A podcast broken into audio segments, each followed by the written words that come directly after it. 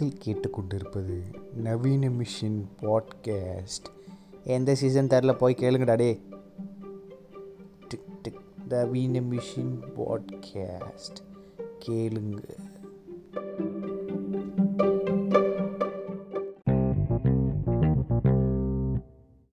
வணக்கம் வணக்கம் வணக்கம். இது நவீன மிஷின் பாட்காஸ்ட் சீசன் மூன்று. சோ வெற்றிகரமாக சீசன் மூன்றுக்கு வந்துட்டோம் இதுக்கு முன்னாடி நடந்தது சீசன் டூவான்னு கேட்டீங்கன்னா அதுக்கிட்ட பதில் கிடையாது. சும்மா இந்த மாதிரி சீசன் சீசனா விட்டுட்டு இருக்கோம். ஆஹ் கிட்டத்தட்ட எனக்கு தெரிஞ்சு ஒரு ஒரு லாஸ்ட் ஒரு ஏழு எட்டு எபிசோடு வந்து என்ன ஆயிடுச்சுன்னா நாங்க வந்து இப்படியே சோலோ பாட்காஸ்டா போட்டுட்டே இருந்தேன். ஆஹ் என்ன பண்றது ஏ- ஏன்னா நடுவில் ஒரு ரெண்டு மூணு குரூப் பாட்காஸ்ட் நான் பண்ணேன். பட் அது வந்து அன்பார்ச்சுனேட்லி வந்து பாத்தீங்கன்னா அது வந்து என்னால எடிட் பண்ண முடியல. என்னோட லேப்டாப் பிரச்சனைக்குனால அது அப்படியே தேங்கிடுச்சு. அது அது நான் சீக்கிரம் வெளியிட்டுறேன் இன்ஃபேக்ட் அது எனக்கு ஒரு கேர்ள் ஃப்ரெண்ட் த்ரீ கேட்டிருந்தீங்க. நிறைய பேர் அந்த எபிசோடு தான் வரும். மஜாவா இருக்கும் கேளுங்க. சோ அது போக பாத்தீங்கன்னா வெகு நாட்களுக்கு பிறகு இப்போ வந்து ஒரு குரூப் பாட்காஸ்ட் நாங்க பண்றோம். அஹ் அது வந்து வந்து பாத்தீங்கன்னா சாதாரண ஆட்கள் கிடையாது. எல்லாருமே வந்து ஒரு தற்சார்பு இயக்கத்தை சேர்ந்தவங்க. தற்சார்பு சினிமா தற்சார்பு பிலிம் மேக்கிங்கை சார்ந்தவங்க. இரண்டு பேர் வந்திருக்காங்க. அஹ் ஒண்ணு வந்து நம்ம யாரு? ஹரியோட அசிஸ்டன்ட் பாரிஸ் ஜெராஜ் வந்திருக்காரு. இன்னொருத்தர் வந்து ஒரு தற்சார்பு பிலிம் மேக்கர் மிஸ்கின் வந்திருக்காரு. Seven samurais Mysskin. வணக்கம் வணக்கம். வெல்கம் வெல்கம் வணக்கம். வணக்கம் வணக்கம் வணக்கம். சோ இவரை போக வந்து பாத்தீங்கன்னா இன்னைக்கு ஆக்சுவலி வந்து டெம்பிள் மக்கி ஷிஃப்டி வந்து ஜாயின் பண்ணி வருது ஆனா அந்த ஆள் வந்து எனக்கு கடுக்கா கொடுத்துட்டு வர வரேன்னு சொல்லி கடைசி நிமிஷத்துல எஸ்கேப் ஆயிட்டாப்ல டீம் மெம்பர்ஸ் உட்கார வைக்கிறதே எனக்கு பெரிய கஷ்டமா இருக்கு. சோ இதுக்கு நடுவுல இடைப்பட்ட காலங்களில் நான் டெம்பிள் மிங்கி ஆபீஸ் வர போனேன். அதுவே பயங்கர ஜாலியா இருந்தது. அதை பத்தி நான் இன்னும் அதை பத்தி ஃபுல்லா அவ்வளவு சொல்ற இல்லை. இல்ல இன்னும் நிறைய பேசலாம். பட் இந்த ஒரு பர்சனல் டாபிக் வந்து நான் ரொம்ப நாளா பேசணும் பேசணும்னு நினைச்சிட்டு இருந்தேன். அது கரெக்டான ஆட்களும் டைமும் இன்னைக்குதான் சிக்கி இருக்கு இன்னைக்குதான் எனக்கு வந்து மொத்தமா என்னோட பிலிம் மேக்கிங் நான் அந்த எப்படி சொல்றது ஒரு டைரக்டர் ஆகணும்னு நான் என் வாழ்க்கையில செலவு பண்ண டைம் அண்ட் எனர்ஜியை வந்து இன்னைக்குதான் மொத்தமா நல்லா கல்மினேட் பண்ணி சொல்ல முடிஞ்ச ஒரு டைம் பீரியட் இது. இன்னைக்கு வந்து டாபிக் என்னன்னா வேற ஒண்ணுமே கிடையாது. இந்த பிலிம் மேக்கர்ஸோட தோனி. எல்லாருமே வந்து பாத்தீங்கன்னா அந்த பிலிம் மேக்கிங்குள்ள என்டர் ஆகிறதுக்கு ஒரு ஒரு சின்ன ஸ்பார்க் அடிச்சிருக்கும் அது வந்து ரொம்ப சின்ன வயசுலயே இருந்திருக்கும். பட் அதை ப்ராப்பரா வந்து ஓகே இதுதான் பண்ண போறோம்னு சொல்லி அந்த புதக்குழியில இப்படி தொப்பக்கு திடீர்னு உழுவோம்ல அந்த டைம் பீரியட்ல இருந்து இன்னி வரைக்கும் நம்ம பேச போறோம். சோ இத பேசுறதுக்கு வந்து இவங்கள விட ஒரு கரெக்டான ஆட்கள் கிடையாது. ஏன்னா எல்லாருமே சம்பாதி ஏதோ ஒரு independent film making plus film இண்டஸ்ட்ரிக்குள்ள revolve ஆகுற ஒரு ஆட்கள் ஆட்கள் தான். சோ சோ பாரிஸ் ஜெயராஜ் உங்களை பத்தி சும்மா சொல்லுங்க.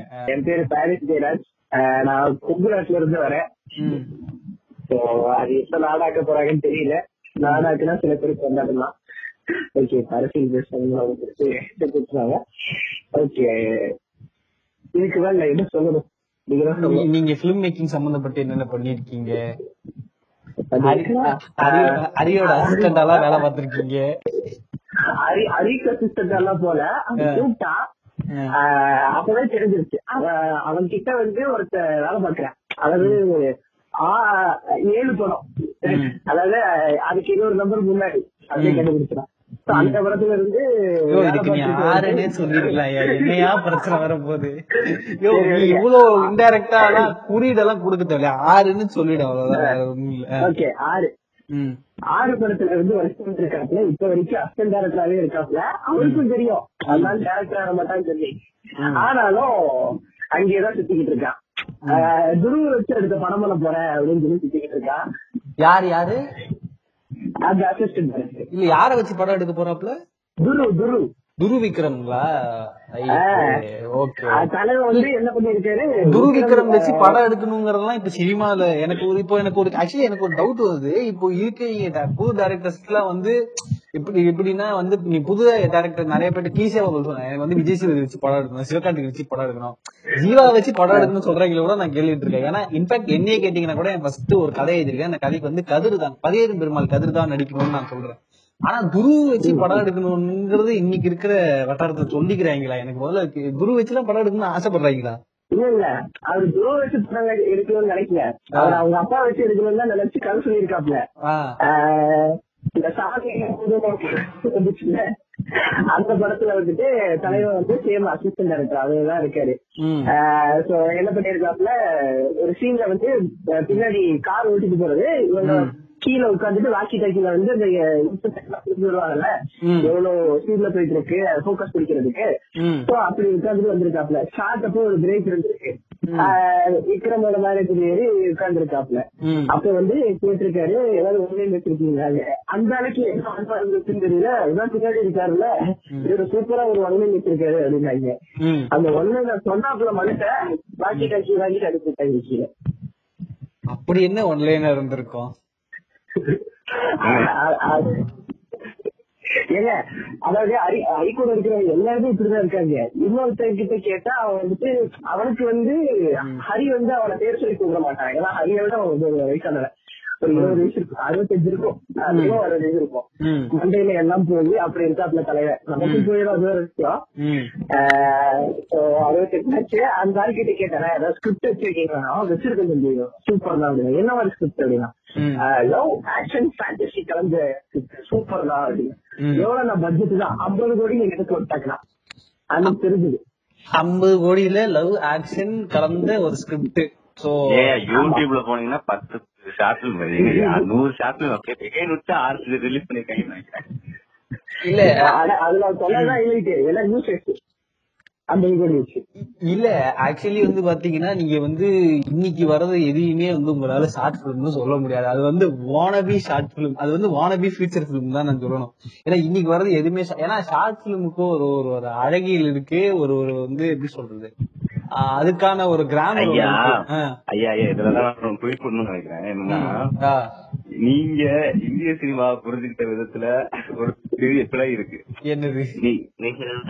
உலக சினிமா அளவுக்கு ஷார்ட் பிலிம் நம்ம இந்திய சினிமாவில புகுத்தி பாக்குறீங்க ஆனா இங்க நம்மள பொறுத்த வரைக்கும் ஷார்ட் பிலிம்னா என்னன்னா. படம் எடுக்கிறதுக்கு முன்னாடி ஒரு சின்ன படம் இருக்கும். அவ்வளவுதான்? பெரிய காதலா இருந்தாலும் சரி சின்ன காதலா இருந்தாலும் சரி அது படம் தான் அது அது இல்லங்க. அதுக்கு வந்து நீங்க பைலட் பிலிம்னு சொல்லிட்டு ஒன் ஹவர் கதையை எடுத்துடலாம். அதெல்லாம் சொல்ல முடியாதுங்க. அது நாங்க சொன்னா ஷார்ட் பிலிம் தான் சொல்லுவோம். என்ன பண்ணிருக்கேன்? ஷார்ட் பிலிம் பண்ணிருக்கேன். ஒரு டேரக்டர் அதுவும் என்ன மாதிரி சாத்தியம் கேளுங்களேன். ஒரு டேரக்டர் ஆகணும்னா சாட்சின்னு வச்சுக்கோங்களேன். ஆஹ் நானு இது ஒரு நல்லா சொல்லணுங்க நான் வந்துட்டு ஆக்சுவலா வந்துட்டு பிலிம் மேக்கிங் என்ட்ரி ஆகிறதுக்கும் இதுக்கும் ஒரு ஆசோலேஷன்ல இருந்த டைம் அது.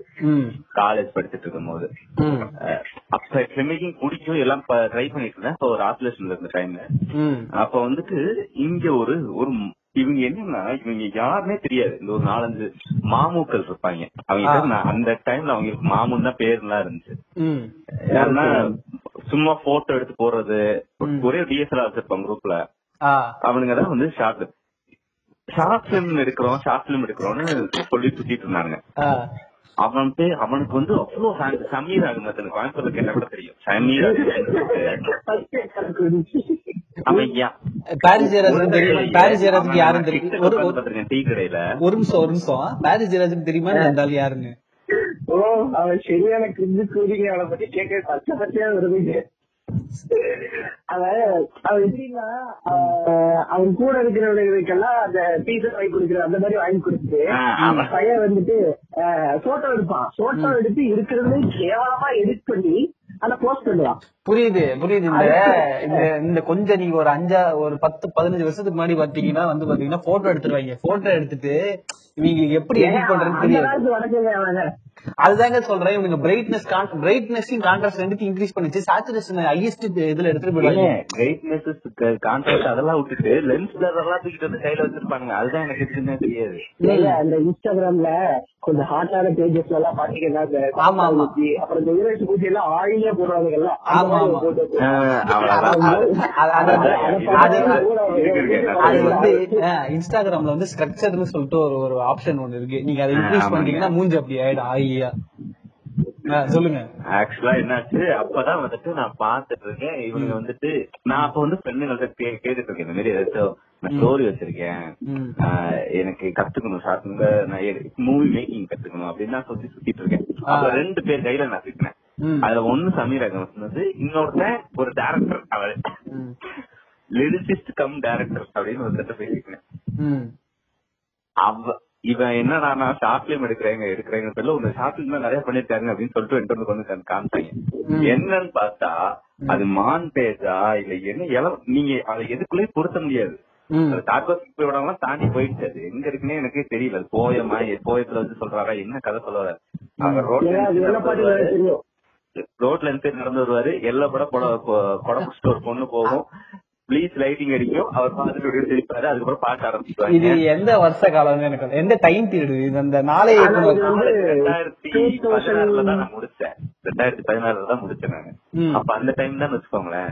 இன்ஸ்டா எல்லாம் அப்பதான் ஆகுது. இன்ஸ்டா ஆமா. Facebook ஏன்னா அப்பதான் இந்த ஜியோ யூடியூப் யூடியூப் சேனலு அந்த இன்டர்நெட் வந்து நம்ம ஊர்ல அந்த ரொம்ப மெயின் ஸ்ட்ரீமுக்கு வந்த அந்த ஒரு ஒரு பூம் டைம் ஆமா ஆமா. எவனை பார்த்தாலும் என்ன எடுத்து போடுவாங்க இவன் இவன் அந்த மாதிரி சாப்பிட்டு நம்மளோட ஒரு கல்ட் ஃபாலோவிங்கே வச்சிருந்தாயா ஒரு. பெரிய குரூப் அவனுக்குன்னு ஃபேன் பேஜஸ் இருக்கும். புரியுது டேரக்டர் ஆக்டர். அவன மாதிரி இருந்தாலே அதுக்கு கௌதம் டானின்ற இன்னொருத்தர் இருப்பான். ஒரு நான் எல்லாம் காலேஜ் பசங்க தானே. அடிக்கடி பாப்போம் ஒரு பெரிய கல் ஃபாலோவிங் யூஸ் பண்ணு அவனுங்களை அவங்கள பார்த்தா அப்படியே நம்மளுக்கு ஏக்கமா இருக்குங்க. வேற எந்த பாட்டும் இல்லைங்க. எதற்காக மாயின் இல்லாத ஒரு பாட்டு இருக்கும் அதுல எனக்கு அப்புறமா அந்த லிங்க் எல்லாம் அனுப்புங்க. ஆனா வந்துட்டு நான் அளவுக்கு வந்துட்டு. சரின்னு சொல்லிட்டேன். அதுதான். அது அது ஒண்ணு. ரெண்டாவது வந்துட்டு இன்னொருத்தர் ஒரு டேரக்டர் போய் பார்த்தேன் ம். அவன் அவரு எனக்கு நிறைய சொல்லி தந்தேங்கிறதுல சொன்னாரு. ம். என்ன சொல்றது? அவர் லிரிசிஸ்ட் அவரே சொல்லிப்பாரு. ஏன்னா லிரிக்ஸ் எழுதுவாரு. திடீர்னு டேரக்ஷனும் பண்ணுவாரு. ம். நீ என்னதான்டா பண்ற அப்படிங்கிற மாதிரி. ஆனா ஒரு விஷயம் என்ன நடந்துச்சுனாயா எனக்கு பிலிம் மேக்கிங்ல நடந்த டைவர்ஷன் அதுதான். அங்கதான் நான் வந்துட்டு பிலிம் மேக்கிங் வந்து ஒரு வேற ஒரு அது ஒரு ஃபார்மா பாத்துனே அப்பதான் எனக்கு புரிய ஆரம்பிச்சு. அவர் எனக்கு என்னன்னா ஒரு சீன் எப்படி மாறுது? ஒரு டிரான்சாக்ஷன் சீனோட டிரான்சாக்ஷன் எப்படி இருக்கணும் ஏன் எது அடுத்த சீன் அப்படிங்கறத தெரிஞ்சுக்கிறதுக்காக நான் சும்மா தேட ஆரம்பிச்சேன். ஏன்னா இவங்க சொல்றத என்னால புரிஞ்சுக்க முடியல. இவங்க என்னென்னமோ சொல்றாங்க தப்பா இருக்குன்னு எனக்கு தோணுச்சுன்னு சொல்லிட்டு நான் எழுதுறது எழுதி பழகிறத அவங்க சொன்ன டிப்ஸ்ல ஏதாவது ரெண்டு டிப்ஸ் சொல்ல முடியுமா? அந்த ஏதோ ஒரு பையன் சொன்னீங்களா அந்த பையன் பேரு. அவன் அவன் அப்ப அதாவது பாட்டு சீனுங்கன்னா இவங்க சொன்ன டிப்ஸ் எல்லாம் மறந்துருக்கையா இவங்க ஒரு ஒரு பெருசாலாம் அவனு சொல்ல. என்னன்னா சீன் தான் இப்படி இருக்கும். இத்தனை செகண்ட்யா இந்த செகண்ட்ல முடிச்சிடணும். அப்புறம் வந்து இந்த ஃப்ரேம் கணக்கு அப்படின்னு சொன்னாங்க.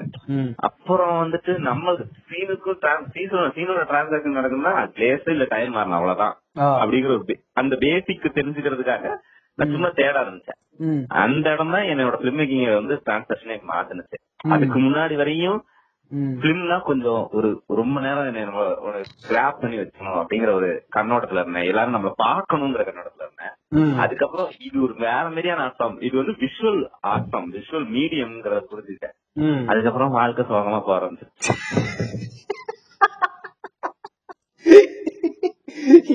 ஆனா கடைசியில அந்த ஒரு ஒரு ஒரு குண்டு வச்சு அதுக்கப்புறம் வாழ்க்கை சோகமா போய் அது அதை நான் ஹண்ட்ரட் பர்சன்ட் உணர்றேன். ஏன்னா எனக்கு தெரிஞ்ச வரைக்கும் இந்த பிலிம் மேக்கிங் வந்து ரொம்ப சீரியஸா ரொம்ப ஆத்மார்த்தமா ரொம்ப ஓவரா புழுத்தாம இருந்த இருக்கீங்களே ரொம்ப நான் காலேஜ்ல ரொம்ப ஜாலியா சந்தோஷமா இருந்தவங்களை நான் பார்த்திருக்கேன். நம்ம தான் போட்டு ஓவரா ஆர்ட் ஃபார்ம் விஷுவல் ஃபார்ம் நம்ம அதை படிக்கணும் அதை பார்க்கணும்னு ஓவரா போட்டு பெனாத்தி பெனாத்தி நம்ம சந்தோஷத்துல நம்மளே தீய வச்சுக்கிறது. அது ஒண்ணு இல்லையா? தேவையில்லாம படங்களை பாக்குறது கெட்டு குடிச்சுக்கிறதா போறது. போய் பார்த்து இந்த படங்களை பார்த்தா வளர்ந்துரும் வளர்ந்துரும். பார்த்துட்டு மனசுல "ஏய், இந்த மாதிரி ஒரு படத்தை எடுத்துருந்தேன் என் வாழ்க்கையில. அதனால வந்துட்டு. El Topo dancing with reality படத்தை பார்த்துட்டு. என் வாழ்க்கையில இந்த மாதிரி ஒரு எனக்கு ஒரு ரைவலா நான் அவனை அடிக்கடி பார்ப்பேன்.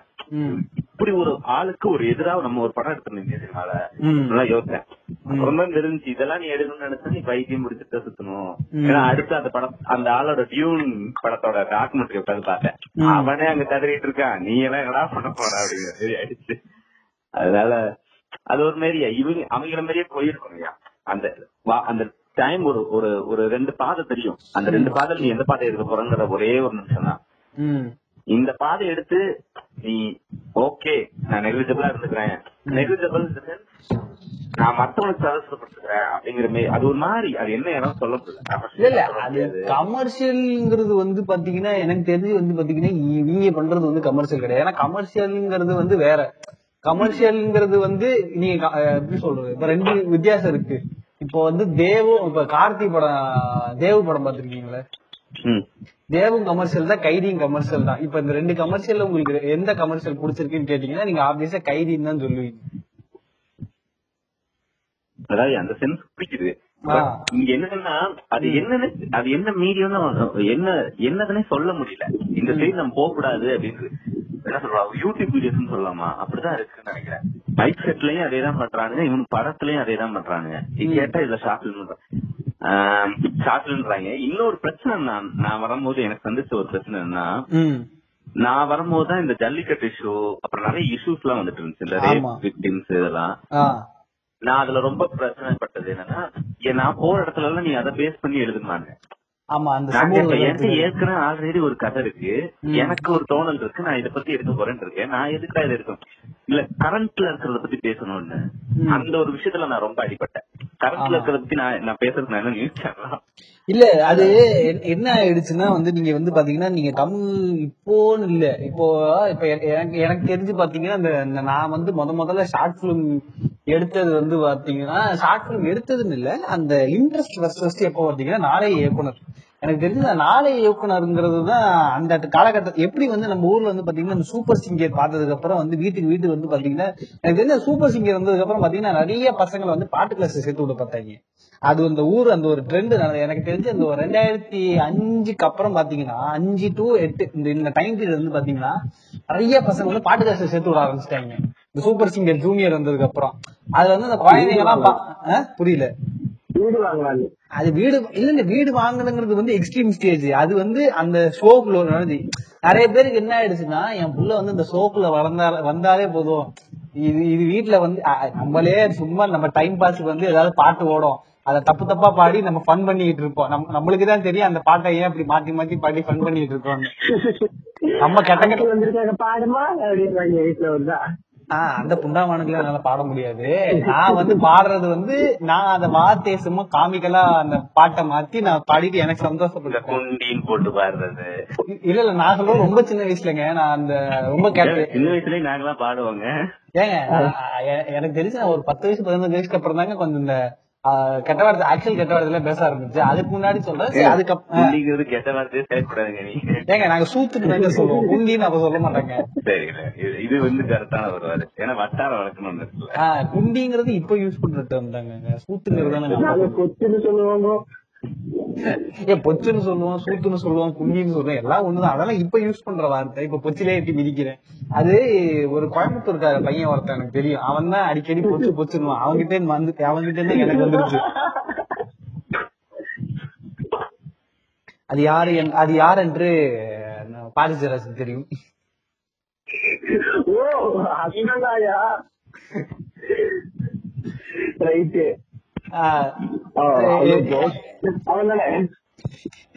வேணாம். அவன் பாட்காஸ்ட் கேட்டா இப்படி அவன் என்கிட்ட சண்டைக்கு. அவனை பத்தி நான் இன்னொரு நாள் பேசுறேன். ஏய் ரெண்டு பேரும் சேர்ந்து போட்டோலாம் எடுத்திருக்கீங்கடா. உன்னையே நம்ப முடியாதுடா. நம்பலாமா நம்ம அதனாலதான்டா எனக்கு பிரச்சனையா இருக்கு. அவங்க பத்தி ஏதாவது சொன்னா அவங்கிட்ட போய் சொல்லிட்டேன்னா இந்த ஸ்டீவா இந்த ஸ்டீவா குண்டாம அவனை பத்தி என்ன தெரியுமா பேசினா எனக்கு தெரியும் நான் சொல்றேன் அப்படின்னு சொல்லி விட்டுருங்கடா ரெண்டு பேரும் போட்டேன் ஏங்க நான் அப்புறமா சொல்றேங்க அந்த கதைய. என்ன அதே பேசிடலாம் ஆ, பேசிக்கலாம் ச- ம். அவன் பத்தி வெளியே பேசக்கூடாது அப்படின்னு சொல்லி சத்தியா ஆகியிருக்கான் அதனால அவனை பத்தி வெளியே பேசவும் இல்ல இல்ல. இல்ல அவன்கிட்ட இல்ல இல்ல. அந்த மகானை பத்தி பேசுற தளம் இது கிடையாது. ஏன்னா அவனை யாருக்குமே தெரியாது. இங்க பேசி பிரயோஜனம் இல்ல. நம்ம இன்னொரு இடத்துல இன்னொரு நாள் பேசிப்போம். நான் எப்படி கொங்கு நாடு வருவேன்ல? கொங்கு நாடு விஜயம் அப்ப நம்ம பேசிப்போம். முதல்ல ஒரு ஒரு ஒண்ணு சொல்லியிருந்தால இந்த இன்ட்ரெஸ்ட் ஃபர்ஸ்ட் ஃபர்ஸ்ட் ரொம்ப அமெச்சரிஷா அந்த சைல்டிஷா ஆரம்பிக்கிற ஒரு இன்ட்ரெஸ்ட் வந்து எனக்கு வந்து ஃபர்ஸ்ட் ஃபர்ஸ்ட் எப்ப ஆரம்பிச்சதுன்னா இந்த நான் இந்த நாளை இயக்குனர் வந்து எப்படி வந்து இந்த சூப்பர் சிங்கர் எல்லாம் பார்த்துட்டு எல்லாம் பாட்காஸ்ட்ல வந்து டசன் டசனா சேர்ந்தாங்களே அந்த அப்போ வந்து நாளை இயக்குனர் வரும்போது நான் வந்து நைன்த் படிச்சிட்டு இருந்தேன். நைன்த் தான் படிச்ச டைம் எனக்கு அப்பையில இருந்து இந்த பிலிம் பத்தின ஒரு இன்ட்ரெஸ்ட் இருந்தது. கரெக்டா வந்து நான் எயித்து ஸ்டாண்டர்ட் என்னமோ படிக்கும் போதுதான் எந்திரன் படம் வந்து எந்திரன் படம் வந்து பாத்தீங்கன்னா இன்னைக்கு வந்து நான் சங்கர் மேல ஆயிரத்தெட்டு குற்றச்சாட்டுகள் நம்ம வைக்கலாம். ஆனா வந்து அந்த காலகட்டத்துல வந்து பாத்தீங்கன்னா சங்கரை பார்த்து நான் ஆருக்கு அப்படியே எனக்கு குஞ்செல்லாம் நட்டுக்கும். சங்கர் இன்டர்வியூ ஏதாவது வந்துருச்சுன்னா அப்போ வந்து எந்திரன் படம் வந்த டைம் யாருக்காவது நினப்பு இருக்குங்களா? எந்திரன் தீபாவளிக்கு வந்து மேக்கிங்கே பிரீமியரா போட்டான் சன் டிவி ஆமாங்க ஆமாங்க எனக்கு ஞாபகம் இருக்கு.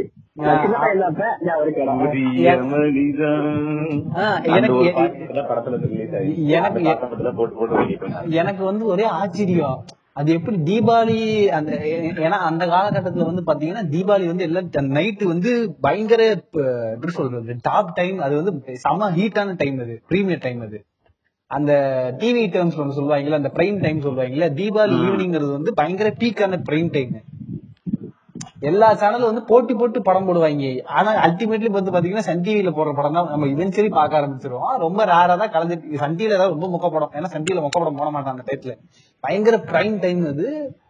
அந்த டைத்துல வந்து ஒரு மேக்கிங் போட்டிருந்தாங்கன்றதே எனக்கு பயங்கர ஆச்சரியம். அது எப்படி படத்தை விட்டுட்டு மேக்கிங் ஃபுல் டைம் போடுறான்? படத்துக்கு போறதுக்கு பதிலா? அப்படி என்ன பண்ண ஏன்னா அந்த டைத்துல வந்து நீங்க எந்திரனுக்கு அவன் பண்ணாத ப்ரமோஷனே கிடையாது. அத்தாடி அத்தா அப்படி இருந்தது ப்ரமோஷனு எனக்கு மேக்கிங் போடணும்னு எனக்கு பயங்கர இன்ட்ரெஸ்ட் அது வந்து பாத்தீங்கன்னா அந்த மேக்கிங்ல மேக்கிங்கோட ப்ரொமோ போட்டாங்க பாருங்களேன். அந்த மேக்கிங் எப்படி இருக்குன்னு எனக்கு அதை பார்த்தோன்னே கண்டிப்பா பார்த்தே ஆகணும்னே நானும் எங்க அண்ணனும் எங்க கசினும் சேர்ந்து உட்காந்து மேக்கிங் பாக்குறோம் எனக்கு அவங்க எல்லாம் எங்க வீட்டுல இருக்கவங்களுக்கு இவன் என்ன இதை உட்காந்து பாத்துட்டு இருக்கான்? வேற ஏதாவது படத்தை போட்டு அவங்களுக்கு காண்டு. வேற ஏதாவது படம் வைக்க விட மாட்டேங்கிறேன்னு நான் வாயை பிறந்து பாத்துட்டு இருக்கேன். அவங்களுக்கு யாருக்குமே தெரியாது. நான் ஏன் அதை அப்படி பாத்துட்டு இருந்தேன்னு அது வந்து சங்கர் அந்த டெக்னீஷியன்ஸ் எல்லாம் ஒர்க் பண்றது சங்கர் வந்து அப்படியே வந்து அவங்க எக்ஸ்பிளைன் பண்றது அதெல்லாம் பார்க்கும்போது எனக்கு பயங்கர ஆச்சரியமா இருந்தது. ஏன்னா அதுக்கு முன்னாடி நான் படம் பார்த்துட்டு இருந்தேன் எனக்கு அந்த படத்தை விட இதுதான் பயங்கர எக்ஸைட்டிங்கா இருந்தது. அப்படியே சங்கர் அப்படியே நான் என்ன கற்பனை திடீர்னு அந்த மூமெண்ட்ல தாங்க நான் என்னை கற்பனை பண்ண ஆரம்பிச்சிட்டேன். நான் வந்து அந்த டெக்னீஷியன் எல்லாம் சொல்லணும். நான் வந்து அதெல்லாம் அரேஞ்ச் பண்ணணும். நான் வந்து ஒரு படத்தை டைரக்ட் பண்ணணும். கேமரா மூமெண்ட் சொல்லணும். ஃப்ரேமிங் சொல்லணும். ஆக்ஷன் கட் சொல்லணும்னு அப்பவே அதுதான் எனக்கு முத முதல்ல அந்த ஆசையை விதைச்சது என் மண்டையில. பார்த்துட்டு எனக்கா குறுக்கா மறக்கா நடக்கிறேன் நானு. எப்படி வந்து நீங்க ஷார்ட் பிலிம் எடுக்க ஆரம்பிக்கும் போது இந்த நோலன் படத்தெல்லாம் ஒரு நாள் ராத்திரி ஃபுல்லா பார்த்துட்டு அடுத்த நாள் காலைல குறுக்க மறுக்க நடந்து அந்த மாதிரி ஏதாவது எடுக்கணும்னு திருப்பீங்களோ எனக்கா ஒண்ணும் புரியல. நம்ம உடம்புல ஒரு ஒரு ஒரு விதமான ரியாக்ஷனை கிரியேட் பண்ணுது. அப்பதான் சும்மா யோசிக்கிறேன் சரி நம்ம டைரக்டர் ஆயிட்டா என்ன? அதுல இருந்து கற்பனை பண்ண ஆரம்பிக்கிறேங்க நான் டைரக்டர் ஆகணும்னு. அதுவும் டைரக்டர் ஆகணும்னா படம் எடுக்கிற மாதிரி கூட கற்பனை பண்ண மாட்டேன். எனக்கு தெரிஞ்சு இது எல்லாருக்குமே நம்ம நம்ம உங்க எல்லாருக்குமே வந்து இந்த காஃபி டிடில வரணும்னு ஒரு ஆசை இருந்திருக்கும்ல எத்தனை ரெண்டு பேர்ல இருந்திருக்கு அந்த ஆசை யாருக்கு அது காஃபி வீட் டிடில நம்ம வரணும் காஃபி ஆனா அந்த ஆசை இருந்தது. எனக்கு எப்படின்னா இந்த ரீசெண்ட் டைம்ல தான். பிலிம் கேம்பெயின் ஹவுஸ்ல பகத்ராஜ் கூட அந்த ஆளு கேக்குற கேள்வி நல்லா இருக்கும். அதுக்கு அந்த ஆளு பேசுற கேள்வி நல்லா இருக்கும். அதனால பரத்ராஜ் கூட ஆசைப்பட்டிருக்கேன் எனக்கு எனக்கு எனக்கு நிறைய தடவை அந்த மாதிரி இன்டர்வியூ எல்லாம் பார்க்கும்போது அதாவது வந்து எங்க எங்க? எங்க டபிள்யூடபிள்யூஇ ஏங்க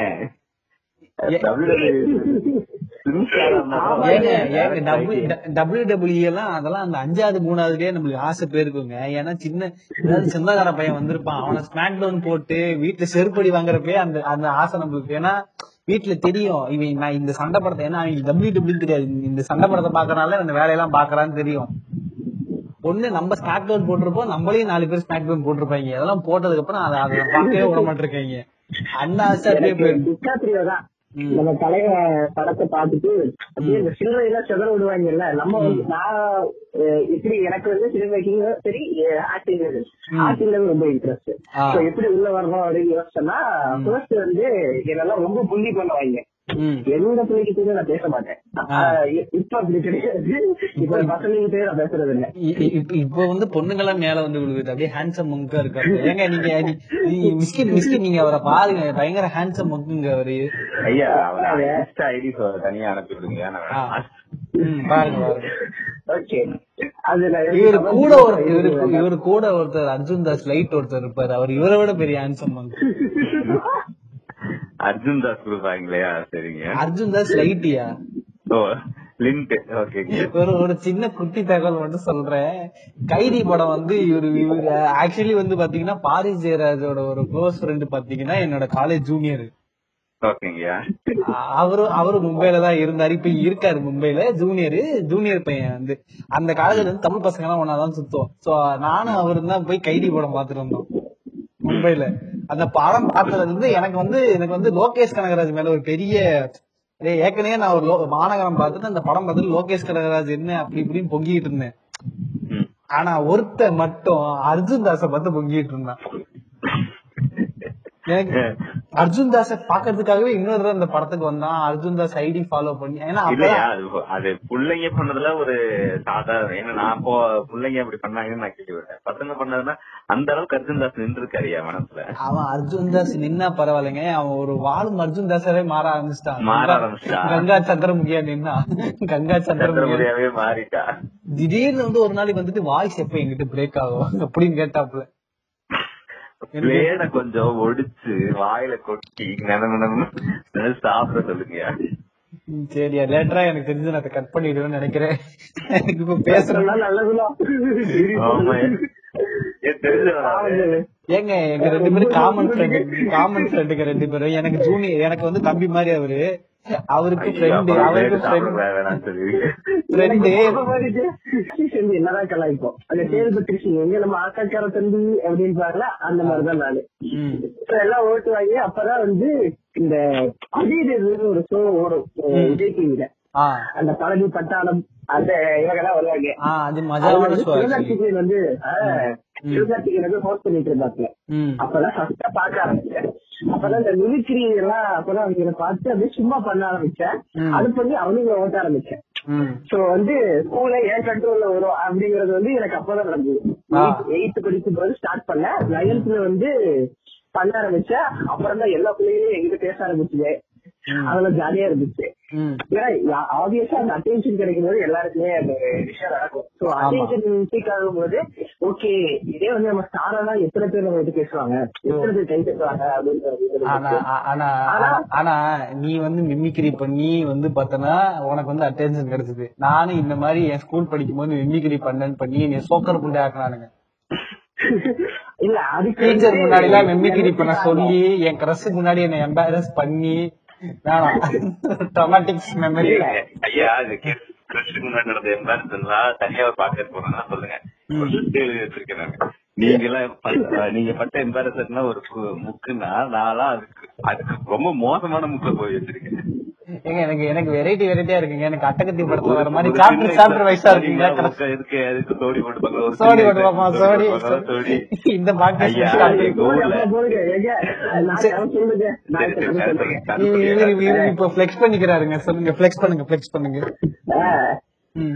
ஓகே அதுக்கப்புறம் வந்து அப்புறம் நைன்த்ல வந்து என் வந்து நைன்த் டென்த் டென்த்ல நினைக்கிறேன். ஏதோ ஒரு இடம் மிஸ் வந்துட்டு ஏதோ பேசுனதுக்கு நம்ம- தான் பொங்கல் ஆச்சு. பொங்கிட்டோம். ஏதோ சொன்னதுக்கு. சரி ஓகே. வாய் பேசினா என்ன கிடைக்கும்னா ஆர்ஜே ஆகலாம் ஆர்ஜே ஆவியா சரி வா. என்ன பண்ணுவ அப்படின்னு நிக்க வச்சாங்க கிளாஸ் முன்னாடி. ஏதாவது பண்ணாட்டி மானக்கேடு ஆயிருமே அப்படின்னு சொல்லிட்டு. ஓடு சைடு திரும்பி போங்க. எங்க திரும்பி பண்றாங்க போது விஜயகாந்த் வாய்ஸ் இப்படிதான் மேம் எடுக்கணும் அப்படின்னு சொல்லிட்டு. ஏன்னா நம்ம அந்த எல்லாம் பாத்துருக்கீங்களா என்ட்ரி அப்படி ஓப்பன் ஆனாலே பின்னாடி இருந்து தான் திரும்புவாங்க ஆமா. அதுல ஸ்டார்ட் ஆச்சு. அது இதுல இருக்கு சிவகார்த்திகேயன் மாதிரி ஆகணும்ன்றது என் கனவு. நான் வந்து ஒரு ரெண்டு வருஷத்துல போகும்போது அவங்க ரெண்டு வருஷத்துக்கு இந்த டிவி விட்டு வெளியே போயிட்டான். டிவி விட்டு வெளியே போறதுனால பெருசாயிட்டான். சோ சிவகார்த்திகேயன் வந்து எனக்கு என் வீட்டுல சொன்ன நான் வந்து ஆக்டர் ஆக போறேன் அப்படின்னு. உடனே மேல தட்டி நெருங்கி போய் படிதாங்க. சரி ஓகேன்னு சொல்லி மறுபடியும் படிக்க ஆரம்பிச்சேன். அப்பதான் என் காலேஜ்ல வந்துட்டு. இந்த அப்படிங்கிற ஒரு விஷயம் ஒரு- சின்ன பிரேக் இருக்கு நானு நானு ஆக்சுவலி வந்து பாத்தீங்கன்னா நான் வந்து என்னதான் எந்திரன் சங்கர் எல்லாம் இருந்தாலும் அந்த டயத்துல வந்து எனக்கு டைரக்ஷன் அப்படின்னு பெருசா சொல்ல தெரியல எனக்கு அந்த சினிமாக்குள்ள போகணும். நானும் ஆக்சுவலி ஆக்டர் ஆகணும் தான் சொன்னேன். எனக்கு அந்த சிவகார்த்திகன் அது இது இதுதான் இன்ஸ்பிரேஷனா வந்து அதோட ஃபாலோ அப் தான் வந்து காஃபி வித் டிடி நிறைய நாள் வந்து நைட்ல தூங்கும் போதெல்லாம் காஃபி வித் என்ன நானே கற்பனை பண்ணிருக்கேன் எனக்கு ரொம்ப நாள் ஒரு ஆசை. எனக்காவது அந்த காஃபி வித் டிடி ஒரு தடவை பண்ண மாட்டீங்களா டிடி கிட்ட போய் நாளைக்கு நான் சப்போஸ் ஏதாவது பண்ணிட்டேன்னா டிடி கிட்ட போய் எனக்காவது காஃபி வித் டிடி மட்டும் பண்ணிட்டு வாங்க நம்ம ரெண்டு பேரும் பண்ணலாமே ப்ளீஸ் என்ன புகழ் பேசுங்களேன் எனக்கு என் போட்டோ எல்லாம் காட்டுங்களேன். அதுக்கு நான் ரியாக்ட் பண்றேன் ப்ளீஸ் சரி ஓகே இப்ப நான் சர்ச் பண்ண வேண்டிய டைம் மறந்து போயிடுவேன் இவ்வளவு நாளா அதை பண்ணிட்டு இருந்தேன் சொல்லியா. மறந்து ஃபர்ஸ்ட்ல இருந்து ஆறு மணி ஆரம்பிச்சுக்கிறேன் விஸ்காம் வந்து விஸ்காம் இப்பதான் விஸ்காம் வந்திருக்கீங்க சொல்லுங்க. விஸ்காம். அது அதுதான் எடுக்கணும் பிறகு வந்து காலேஜ்ல அப்பதான் இருந்துச்சு. சரி ஓகே இதான் எடுக்க போறேன்.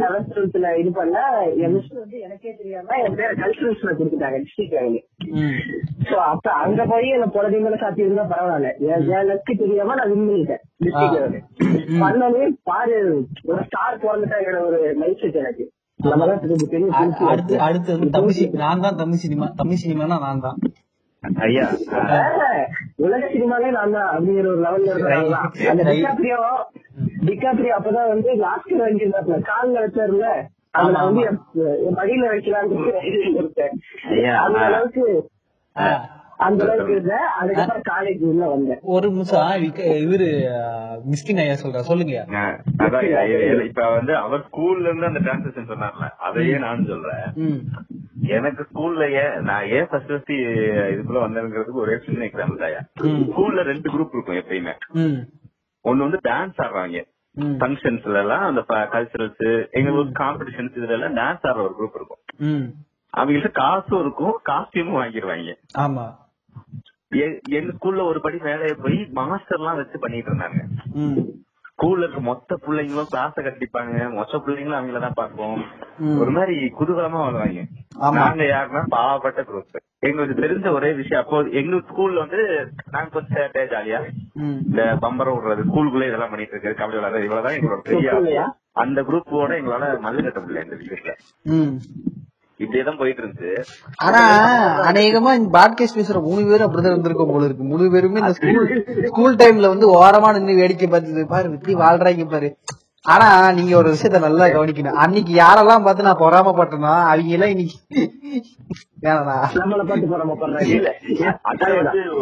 இல்ல. இது இதை நான் சொல்லலாம் இதை நான் சொல்லலாம். ஆனா அந்த வார்த்தை எனக்கு கொஞ்சம் ரொம்ப ஓவர கொஞ்சம் ஓவரா தான் ஆடுறோமோ அப்படி என் மனசுல இருக்க வன்மத்தெல்லாம் நான் கொட்டுற மாதிரி இருக்கு. எனக்கு நான் அந்த அந்த டேர்மை யூஸ் பண்ண விரும்பல. சரி சொல்லுங்க சொல்லுங்க. இல்ல நான் வந்துட்டு ரொம்ப நார்மல் தான். எங்க எனக்கு வந்து ஸ்கூல்ல வந்து நான் வந்து நார்மலான கிட் தான். நாங்க ஸ்கூல்ல மத்த எல்லா வேலையும் ஸ்டார்டிங் செய்வேன் இந்த டான்ஸ் அந்த விஷயம் வராது. ஏன்னா வீட்டுல அதை கொடுத்து காசு கொடுத்து பண்ண வைக்க மாட்டாங்க. அதுக்கு எதுக்கு தேவையில்லாம ஐநூறு ரூபா அறுநூறு ரூபா அந்த ரவுசர் எடுத்து போடவும் முடியாது அடுத்த மாசம் அப்படின்ட்டுருவாங்க அந்த விஷயம் அது. ஆமா அது அது அந்த அந்த டிரான்ஸ்க்கு யூஸ் பண்ற போட முடியாதியா? ஆமா இல்ல நான் ஒரு தடவை அப்படிலாம் யோசிச்சிருக்கேன். வெளிய இருக்குங்க. இல்லங்க எனக்கு அந்த ஜிகி ஜிகின்னு இருந்தா கூட பரவாயில்ல. நான் நைன்த் ஸ்டாண்டர்ட் படிக்கும் போது ஒரு டான்ஸ் ஆடினேன். அதுலயும் வந்து பாத்தீங்கன்னா அதுல ஒரு இன்டர்னல் பொலிட்டிக்ஸ் நடந்து என்ன என்ன மூணாவது ரோல போட்டாங்க. ரெண்டாவது நான் நல்லா ஆடினாலும் என்ன ரெண்டாவது ரோல போட மூணாவது ரோல போட்டாங்க. அப்போ வந்து நடந்த இன்டர்னல் பொலிட்டிக்ஸ்னால இப்ப வரைக்கும் அந்த புண்டாமாய்களை பார்த்து என் ஃப்ரெண்டு ரொம்ப க்ளோஸ் ஃப்ரெண்ட்ஸ் தான். ஆனா அவங்கள பார்த்தா இது எனக்கு குறு குறுன்னு இருக்கும். அவனுக்கு மாஸ்டர் எல்லாம் வச்சு ஆடுறாங்க மாஸ்டர் காசு எல்லாம் கொடுக்கும். அப்ப வந்து எங் எங்களோட பிரைம் மோட்டோவே என்ன? கிளாஸ்ல மிச்சம் இருக்கிறவங்க எல்லாரும் ம். கிளாஸ கட்டடிக்கணும் ம். அப்புறம் சீனியர்ல அப்ப வந்து சில பொண்ணுங்க எல்லாம் அழகா இருப்பாங்க. அவங்க எல்லாம் போய் பார்க்கல சைட் அடிக்கலாம் பொண்ணுங்க எல்லாம் இருப்பாங்க அந்த சைட் போய் உட்கார்ந்துருக்கும் அவ்வளவுதான். இதுக்கு என்ன பண்ண முடியும்? டிராமான்னு ஒரு விஷயம் இருந்துச்சு. அப்ப வந்து என்னன்னா என்ன சிக்ஸ்த்ல இருந்து டுவெல்த் வரைக்கும் டிராமா காம்படிஷன் நடக்கும். ம். அவனுங்க மொத்தமா டிராமா நடத்துவாங்க. அதுல என்னன்னா இந்த சிக்ஸ்த்ல இருந்து டென்த் வரையுமான பசங்க கண்டுக்கவே மாட்டாங்க அவங்க டிராமா போட தெரியாது அவங்க ஒரு ஆளாவே. இந்த டுவெல்த் லெவல்த் டுவெல்த் தான் அவங்க தான் எப்பவுமே சீன் வெளி காலேஜ் வெளி ஸ்கூலுக்கு போய் டிராமா எல்லாம் போட்டு வருவாங்க. அது வரையும் இந்த சைடு டிராமா போடுறதுல. நம்ம என்ன பண்றோம் சரின்னு சொல்லிட்டு வீடு பக்கத்துல இந்த குமுதம் ஆனந்த படிக்கிற தாத்தாங்க கூட சுத்திட்டு இருந்த நம்ம. அப்ப வந்து ஒரு மூணு டிராமா அவங்க கிட்ட போய் கையில காலில் விழுந்து ஏதாச்சும் டிராமாலாம் எப்ப அஹ், தாத்தா இருக்கும்? அப்படி இப்படின்னு கேட்டு கேட்டு எல்லாரும் ஏதோ கையில காலில் விழுந்து வந்தாச்சு. அப்பதான் வந்து இந்த ஊனம் மூலமல்லன்னு ஒரு டிராமா எனக்கு பேர் சொன்னாலே சமுத்திர- சமுத்திர சமுத்திரகனி ஐயா நீங்களா? சமுத்திர மிஸ்கின். சமுத்திர மிஸ்கின். அப்புறம் வந்துட்டு என்னது குழந்தை தொழிலாளி இதுன்னு மூணு போட்டேன் என்னன்னா நான் அதுல ஒண்ணு நடிச்சேன். இந்த டெம்ப்ளேட் நான் சொல்லிட்டா அதாவது வந்து மைக் சென்டர்ல இருந்திருக்கும். நீங்க நீங்க நீங்க எல்லாம் ஒரு ஒரு பொசிஷன்ல நின்னு இருப்பீங்க எல்லாரும் மைக்கு கிட்ட அதான் எல்லாரும் அதாவது கேரக்டர்ஸ் வந்து மைக்கு கிட்ட வந்து பேசிட்டு திரும்பி பொசிஷனுக்கு போயிடுவீங்க. கரெக்டா நானே அதாயா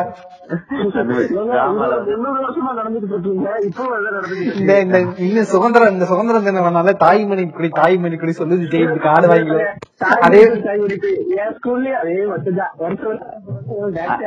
நான் படிச்சது வந்து சென்ட்ரல் கவர்மெண்ட் ஸ்கூல்னால தமிழ் பாட்டு போடக்கூடாதுன்னு வாங்க ஆனா நாங்க ரொம்படியே தமிழ் பாட்டுக்கு தான் ஆடுவோம் நீங்க டிராமா சொன்னீங்களா ஆக்சுவலி வந்து பாத்தீங்கன்னா கிட்டத்தட்ட வந்து பாத்தீங்கன்னா எனக்கு சின்ன வயசுல இருந்து ஒரு ஆசை என்னன்னா நான் ஸ்கூல் படிக்கும் போதுல இருந்து டிராமா போடணும். நானா டிராமா கதை எழுதி போடணும்னு எனக்கு ரொம்ப நாள் ஆசை. ஆனா நடக்கவே இல்லை. நான் நிறைய வந்து டான்ஸ் தான் ஆடி இருக்கேன் இது வரைக்கும் ஸ்கூல் டைம் படிக்கும் போகும்போது ஒரு அஞ்சாறு டான்ஸ் ஆடி இருக்கேன் காலேஜ்ல ஒரு நமக்கு ஒண்ணு டான்சர் மேல இருக்க பொறாம வன்மம் இதெல்லாம் எப்படி தீக்குறதுன்னு தெரியல.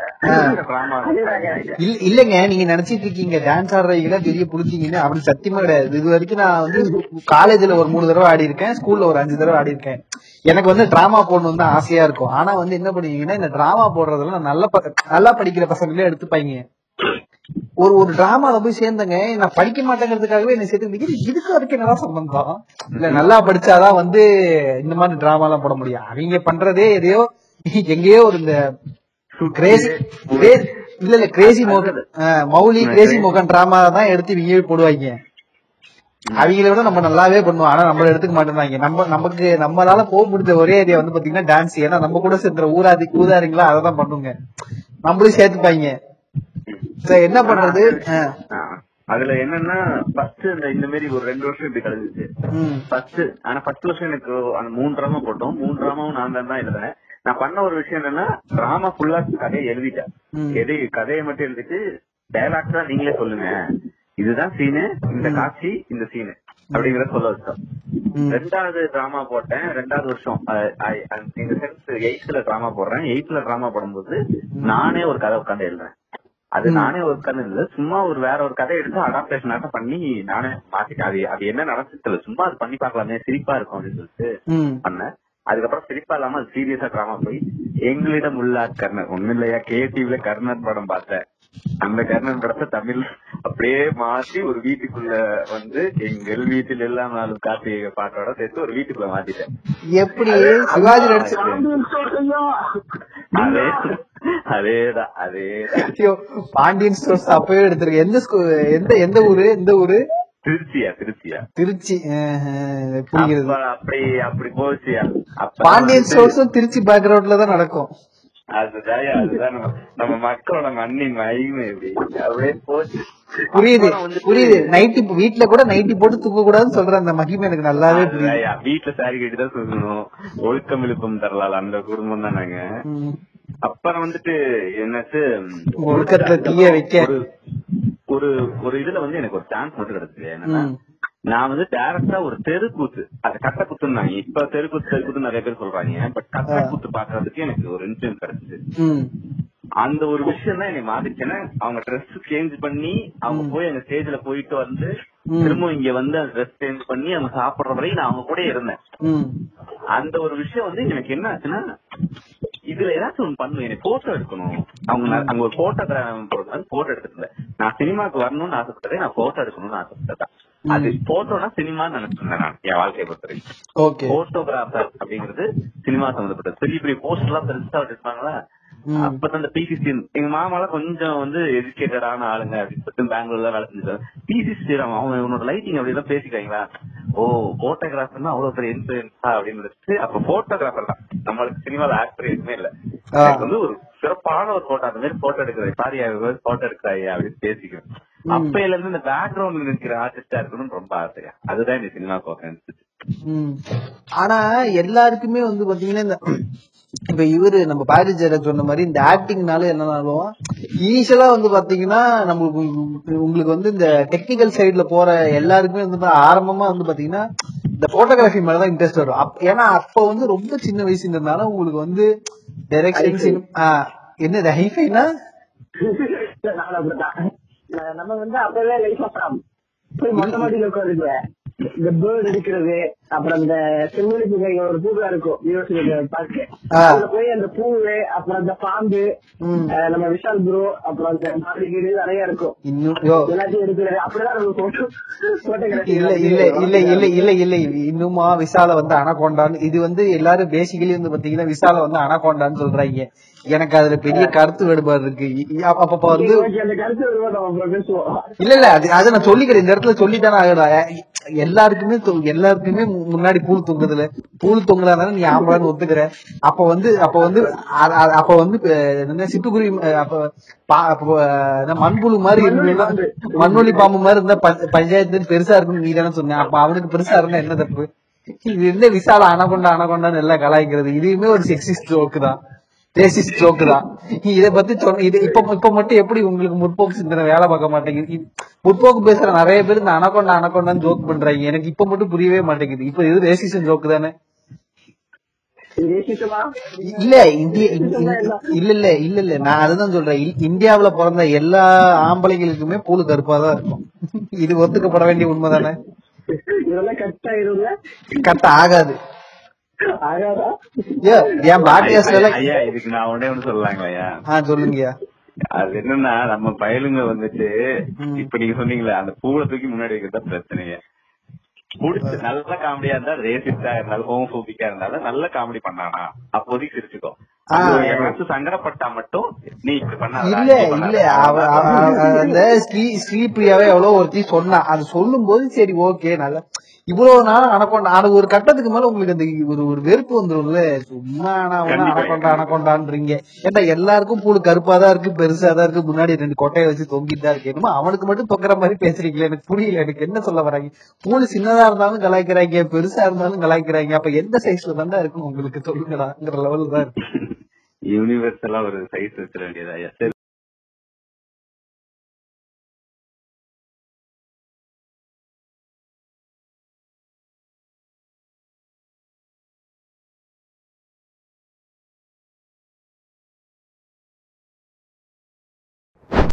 ஸோ வணக்கம் மக்களே நான் உங்கள் நவீன மிஷின் ஸ்டீவ் வாக் பேசுகிறேன் ஸோ எத்தனை பேர் வந்து இந்த பாட்காஸ்ட் கேட்குறீங்கன்னு எனக்கு தெரியும். பட் uh, எவ்வளோ பேர் முழுசாக கேட்குறீங்கன்னு எனக்கு தெரியாது. ஸோ சம்மோ தி அதர் பாட்காஸ்ட்டில் வந்து நீங்கள் இந்த போர்ஷன் வரைக்கும் ரீச் ஆகிட்டிங்கன்னா ஐ கெஸ் லைக் சம்மோ நீங்கள் ஃபுல்லாக கேட்குறீங்கன்னு அர்த்தம். ஸோ இந்த போர்ஷன் வரைக்கும் கேட்டவங்களுக்கு என்ன ஒரு ரிக்வஸ்ட்னா பேசிக்கலி நவீன மிஷின் பாட்காஸ்ட் வந்து கிட்டத்தட்ட ஒரு ஒன் ஐ திங்க் ஒரு வருஷம் ஒன்றரை வருஷம் ஓடிட்டுருக்கு ஸோ இந்த ஒன்றரை வருஷம் வந்து பார்த்தீங்கன்னா உங்களோட சப்போர்ட்டுக்கு மிக மிக நன்றி.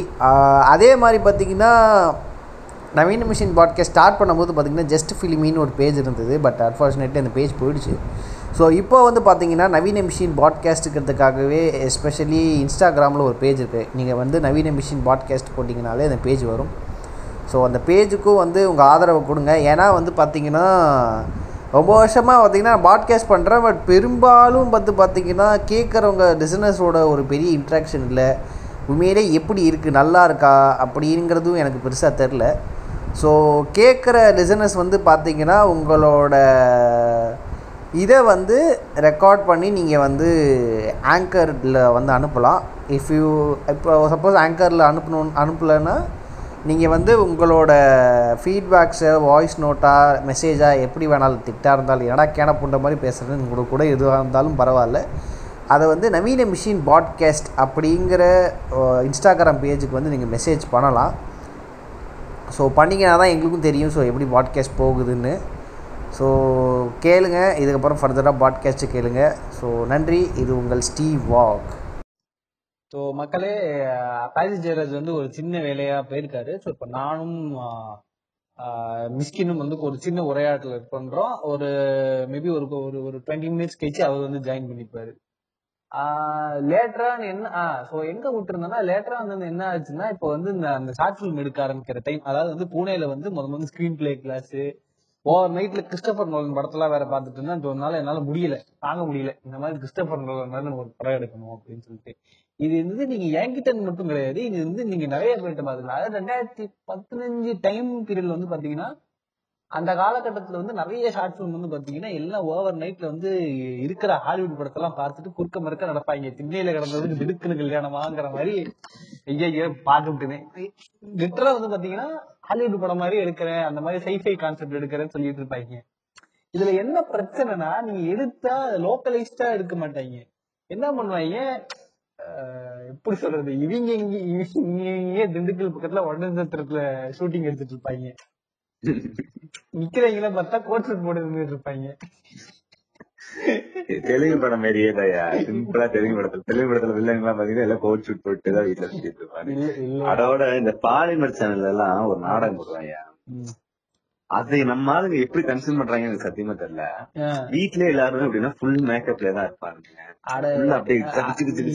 டப்பிங். சீரியல் தானே சொல்றீங்க? டப்பிங் சீரியல் இப்ப என்ன ஆயிடுச்சு? இப்ப என்ன ஆயிடுச்சு? இப்போ வந்து பாத்தீங்கன்னா முன்னாடி வந்து பாத்தீங்கன்னா சீரியல் மெட்டி ஒலி எல்லாம் சூப்பரா இருக்கும். மெட்டி ஒலி நீங்க. மெட்டி ஒலி எல்லாம் பாத்தீங்கன்னு கோலங்கள் வச்சுக்கோங்களேன். ம். வெட்டி ஒளி இல்ல நம்ம இல்ல இல்ல. உண்மையிலேயே சொல்ல போனீங்கன்னா நீங்க மெட்டி ஒலி எல்லாம் பாத்தீங்கன்னு வச்சுங்களேன் உண்மையிலேயே ஏதோ ஒரு வீடு ஒரு இடம் அவ்வளவு நேச்சுரலா எடுத்திருப்பாங்க.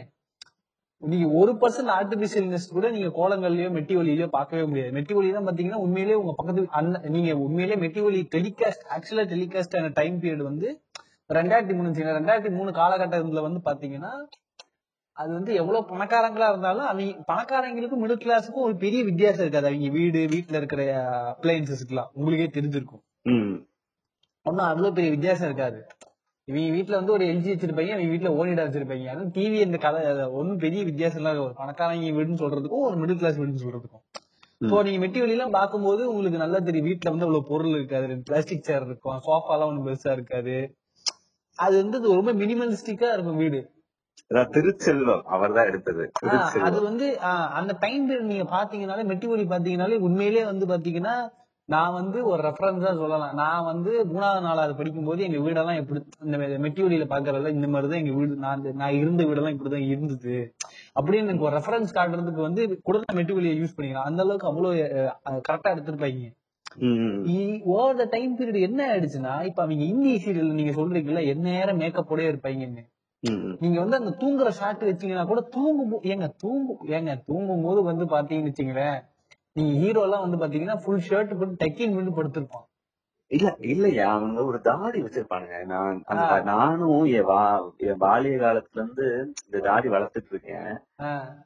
இன்ன வரையும் அவனுங்களோட அந்த செட்டப்ல எனக்கு அந்த தாடி வளர்ந்தே அது அது எப்படி அந்த செட்டப்ல வளருதுன்னு எனக்கும் தெரியல. இல்ல வச்சாலுமே ஒரு இது இருக்காதடா. என்ன என்னடா ஒரு மாதிரியே சுத்துறீங்களடா அப்படியே ஹேர் அது அப்படியே எப்படி சொல்றது அம்மிக்கல் இந்த வச்சு ஃபிளாலஸ் ஹேர் ஃபிளாலஸ் ஹேர் ஆமாங்க உங்களுக்கு நீங்க நீங்களும் வருஷ காலமா முடி வெட்டுவீங்க.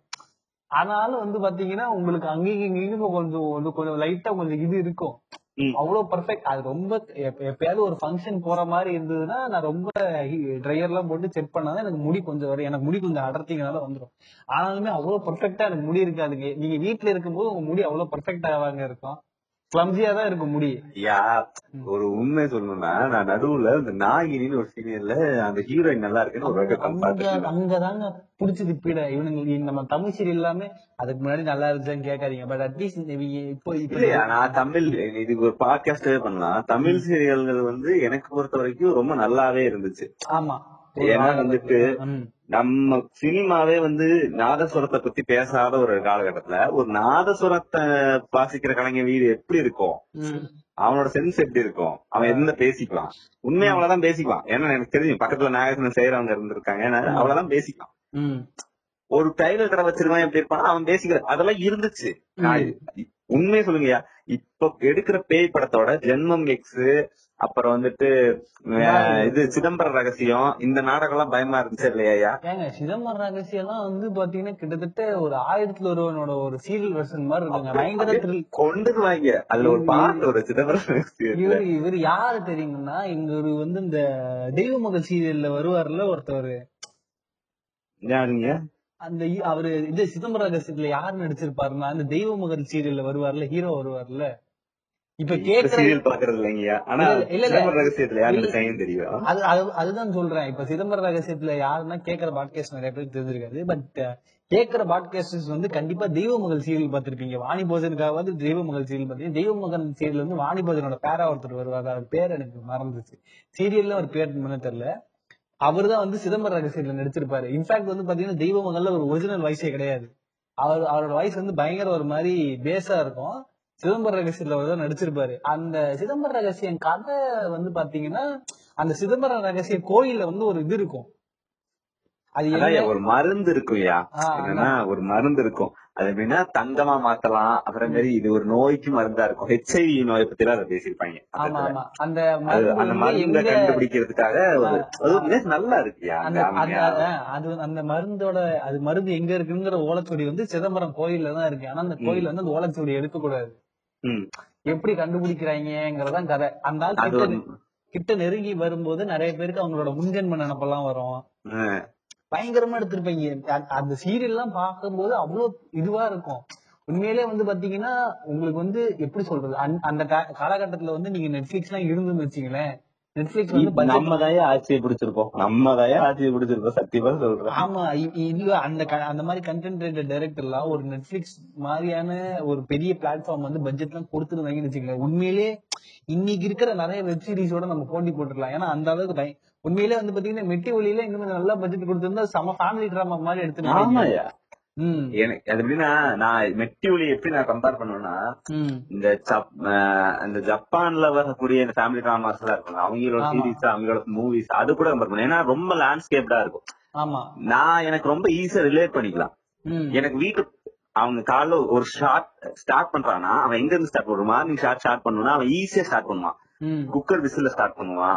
டக்குன்னு பாத்தீங்கன்னா போய் பூஜை அறையில இருந்து ஸ்டார்ட் பண்ணுவான். இல்லன்னா டக்குன்னு போய் துளசி மரத்துல இருந்து ஸ்டார்ட் பண்ணுவான். அவனுக்கு வந்து தேவையே இல்லை. ஒரு வீட்ல ஷார்ட் ஸ்டார்ட் பண்ணணும் டக்குன்னு போய் எங்க ஸ்டார்ட் பண்ணுங்கிறத அவன்.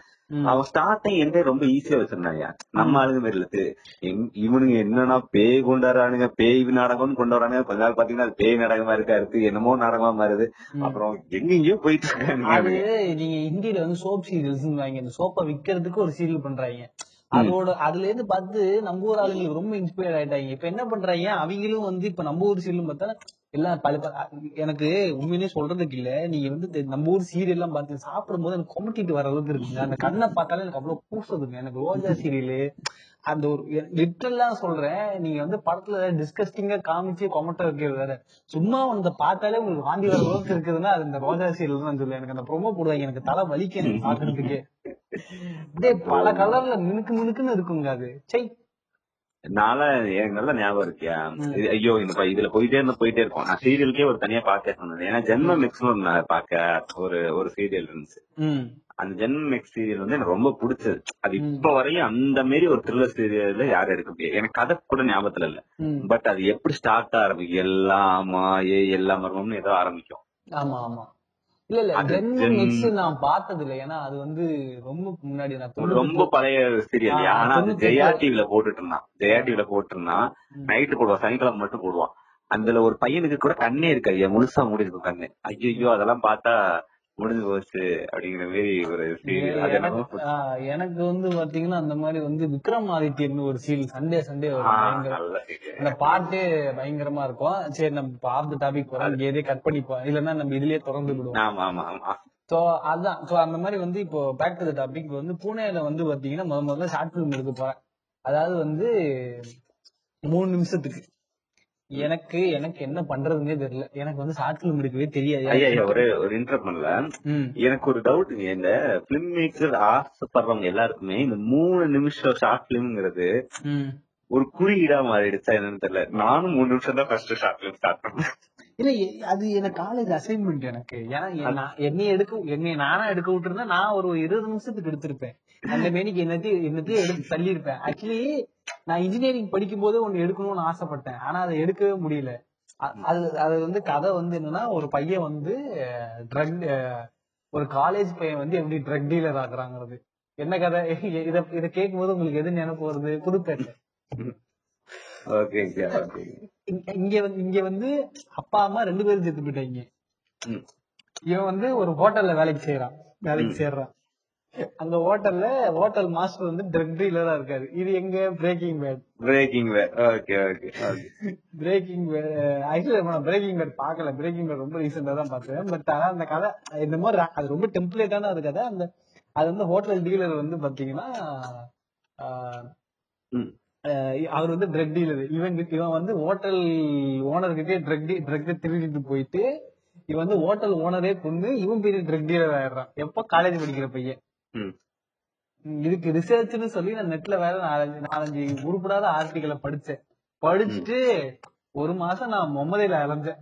நான் எவ்வளவு பெரிய பிலிம் மேக்கர் ஆயிட்டேன். அப்ப வந்து அவாலா பத்தி எல்லாம் நான் படிச்சேன். சும்மா நீங்க இன்டர்நெட்ல அவாலான்னு போட்டு பாத்தீங்களா? நான் நாலு அதுக்கு ஒரு பத்தாயிரம் வரும். ஐயோ இது நானும் பண்ணேனே. அதுல ஒரு ரெண்டு ரெண்டு ஆர்டிகளை படிச்சுட்டேன். படிச்சுட்டு நம்ம எவ்வளவு பெரிய பிலிம் மேக்கர் ஆயிட்டோம் பாத்தியா நம்ம ரிசர்ச் எல்லாம் பண்ண ஆரம்பிக்கிறேன். இதுல இதுல என்னவையா நான் இது இதோட பேரலல் யூனிவர்ஸ் நான் இப்ப சொல்றேன். இதுல நான் எனக்கு நடந்த அது அப்படியே பேரலல் யூனிவர்ஸ் நான் சொல்றேன். இதே மாதிரி என்னாச்சு நானும் இப்ப காலேஜ் படிக்கும்போது இது நீங்க இந்த மாதிரி மூணு நிமிஷம் வந்து எனக்கு எப்படி ஆச்சுன்னா இல்ல இது மூணு நிமிஷங்கிறது வேற. இது இல்ல எனக்கு இதே மாதிரி ஒரு ஸ்டார்ட் ஆச்சு. மூணு நிமிஷம் ஒண்ணு வந்து பண்ணணும் ஷார்ட் பிலிம் எப்படின்னா. அது ஏன் பண்ணணும்னா ஃப்ரெண்ட் ஒருத்தர் சொன்னா எனக்கு இந்த மாதிரி ஒரு எங்கேஜிங்கா ஒரு ஷார்ட் பிலிம் எழுதணும்டா அப்படிங்கிறது. சரி எங்கேஜிங்கா நான் நான் என்ன சொன்னேன் ஒரு லைன் ஒரு லைன் மட்டும் சொன்னேன். அந்த ஷார்ட் பிலிம் பண்ணணும்னு நினைக்கிறவன் அவன் வந்து ஒரு தட்ட வேலை பார்த்துட்டு இருந்தான். இந்த சென்ஸ் அவர்கிட்ட தான் ஒர்க் பண்றான் அவர் கொஞ்சம் பெரிய ஆள் அப்படி இப்படின்னு சொல்லிட்டு இருந்தான். யாரு? சீனுக்கு ஒருத்தர் விளக்கம் கொடுத்தாருல அவர்தான். ம். அவர்கிட்ட இப்படி இப்பதான் இன்ட்ரோ ஆகுறேன். இந்த ஷார்ட் பிலிம் சரி அப்படின்னா எங்கேஜிங்கா எடுக்கணும்டா அப்படி சூப்பரா பண்ணணும்டா அப்படின்னு நான் சொன்னேன். ஒரு விஷய ஒரு சாதாரண விஷயத்த எவ்வளவு எங்கேஜிங்கா சொல்ல முடியுமோ அப்படி எழுதலாம்டா. ஒருத்தர் பஸ் ஏற போறான்னா அதை எவ்வளவு விஷுவலா எங்கேஜ் பண்ண முடியுமோ அதை எங்கேஜ் பண்ணலாம் அப்படிங்கிற மாதிரி நான் சொன்னேன். அது வந்து ரொம்ப பிடிச்சு போய் அது நான் வேற மாதிரி இன்னொரு கதையா சொன்னேன் அது ஒரு பெரிய ஒரு ஒயின் ஷாப் கதையா எழுதி சொல்லிட்டேன். அது வந்து ரொம்ப பிடிச்சு போய் அதுதான் ஃபர்ஸ்ட் இதானுச்சு அந்த மூணு நிமிஷம் மூணு நிமிஷம் ஒரு எங்கேஜ் பண்றத இது பண்ணோன்னே அப்புறம் அப்படியே போக ம். அப்புறம் அடுத்தடுத்து இந்த பாத்தீங்கன்னா நீங்க சொன்ன ட்ரக்கும் வந்துச்சு நமக்கு. சரி. அவளா நான் வந்து வேற எடுத்தேன். ஒரு பொண்ணு ஒரு பை ஒரு பொண்ணு செத்து போறா. அதை தேடி போற ஒரு அப்பா. ஏன் செத்து போறான்னு பார்த்தா ட்ரக் ஏன்னா அப்ப நம்ம காலேஜ் சைட்ல அந்த ஒரு விஷயம் நடந்துட்டு அப்ப- வந்து பாத்தீங்கன்னா இந்த சமூக கருத்து வந்து நம்ம சொல்லியே ஆகணும் கதையில. இந்த மாதிரி ட்ரக்கா ட்ரக்கால இந்த சமுதாயம் ட்ரக்கால எவ்வளவு கேவலமா அழிஞ்சு போகுது.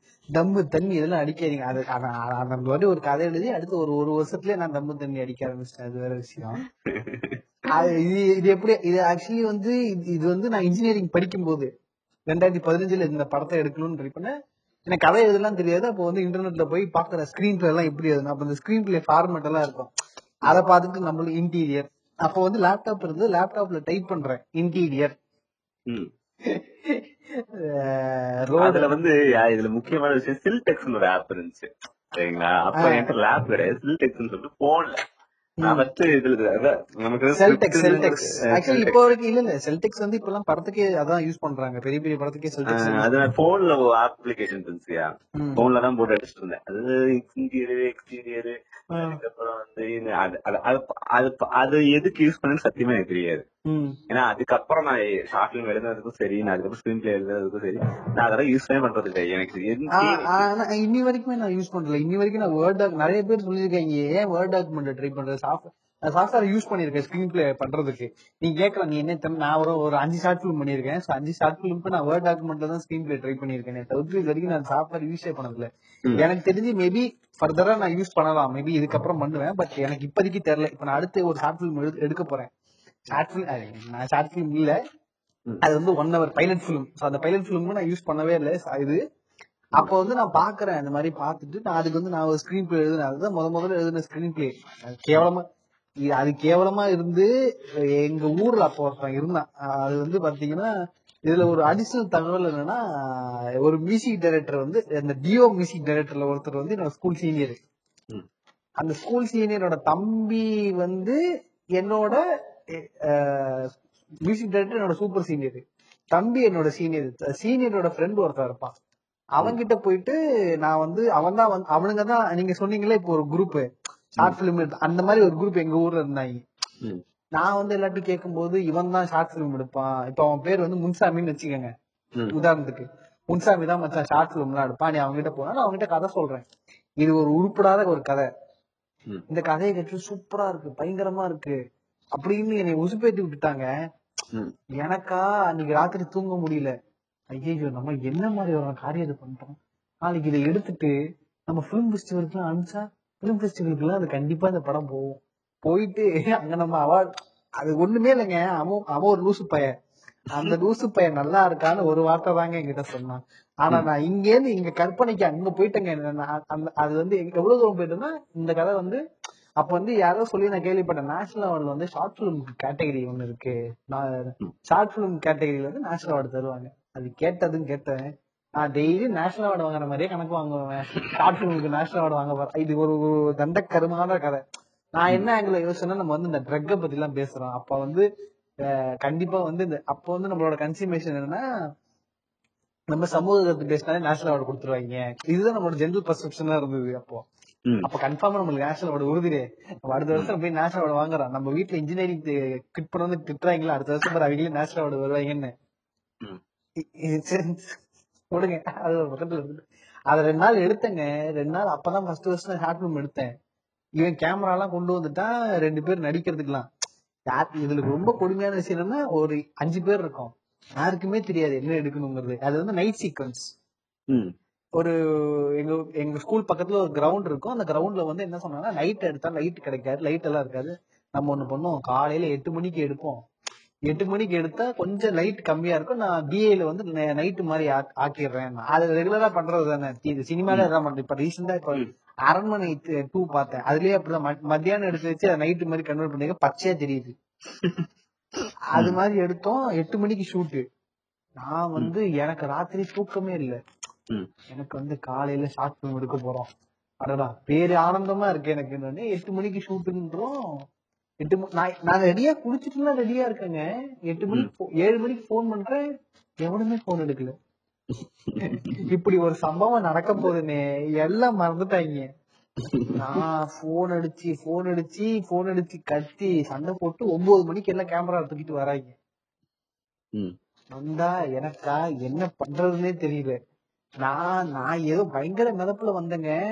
வந்துட்டு சீனு இப்போ நம்ம ஒரு ஒரு இப்போ இவ்வளவு சொல்றது. இப்போ கத்துக்கிட்டு எக்ஸ்பீரியன்ஸ் ஆயிட்டு ஒரு பண்றது வேறங்க. இப்பவே வந்து பாத்தீங்கன்னா நம்மளுக்கு இவ்வளவு ஒரு ஓரளவுக்கு இப்ப நம்மளுக்கு தெரிஞ்சா கூட இப்ப என்ன பண்ணணும் ஏது பண்ணணும்னு எல்லாம் ப்ரிப்பேர்டா தான் வருவோம். கரெக்டா பண்றோம்.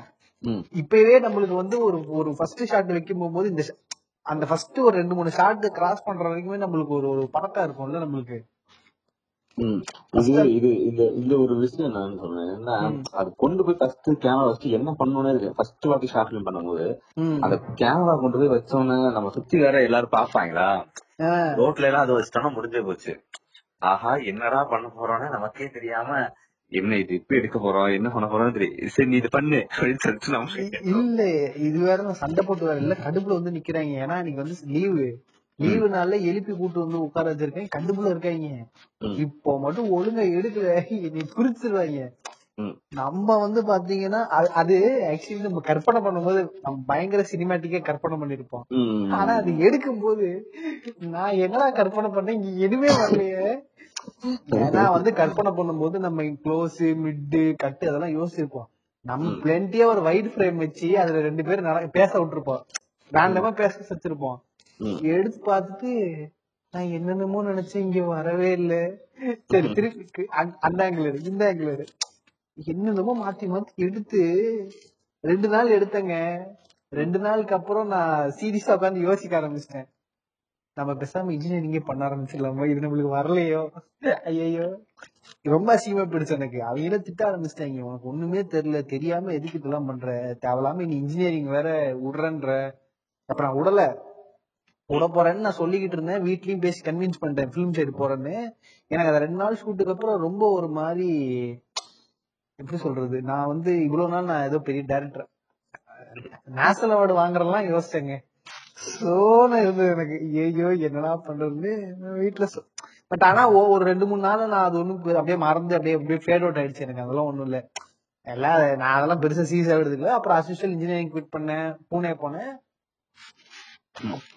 அந்த பூனே வந்து ஒரு மூணு நிமிஷம் ஷார்ட் ஃபிலிம் ஒன்னு எடுத்தேன்.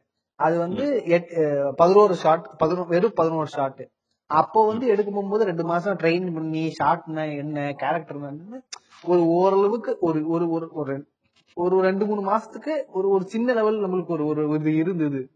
அப்ப வந்து என்ன சொன்னாங்கன்னா நான் வந்து மூணு நிமிஷம் எடுக்கிற எடுக்க எடுக்கணும்னு சொன்னேன் பெரிய புடிச்சியாட்டம். என்ன மூணு நிமிஷம்?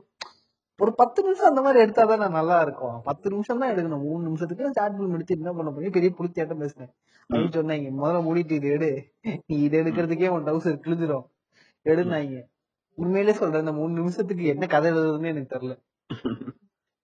என்ன அது எழுது அது எழுதுறது. எதை எழுதி கொடுத்தாலுமே நீங்க சொல்றாங்க. நீ ரொம்ப ஓவர் ஆம்பிஷியஸ் எல்லாம் யோசிக்காத. சிம்பிளா எழுது சிம்பிளா எல்லாம் நம்மளால எழுத முடியாது. அப்ப நம்மளுக்கு அந்த ஆர்வ கோளாறு டைமுங்க நம்மளால சிம்பிளா யோசிக்கவே முடியாது. ரொம்ப பிரம்மாண்டமா யோசிச்சிருவோம். அது என்னமோ எனக்கு அது முதல்ல இருந்துச்சுயா நிறைய இருந்துச்சு. நிறைய யோசிச்சோம். இந்த இதெல்லாம் கொண்டு வர முடியுமா? கொண்டு வர முடியாதானே தெரியாது. நிறைய யோசிச்சிருவோம். நிறைய இது பண்ணிருவோம். பட் எனக்கு என்னன்னா நான் ஒர்க் பண்ண ஆரம்பிச்சோடனே எனக்கு ஒரு விஷயம் என்னன்னா நான் இவங்கள்ட்ட இருந்தெல்லாம் டக்குன்னு எனக்கு டிட்டாச் ஆயிட்டேன். எனக்கு எனக்கு தெரிஞ்சு போச்சு. என்னால சினிமால சர்வே ஆக முடியாது. ஏன்னா நான் சுவாலஜி படிச்சிட்டு இருக்கேன் நான் நான் படிக்கிறதுக்கும் சினிமாவுக்கும் சம்பந்தமே கிடையாது. காலேஜ்ல ஒரு இது வச்சிருக்காங்க பட் அதுல எனக்கு சம்பந்தம் இல்லை. பட் எனக்கு அந்த நேரத்துல ஒரு விஷயம் பண்ணது நான் லிட்ரேச்சருக்குள்ள போனது. புக்ஸ் படிப்பேன். நான் சின்ன வயசுல புக் படிப்பேன். இது என்னன்னே தெரியாம புக் படிப்பேன். நிறைய புக் படிப்பேன். என் அண்ணன்லாம் தெரியாது கருதுன்னா நமக்கு ஜாலியா இருக்கும். என்ன கிடைக்குதோ அதை அத்தனையும் மேயிறது. அந்த விஷயம் தான் என்னை வந்து இத விட்டு நகராம என்னை வச்சிருந்துச்சு. என்ன என்ன ஒரு ஒரு சென்ஸ் வச்சுக்கிட்டேன்னா நீ நீ எவ்வளவு என்ன என்னன்னா புக்ஸ்ல வந்து நீ பெரிய புக் எழுதினாலும் சின்ன புக் எழுதினாலும் புக் தான் அவ்வளவுதான். அது குமுதம் ஆனந்த விகடன் இல்ல வந்துட்டு ரமணி சந்திரன் எழுதினாலும் அதுவும் புக் தான். இல்ல நீ வந்து லிட்ரேச்சர் தீவிர இலக்கிய எழுத போனாலும் புக் தான். அது எங்க எழுத போறன்னு தான் ரமணி சந்திரன் எழுதா எல்லாருக்கும் தெரியும். ம், எது எழுதுனா தெரியாது. அப்படிங்கறத புரிஞ்சுக்கிறதுக்கு எனக்கு ரொம்ப ஈஸியா இருந்துச்சு. எனக்கு வந்து புக்ஸ் வந்து ரொம்ப ஈஸியா மீடியத்தை புரிஞ்சுக்க முடிஞ்சுச்சு. ம், அப்பதான் வந்து அப்படிதான் பிலிம் மேக்கிங் நான் இது பண்ண ஆரம்பிச்சேன் அப்புறம் கொஞ்ச நாள்ல வந்து என்ன சொல்றது? இந்த சைடாவே போக ஆரம்பிச்சிட்டேன். நான் கூட சேர்றவங்க எல்லாம் வந்துட்டு இந்த ரொம்ப தீவிர சினிமா அப்படியே பேச ஆரம்பிச்சாங்க நமக்கு கொஞ்சம் அது அதுல கொஞ்ச நாள் ரொம்ப வெறித்தனமா சுத்திட்டு இருந்தேன். அப்புறம் நமக்கே ஒரு கம்போஸ்ட் ஸ்டேட் வந்துரும். என்னடா இது? அவன் அவன் பாட்டு அவனுக்கு பிடிச்சது பண்ணிருக்கான் நீ பாட்டு நீ பிடிச்சது அப்பவே ஒரு முடிவு பண்ணிட்டேன். பெருசா சினிமா எடுக்கிறோம். அதெல்லாம் நமக்கு என்ன தேவையோ முடிஞ்சா பண்ணுவோம். கிடைச்சா நான் சினிமா எடுக்கிறதுனால உலகம் அழகி போறது இல்ல ஆமா. அதனால ஒரு பிரச்சனையும் கிடையாது. இந்த புரிதல் வர- வரதுக்கே ரொம்ப டைம் எடுத்துரும். நீ சினிமா எடுத்து நீ சினிமா எடுக்கலன்னா இப்ப என்ன போயிடும் என்ன? உலகமே நீ சினிமா எடுக்கிறதுக்கு தான் காத்துட்டு இருக்கிற மாதிரி எதுக்கு இப்போ ஓர பணாத்திட்டு இருக்காங்கிற அளவுக்கு என்னன்னா ஐயா அந்த ஒரு விஷயம் வரத்துக்குன்னா நான் என்னன்னா நான் விஷுவல் மீடியம் நான் எனக்கு எனக்கு கையில வர மீடியம் நான் என்ன மீடியத்துல ஒர்க் பண்றேங்கிறத நான் கத்துக்கிட்டேன். அதுதான் எனக்கு ஒரு நல்ல விஷயம் நான் பிலிம் மேக்கர் ஆகட்டும் இல்ல வேற எந்த ஒரு இதுல ஒர்க் பண்றவனாகட்டும் உனக்கு என்ன மீடியத்துல நீ ஒர்க் பண்ணணும்னு ஆசைப்படுறேங்கிறது மட்டும்தான் நான் எழுதுறனாலுமே விஷுவலா எடுத்து எழுதுற போது நான் விஷுவல்ல தான் எழுதுறேன். நான் எழுதும் போது நான் ஒரு ஆம்பியன்ஸ் பத்தி எழுதுறேன் நான் சரௌண்டிங்ஸ் எழுதுறேன் என்வரான்மெண்ட் எழுதுறேன் இப்படி வருதுன்னு எழுதுறேன். சோ விஷுவலை பத்தியே போயிட்டு இருக்கேன்னா சரி விஷுவல் மீடியத்தை நான் ஒர்க் பண்றேன். அது எதுவா இருந்தாலும் பேப்பர்ல இருந்தாலும் சரி இதுல இருந்தாலும் சரி. விஷுவல் மீடியத்துல அந்த சென்ஸ் அத அங்க புரிஞ்சுக்கிறது தான் எனக்கு இது அந்த இடத்த புரிஞ்சுட்டு அந்த இடத்துக்கு வரணுங்கிறது தான் நம்ம ஆளுங்களோட பிரச்சனையே. அதுதான் ஃபர்ஸ்ட் வந்து. அதுதான் எனக்கு ரொம்ப ஈஸியா இருந்துச்சு. நான் ஈஸியா வந்துட்டேன் அந்த டிரான்சாக்ஷன் டக்குன்னு நடந்துச்சு. படம் பார்த்து புக்ஸ் அதுதான் ஈஸியா டிரான்சாக்ஷன் பண்ணிருக்கேன். நான் பெருசாலாம் எதுவும் பண்ணல. படிச்சுட்டு இருந்தேன். திடீர்னு படம் எடுக்கலாம்னு சொன்னாங்க. இந்த சைடு படம் எடுத்தாங்க. எனக்கு ஒத்து வரல செட் ஆகல அப்படியே இவங்க இவங்க கூட சேர்ந்து பாத்துட்டே இருந்தேன். இவங்க இப்படி எல்லாம் சொல்லிட்டு இருந்தாங்க. நீ படம் எடுக்கறதுனால ஒண்ணும் ஆகாது தம்பி. நீ மூடிட்டு உட்காரு.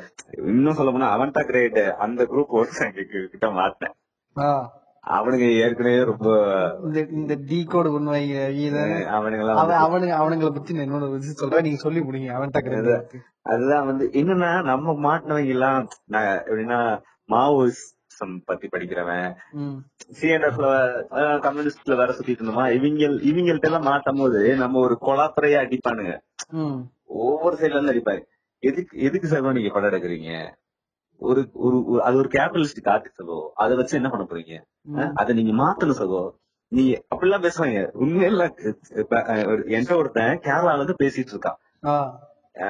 அவன் ஒரு இண்டிபெண்ட் ஃபிலிம் மேக்கர் அவன் சொல்றான் இந்த மாரி எல்லாம் என்ன என்னது படம் எடுத்து என்ன பண்ண போறோம்? பெருசா ஃபிலிம் மேக்கரா நீ என்ன பண்ண போற? அதெல்லாம் ஒண்ணும் தேவை கிடையாது. நீ அந்த ஊர்ல போய் அங்க இருக்கவங்கள படம் எடு. போதும். சின்ன கேமரா வாங்க. ஐம்பதாயிரம் கேமரா போதும். நீ எடிட் பண்ணி நீயே போடு. போதும்.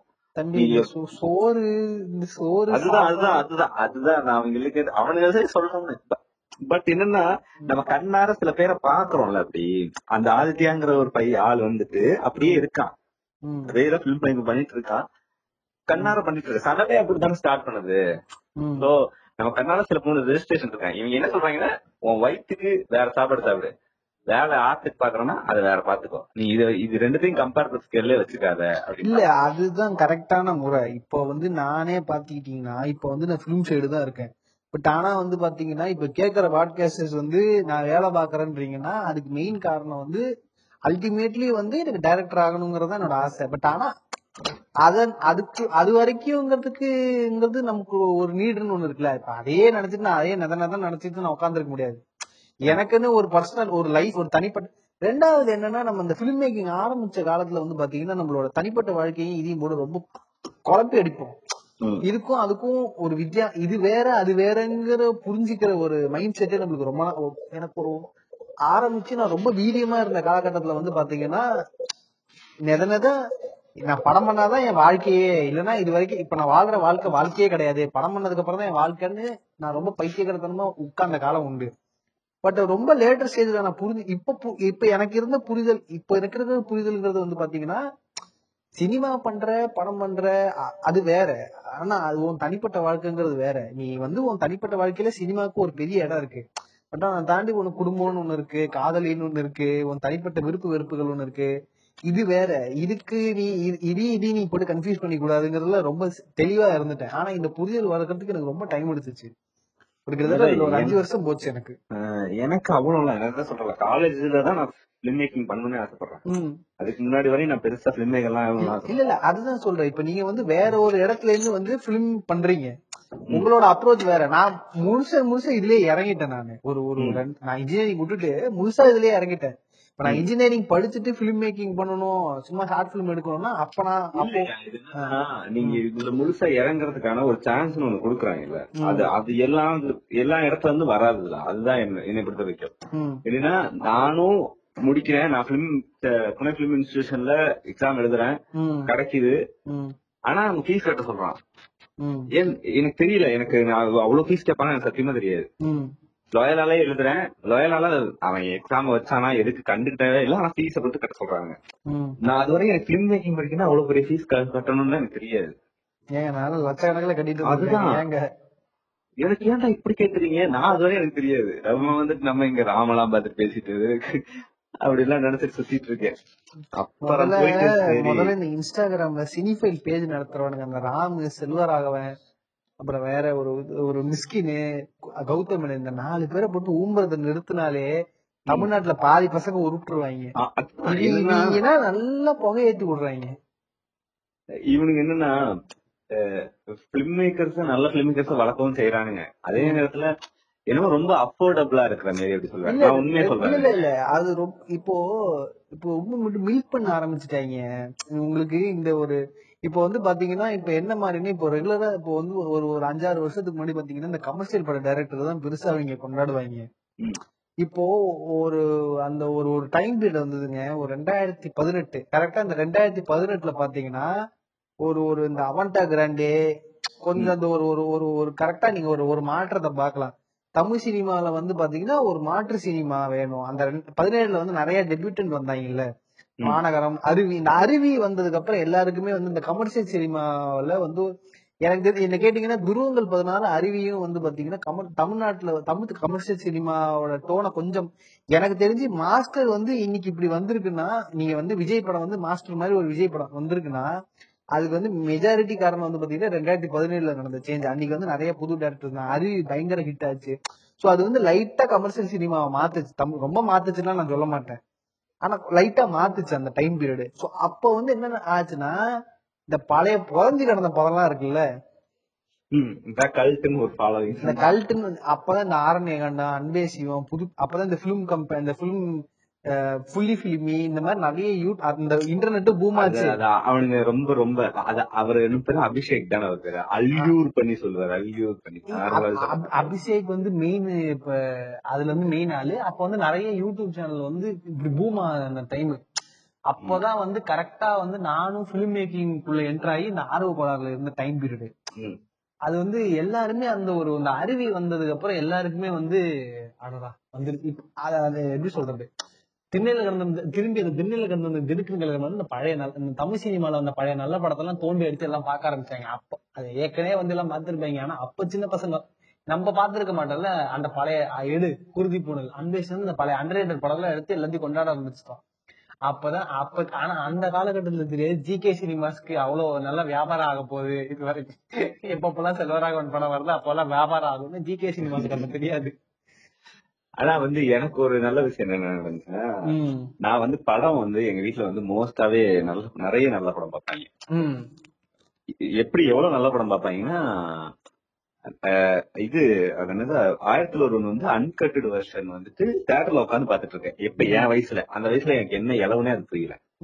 ஈரோட உட்காந்து பாத்துட்டு இருக்கேன். இது இத்தனைக்கு அந்த படம் எங்க அம்மாக்கு ரொம்ப பிடிச்ச ஒரு படம். ஒரு. இல்ல அதுதான் சொல்றேன். ஆயிரத்தி ஒரு வந்து ரொம்ப சின்ன வயசுல தான் பார்த்தேன். எனக்கு அந்த கதை புரிஞ்சுது. எனக்கு ஒண்ணும் புரியாமலாம் இல்ல. இப்ப வந்து நிறைய பேர் வந்து நாங்க ஆயிரத்தி ஒரு எப்ப அப்போ வந்து படம் ரிலீஸ் ஆன டைம்ல இருபத்தி இருபத்தஞ்சு வயசு பசங்க வந்து இப்ப சொல்லுவாங்க அவனுங்களுக்கு இப்போ ஒரு முப்பது முப்பத்தஞ்சு வயசு. இப்ப வந்து அவங்க சொல்றதெல்லாம் இல்ல. நான் வந்து உண்மையிலே ஆயிரத்தி தொள்ளாயிரம் பார்க்கும்போது எனக்கு வந்து புரிஞ்சுதா புரியலன்னு கேட்டா எனக்கு ஒரு படம் ஓடுது. அவ்வளவுதான். அதை என்ன கிராப் பண்ண முடியும்னு நினைக்கிறீங்க? ஒண்ணு புரிஞ்சுதுங்க எனக்கு. அது எனக்கு கதை சிம்பிளா தான் இருந்தது. அவ்வளவு காம்ப்ளிகேட்டட்லாம் இல்ல. காம்ப்ளிகேட்டட் ஒண்ணுமே இல்லைங்க. இவங்க வந்து ஒரு ஆளுக்கு வெயிட் பண்றாங்க. வருஷ கணக்கு ஐநூறு வருஷமா ஒரு ஆளுக்கு வெயிட் பண்றாங்க. அது வந்து கார்த்தி. ஆனா கார்த்திக்கே தெரியாத வந்தானே ஆனா ரீமாசின் போய் சொல்லிடுறா. ஏன்னா அவன் வந்து பாண்டி இது ரொம்ப சிம்பிளான டெம்ப்ளேட்டான கதை. இது புரியாம போனதுக்கு என்ன இருக்குங்கிறது எனக்கு ரொம்ப நாள் கேள்வியா இருந்தது எனக்கு. இதுல புரியாம போறதுக்கு இல்ல இதுல என்ன விஷுவலா நம்ம என்னத்த கன்சியூம் பண்றோம்னு இருக்குல்ல. அவனுக்கு இப்ப இருக்கிறவன் எவனும் புரியல. அந்த படம் எல்லாம் எதுவுமே எனக்கு தெரிஞ்சு முக்காவாசி படம் வந்து ஆயிரத்துல ஒரு புரியலங்கிறதெல்லாம் இல்ல. அத விஷுவலா அவனால கன்சியூம் பண்ணி ஜீர்ணிக்க முடியல. இப்ப வந்து இந்த நிறைய இந்த சோசியல் கான்சியஸ் பேசி பேசி பேசி பேசி அதுக்கு முட்டு கொடுத்தோன்னு இப்ப அவனால ஜீர்ணிக்க முடியுது. இப்ப அவனால பீ விட முடியுது. இப்போ ஆயிரத்துல ஒருவனே வந்து ஓவர் ரேட்டட் அது ரொம்ப சாதாரண கமர்ஷியல் படங்கிற ரேஞ்சுக்கு வந்துட்டாங்க. ஆயிரத்துல ஒருவனே ஒரு கமர்ஷியல் படம்ட்டாங்க பாக்குறீங்களா? ஆயிரத்துல ஒருவன் ஒரு கல்ட் கிளாசிக் ஆர்ட்டுங்கிற போய் இப்ப ஆயிரத்துல ஒருவன் கமர்ஷியல்ங்கிறது வந்துருச்சு. இல்ல நான் வந்துட்டு அதுக்குள்ளே போறது இல்ல நான் என்ன ஆயிரத்துல ஒரு பார்த்தோன்னே நான் ஒரே ஒரு விஷயம் தான் இருப்பேன். நான் அந்த ஊர்ல வளர்ந்திருக்கேன். எனக்கு அந்த ஸ்டோரிஸ் தெரியும். எனக்கு அந்த கதைங்க தெரியும். எனக்கு கனெக்ட் பண்ண முடிஞ்சு நான் அந்த சீன்ல அழுதேன். என்னை ஒருத்தர் ஒருத்தர் அழுக வச்சான். எப்படின்னே தெரியல. ம். புல் அடிக்குது பாட்டு கேட்கும் போது அழுக வருது. நில்லாடி புல் அடிக்குது பாட்டு கேட்குது எலி குறிக்கிறீங்கன்னா எனக்கு எல்லாம் அழுக வருது. அந்த வயசுல ஒருத்தர் ஒருத்தர் அழுக வைக்கிறான்னா ஓகே இவன் ஏதோ செய்யறான். அவ்வளவுதான். அதுலதான் அந்த பேஸ் தான். அதே மாதிரி தான் எனக்கு கமலும் பண்ணது. ஒரு பிலிம் மேக்கரா ஒருத்தன் இவன் எப்ப இன்ஃபுளுன்ஸ் பண்றாங்கிறது அதுக்கப்புறம் நம்ம எவ்வளவு பெரிய படம் கொடுத்தாலும் சரி அது எப்படி இன்ஃபுளுன்ஸ் என்னை உணர்ச்சி பூர்வமா ஒருத்தர் தூண்டணும் எதுக்கு? ஒன்னு ஈஸியா உண்மையா ஒண்ணு சொன்னேன் இங்க உலகத்தோட உலகத்துல அதிகமா ஏன் இந்தியால நம்ம வந்து சினிமாக்களை கொண்டாடுறோம்னா ஒரே ஒரு விஷயம் தான். சினிமாக்களை ஆதாரிக்கிறது ஆராதிக்கிறது அதிகமான காரணம் நம்ம கடவுளை ரொம்ப ஈஸியா ஆராதிப்போம். நம்மளுக்கு வந்து எப்படி சொல்றது ஒரு பரஸ் அது என்ன சொல்லுவாங்க நல்ல பரவச நிலை அடையிறதுனா ரொம்ப பிடிக்கும். ஈஸியா பரவச நிலை அடைஞ்சிரும். அந்த மாதிரி ஆனா அழுகுனா நம்ம கடவுளை பார்த்தா அப்படியே மெய் மறந்து சில பேர்லாம் அழுவான் கோயில் நின்று எப்படா வருது அப்படின்னு. அவனுக்கு என்னன்னா அவன் அத்தனை கஷ்டத்தையும் அவன்கிட்ட சொல்லுவான். அந்த மாதிரிதான் அதே மாதிரிதான் சினிமாவும் ஈஸியா நம்மள ட்ரிகர் பண்ணும் ம். அந்த மாதிரி எவனாச்சும் நல்லா கதை சொல்லிட்டாங்க அங்கதான் ஒருத்தன் வந்து பிலிம் மேக்கரா ஆரம்பிக்கிறான் நான் வந்து கமலை பார்த்த ஃபர்ஸ்ட் ஓகே ஒருத்தன் படம் எடுக்கிறான் ஹேராம்னு ஒரு படம் எடுக்கிறான். ஹேராம்ல பார்க்கும்போது அழுக வருது அண்டேசுவம் பார்த்தா அழுக வருது. அதுக்கப்புறம் வந்துட்டு குருதி புனல்ல பாக்கலையா அதுக்கப்புறம் வந்துட்டு நல்ல படம். மகாநதி. ஐயோ என் வாழ்க்கையை வெறுக்க வச்ச படம் அந்த படம். ஆமா இப்போ வரைக்கும் என்னால மகாநிதி உட்காந்து பார்க்க முடியாது. மகாநிதி பார்த்தாலே ஒரு மாதிரி ஆயிடும் எனக்கு டல்லா இப்போ வரைக்கும் அந்த படத்தை பார்க்க மாட்டேன். ஒரே ஒரு தடவை தான் என் வாழ்க்கையில பார்த்திருக்கேன் அந்த படத்தை. இப்போ வரைக்கும் என்னால அந்த படத்தை பார்க்க முடியாது. அதே மாதிரி செல்ஃபா நான் எனக்கு ஏன் பிலிம் மேக்கிங் மேல ஒரு குள்ள போகணும்னு ஒரு இது வந்துச்சுன்னா எனக்கு ரொம்ப வைலன்ஸ்னா ரொம்ப பிடிக்கும். அது இந்திய சினிமா சொல்ல மறந்துருச்சா இல்லைன்னு தெரியல. அப்பதான் இந்த வேறு சினிமா வந்து என்னை ரொம்ப சாந்தப்படுத்தினாங்க. அப்பா நல்லபடியா சண்டை போடுறாங்கடா நல்லபடியா குத்திக்கிறாங்க நம்ம சினிமால அதெல்லாம் ரொம்ப தீர்க்கமா இருப்பானுங்களா ஆ, அதெல்லாம் அது அதுவும் ரீசெண்டா இப்போ நான் ஒண்ணு கண்டுபிடிச்சேன். ரீசெண்டா வந்து பாத்தீங்கன்னா நான் ஜாம்பே படம் நிறைய பார்க்க ஆரம்பிச்சேன். ஜாம்பே சீரிஸ் படம். என்ன அது ஒரு லாஜிக் என்னன்னா எனக்கு ரொம்ப நம்ம வாழ்க்கையில ரொம்ப கிரைசிஸ் பிரச்சனைன்னு நம்மளை சுத்தி ஒரே ஒரு பிரச்சனையா இருக்கும்போது அந்த சூழல் இருக்கும்போது நீங்க இந்த மாதிரி ஒரு அப்போகலிப்டிக் படம் பார்க்கும்போது இந்த ஹீரோ வந்து ஜாம்பேயை துரத்தி அவர் ஓடி அவர் தப்பிக்கும் போது உங்களுக்கு ஒரு செம்ம கிராட்டிபிகேஷன் கிடைக்கும். லிட்டரலா நீங்க உங்க பிரச்சனையில இருந்து ஓடி தப்பிச்சு ஒரு நிலையை அடையும் போது உங்களுக்கு என்ன கிடைக்கும் அந்த மாதிரி. சோ பேசிக்கா ஒரு ரிவர்ஸ் சைக்காலஜி மாதிரி அந்த ஹீரோ இடத்துல உங்களை வச்சு பாத்தீங்கன்னா உங்களுக்கு உங்க பிரச்சனை எல்லாம் உங்களை துரத்துதாலே நீங்க ஓடி தப்பிக்கிறீங்கிற மாதிரி உண்மையிலே நீங்க நார்மலா இருக்கிற சாமி படம் பாக்குறத இப்ப சாமி படம் பார்க்கும்போது உங்களுக்கு இன்னுமே ஒரு கனெக்டிவா இருக்கும். எனக்கு தெரிஞ்சு இது வரைக்கும் நான் லாஸ்ட் ஒரு ஒரு மூணு மாசத்துலயே என்னமோ பத்- பதினஞ்சு படம் பதினஞ்சு ஜாம்பிய படம் பார்த்துட்டேன். ரெண்டு சீரீஸும் பார்த்துட்டேன்.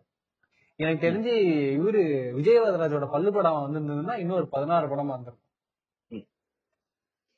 அது அவ்வளவுதான். அந்த ஒரு. என்னதான் சொல்றது? அந்த சென்ஸ் நம்ம எங்க எடுத்துக்க போறோம். உனக்கு உனக்கு இது பிடிக்குன்னா அதை பார்க்க போறோம் அவ்வளவுதான். அது அது அதை பண்ணி பார்க்கணும்னு எனக்கு ஆசை வந்து ஆ. எனக்கு வந்து இவங்க பண்ண வைலன்ஸ நான் காட்டணும். இவங்க காட்டாத விஷயத்த நான் காட்டணும். அவ்வளவுக்காக நான் படம் எடுக்கணும். கரெக்ட் அதே மாதிரி என் லேண்ட்ஸ்கேப்ப சொல்லணும். நான் அரசியல் பட படங்கள் அரசியல் படுத்தப்படும் போதுதான் எனக்கு ரொம்ப ஒரு நல்ல விஷயமா தோணுச்சு. இந்த வேவ் ஒண்ணு உருவானுச்சு. அப்பதான் வந்துட்டு ரஞ்சித்துக்கு அப்புறம் உண்மையிலே ரஞ்சித்துக்கு இது ஒரு பெரிய பார்ட்டா சொல்லலாம். எப்படி வந்து நார்த்ல வந்து நாகராஜ் மஞ்சுளேவா அந்த மாதிரி இங்க வந்து ஏன்னா இன்ஃபேக்ட் நாகராஜ் மஞ்சுளே விட இங்க ரஞ்சித் பண்ணது வந்து பாத்தீங்கன்னா அந்த இன்னுமே- wave வந்து ரொம்ப தீர்க்கமான வேவுங்க ஆ. நாகராஜ் மன்சுல பண்றது வந்து அந்த படத்தை எத்தனை பேர் அங்க எவ்வளவு பேர் கடைசி கடை கோடி வரையும் கன்சியூம் பண்ணணும். அதுதான் அந்த பிரச்சனை இது. ரஞ்சித்தோட படம் கடை கோடி வரையும் கன்சியூம் பண்றான். நாகராஜ் மன்சுல கன்சியூம் பண்றாங்கிறத தாண்டி அதனால ஒரு பயங்கர வேவ். இப்ப நீங்க இங்க வந்து கன்சியூம் பண்ணாதானே எனக்கு அந்த வேவே உருவாகும். அந்த இடத்துல தான் பாக்குறேன் ஜாதி சாதி ரீதியான பிரச்சனைகளை வந்து நீங்க உங்க- படத்துல நீங்க சொல்லி எஸ்டாப்ளிஷ் பண்ணியே ஆகணும். அப்படி ஒண்ணு இல்லவே இல்லைங்கிற ஒரு ஸ்டாண்ட் அவங்களால எடுக்கவே முடியாதுங்கிற ஒரு கட்டாயத்துல இருந்தாலும் கொண்டு வந்துட்டாப்ல அது உண்மையிலே நல்ல விஷயம். இப்ப வந்து நீங்க முதல்ல கிராம படங்கள்லாம் காமிச்சீங்கன்னா அதுல வந்து பெரிய தீண்டாம இப்ப கிராமத்துல வந்து பாத்தீங்கன்னா சேரின்னு ஒரு இடம் இருக்குங்கிறதே பெரிய போக்கஸ்லாம் பண்ண மாட்டாங்க ஒரு கிராமம் பச்சை பசேல இருந்தது எல்லாம் சந்தோஷம் எல்லாம் அந்த கிராமம். நீங்க ஒண்ணுமே இல்ல நீங்க விசுவாசம் படம் பாத்தீங்கன்னா விசுவாசம் படம் உங்களுக்கு மேலோட்டமா பார்க்கும்போது உங்களுக்கு எப்படி தெரியும்? அஜித் குமார் ஒரு தூக்குத்துறன்னு ஒரு ஆளு கோவப்படுறாப்ல தூக்குத்துறை யாரு? அந்த ஒரு ஆண்டை. ஒரு ஆண்ட பரம்பரையை சேர்ந்துவான். அப்ப அதான் அவன் அவன் சாதி பெருமையா தான் ஆனா சிவாக்கு வந்து அப்படி ஒரு விஷயம் இருக்குங்கிறதே தெரியாது. அது வேற விஷயம். அந்த அப்படி ஒரு மலுமட்டை. சோ அதனால அதுல பெருசா போக்கஸ் பண்ணிருக்க மாட்டாங்க. பட் நமக்கு என்னன்னா நம்ம அப்படின்னா ஒண்ணு இல்ல. நான் கடைசியா வந்துட்டு நான் ரொம்ப ரொம்ப இது பண்ண இது இது கர்ணன் படம் பாக்குறேன். நந்த அஹ், நந்தனினமே அப்படின்னு ஒரு பாட்டு வரும். போராடடா தம்பி வாழ். அந்த பாட்டை இங்க எத்தனை பேரு எப்படி பாத்துருப்பான்னு தெரியாது. நமக்கு தெரியாது. இங்க அந்த பாட்டுக்கு சந்தோஷப்பட்டவன் அந்த தேட்டர்ல நான் வந்து எங்க ஐநா அந்த தேட்டர் எங்க பாத்தீங்கன்னா சன்மால்ல பாக்குறேன். சன்மால்ல பாக்குறேன்னா ஐநாக்ஸ்ல பாக்குறேன்னு எனக்கு தெரியல. உட்காந்து பாக்குறேன். அந்த பாட்டு போடுறான் இது எப்படிப்பட்ட பாட்டுனா எங்க ஊர்ல இந்த ஒரு பாட்டுக்காக மொத்த கிராமமும் காத்திருப்பாங்க. கிராமம் இந்த சென்ஸ் அந்த அதாவது சரி அது சிட்டிக்குள்ள தானே. திருச்சியோட அவுட் அவுட்ஸ்கர்ட்ஸ்ல இருப்போம். அவ்வளவுதான். அவுட்ஸ்கர்ட்ஸ்னா அவுட்ஸ்கர்ட்ஸ் சொல்லக்கூடாது. அது மெயின்லாம் மெயின்லயே அது ஒடுக்கமா இருப்பாங்க. அங்கேயே வந்து ஆனா ஒவ்வொரு வாட்டியும் திருவிழா ஃபங்க்ஷன் நடக்கும்போது இந்த பாட்டு வரும். இந்த பாட்டு ஒரு பாட்டுக்காக எல்லாரும் வெயிட் பண்ணுவோம். அந்த ஒரு பாட்டுக்காக வெயிட் பண்ணுவோம். அந்த ஒரு பாட்டு வந்துச்சுன்னா முடிஞ்சு அதுதான் வந்து அது அது பாட்டு போடாம அந்த ஃபங்க்ஷன் முடியாது. அந்த பாட்டுக்காக தான் வெயிட் பண்ணுவோம். இத ஒருத்தர் சொல்றான்ல. இது ஒருத்தர் சொல்றதுக்கு வந்தான்ல இத்தனை இத்தனை வருஷம் தமிழ் சினிமா அதை சொல்றதுக்கு வரவே இல்ல. ஆமா. இது ஒருத்தர் சொல்றதுக்கு வராங்களா அது வரத்துக்கு ஒருத்தன் கொடுக்கறான்ல ஸ்பேஸ் இப்படி ஒரு மக்கள் இருக்கான் இந்த மக்களுக்கு ஒரு பேசுறதுக்கு இடம் இருக்குன்னு ஒண்ணு இருக்குல்ல. அததான் நான் வந்து ரொம்ப விரும்புறேன். அதுதான் ரஞ்சித் உருவாக்கின ஒரு விஷயமா நான் நினைக்கிறேன். இல்ல உண்மையிலேங்க நீ இப்ப நீங்க நீலம் பண்பாட்டு மையம் இப்போ இவரு நான் மார்கழி மக்கள் ஆக்சுவலி ஒரு நாள் தான் போக முடிஞ்சது. லாஸ்ட் டே போகணும்னு நினைச்சேன். பட் ஆனா வந்து பாத்தீங்கன்னா நான் கொஞ்சம் ஈஸியார் சைடுல இருந்ததுனால அன்னைக்கு செக்கிங் ஜாஸ்தியா இருக்கும்னு நான் போல. மழை வேற அன்னைக்கு. உண்மையிலே வந்து பாத்தீங்கன்னா உண்மையிலே அங்க நீங்க போய் பார்க்கும்போது உங்களுக்கு பயங்கர ஆச்சரியமா இருக்கும். அது வந்து எங்கன்னா நான் போனது வந்து ராஜா அண்ணாமலை சபா. அது வந்து எங்கன்னா இது என்ன கோர்ட் பக்கத்துல இருக்குது. யாருக்கு அங்க- வந்து பாத்தீங்கன்னா கச்சேரி தான் நடக்கும். அந்த இடத்துல நீங்க வந்து ஒரு ஒரு ஒரு வந்து பறை இசை நடந்து நீங்க மொத்த கிரௌடும் எஞ்சி ஆடினதை நான் அங்கதான் பார்த்தேன். அவ்வளவு சந்தோஷமா இருந்தது எனக்கு பார்க்கும்போது அது. அது நடக்கிறதுக்கு ஒரு ஆள் காரணமா இருக்காப்லன்னா அது யாருன்னா ரஞ்சித். இப்போ வெறுமனே சினிமான்னு மட்டும் இல்லாம எல்லா இடத்துலயுமே இந்த ஒரு ஒரு ஒரு இதை கொண்டு வராப்ல அது ரொம்ப பெரிய விஷயம். அது ரஞ்சித் தீர்க்கமா பண்ணு. ரஞ்சித் வந்து என்ன ஒரு பாலை கொடுத்துட்டா. நீ பண்ணு நான். நீ இந்த மாதிரி நம்மள பத்தி நீ இங்க சாதாரண ஒரு மனுஷன் சொல்ல வரியா? நான் கதை சொல்லிருக்கியா? உனக்கு எடுக்கிறதுக்கு நான் சான்ஸ் தரேன்றான். அது ஒண்ணு இருக்கு. அதே மாதிரி நான் ராமையும் அந்த இன்னொரு இன்னொரு சைடு எப்படின்னா நமக்கு ஒரு சில பேர் ஃபேவரட்டிசமா வச்சுக்கோம். நிறைய படங்கள் பிடிச்சாலும் சில பேர் ஃபேவரட் எனக்கு ராமுங்கிறத நான் ரொம்ப ஒரு தீர்க்கம் அவன் அவன் எப்படி ஒரு மனுஷனை எப்படி பிடிக்க முடியும்? எப்படி ஒரு புக்ஸ் ஒரு ஒருத்தன் நிறைய புக்கு படிக்க நல்ல இலக்கியங்கள் படிக்கிற ஒருத்தன் போய் ஒரு ஹம்பிளான ஒரு பர்சனை போய் பார்க்கணும்னு அதை நான் ராம தான் சொல்றேன். ஏன்னா நேர்லயும் அவங்ககிட்ட போய் அசிஸ்டண்டா கேட்டிருக்கேன். அவரோட அவனோட அவரோட இதுல நான் நிறைய வாட்டி தொடர் பண்ணிருக்கேன் அதனால நான் மத்த கேரக்டர் இது பண்ணும் போதும் ராமகிட்ட இது பண்ணும் போதும் ஒரு வித்தியாசத்தை. ஏன்னா ரொம்ப ஹம்பிளான ஆளு ரொம்ப சாதாரணமான ஆளா இருந்தார். ம். அந்த விஷயத்துல வந்துட்டு என்னன்னா உனக்கு கோவம் வரும்டா உனக்கு இது வரும்டா நீ கருமமானவன் தான்டா உனக்கு எல்லாமே வரும்டா அப்படிங்கறதே நமக்கு சொல்றதுக்கு யாராச்சும் ஒருத்தன் வேணும்ல. இந்த சினிமா சொல்லவே மாட்டேங்குது. இப்ப வரையும் எவனும் சொல்ல மாட்டான் கௌதம் வாசுதேவ் மேனன் படத்துல நடிக்கிற ஹீரோயின்களுக்கும் ஆய் வரும். இத புரிஞ்சுக்கணும். இத வந்து ஒரு நீ சாதாரண மனுஷன்டா அப்படிங்கறத ஒரு சினிமா காட்டியே தீரணும். நான் ரொம்ப தீவிரமான கிட்டனோட ஃபேன் இந்த இந்த ஒரு லைன் சொன்னீங்களே எனக்கு ரொம்ப பிடிச்சிருந்து இல்ல அது அது எனக்கு என்னன்னா ஏன் இந்த சினிமா காட்டுறதுக்கு மறுத்துட்டே இருக்குன்னு தெரியல. அந்த ஒரு விஷயத்த இங்க இப்ப வரை எந்த ஒரு பிலிம் மேக்கரும் எழுது ஒரு பிலிம் மேக்கராச்சும் ஒரு கர்ப்பிணிய அடிக்கிற மாதிரி ஒரு காட்சி வைடா. உனக்கு கோவம் வரும் ஹீரோ அடிக்கணும். அப்படி ஒரு காட்சி வைப்பாரலாம். அப்படிங்கறது என்னோட ஆசை. நான் வைப்பேன் கண்டிப்பா அப்படிங்கிற ஒரு ஒரு மனசுல தான் இருக்கு. எனக்கு ஒரு படம் வச்சுட்டாப்ல ஆல்ரெடி மயக்கம் அதுதான் மயக்கமண்டல வச்சிருக்கான் அ- அதுதாங்க ஒரு ஒருத்த உடச்சிருக்கான். அதுவும் எப்படின்னா அவன் போய் மன்னிப்பு கேட்பான். ம். நம்ம ஆள் மன்னிப்பே கேட்க கூடாது அது மாரி ஒரு இது இது இது ஸ்ட்ரக்சரலே இல்லாத இந்த டிரான்சாக்சன் நவன்டகிரேட்டர் குரூப் அவர் இருந்தவங்க தான் நாங்களும் இது சொல்லிக்கிறோம் இது- அந்த மாரி ஒரு நெறிய கிரேடுக்கு எதுக்கு சொல்ல வந்தேன்னா ஏன்னா அவங்களாலதான் ஒரு கட்டத்துக்கு மேல இந்த டீ கோடிங் இந்த கேட் டீடைல்ஸ் எல்லாம் போட்டு ரொம்ப மீட் பண்ண ஆரம்பிச்சிட்டாங்க. ஒரு கட்டத்துக்கு மேல என்ன ஆயிடுச்சுன்னா இப்ப அவட்டா கிரேடு வரும்போது பாத்தீங்கன்னா இந்த பழைய அது- அதான் சொன்ன இந்த பூமு நடக்கும்போது இந்த பழைய படத்தெல்லாம் தோன்றது ஹிடன் டீடைல் சொல்றது உண்மையிலே வந்து பாத்தீங்கன்னா நீங்க அவன்டா கிராண்டே குரூப்ல யாராவது தெரியுமா தெரியாது. தடம் படத்தை போட்டு அவங்க அளவுக்கு யாருமே மில்க் பண்ணதே கிடையாது. அருண்விஜயோட தடம் தடம் வந்தது இல்ல அதுல வந்து அந்த இடன் டீட்டெயில் இருக்கு இந்த இடன் டீட்டெயில் இருக்கு அது இருக்கு இது இருக்குன்னு டைரக்டர் உட்காந்து பேச பேசுறாங்க. எனக்கு வந்து ஒரு ஒரு ஒரு கட்டம் வரைக்கும் அது ஓகே நல்லா தான் இருந்தது. ஒரு கட்டத்துக்கு மேல என்ன ஆயிடுச்சுன்னா எனக்கு அது ஒரு மாதிரி தற்பெருமை மாதிரி இருந்தது. உண்மையிலே சரி தடம் படம் நல்லா தான் இருந்தது சூப்பரா இருந்தது. ஆனா வந்து பாத்தீங்கன்னா ஒரு டைரக்டர் வந்து நான் எவ்வளவு பெரிய படைப்பை கொடுத்துருக்கேன் பாரு இதுல எவ்வளவு வச்சிருக்கேன் பாரு நீ வந்து நான் எவ்வளவு பெரிய புத்திசாலி பாருன்னு அந்த டைரக்டரோட தற்பெருமை பேசிக்கிற மாதிரி தான் எனக்கு ஒரு கட்டத்துக்கு மேல இருந்தது.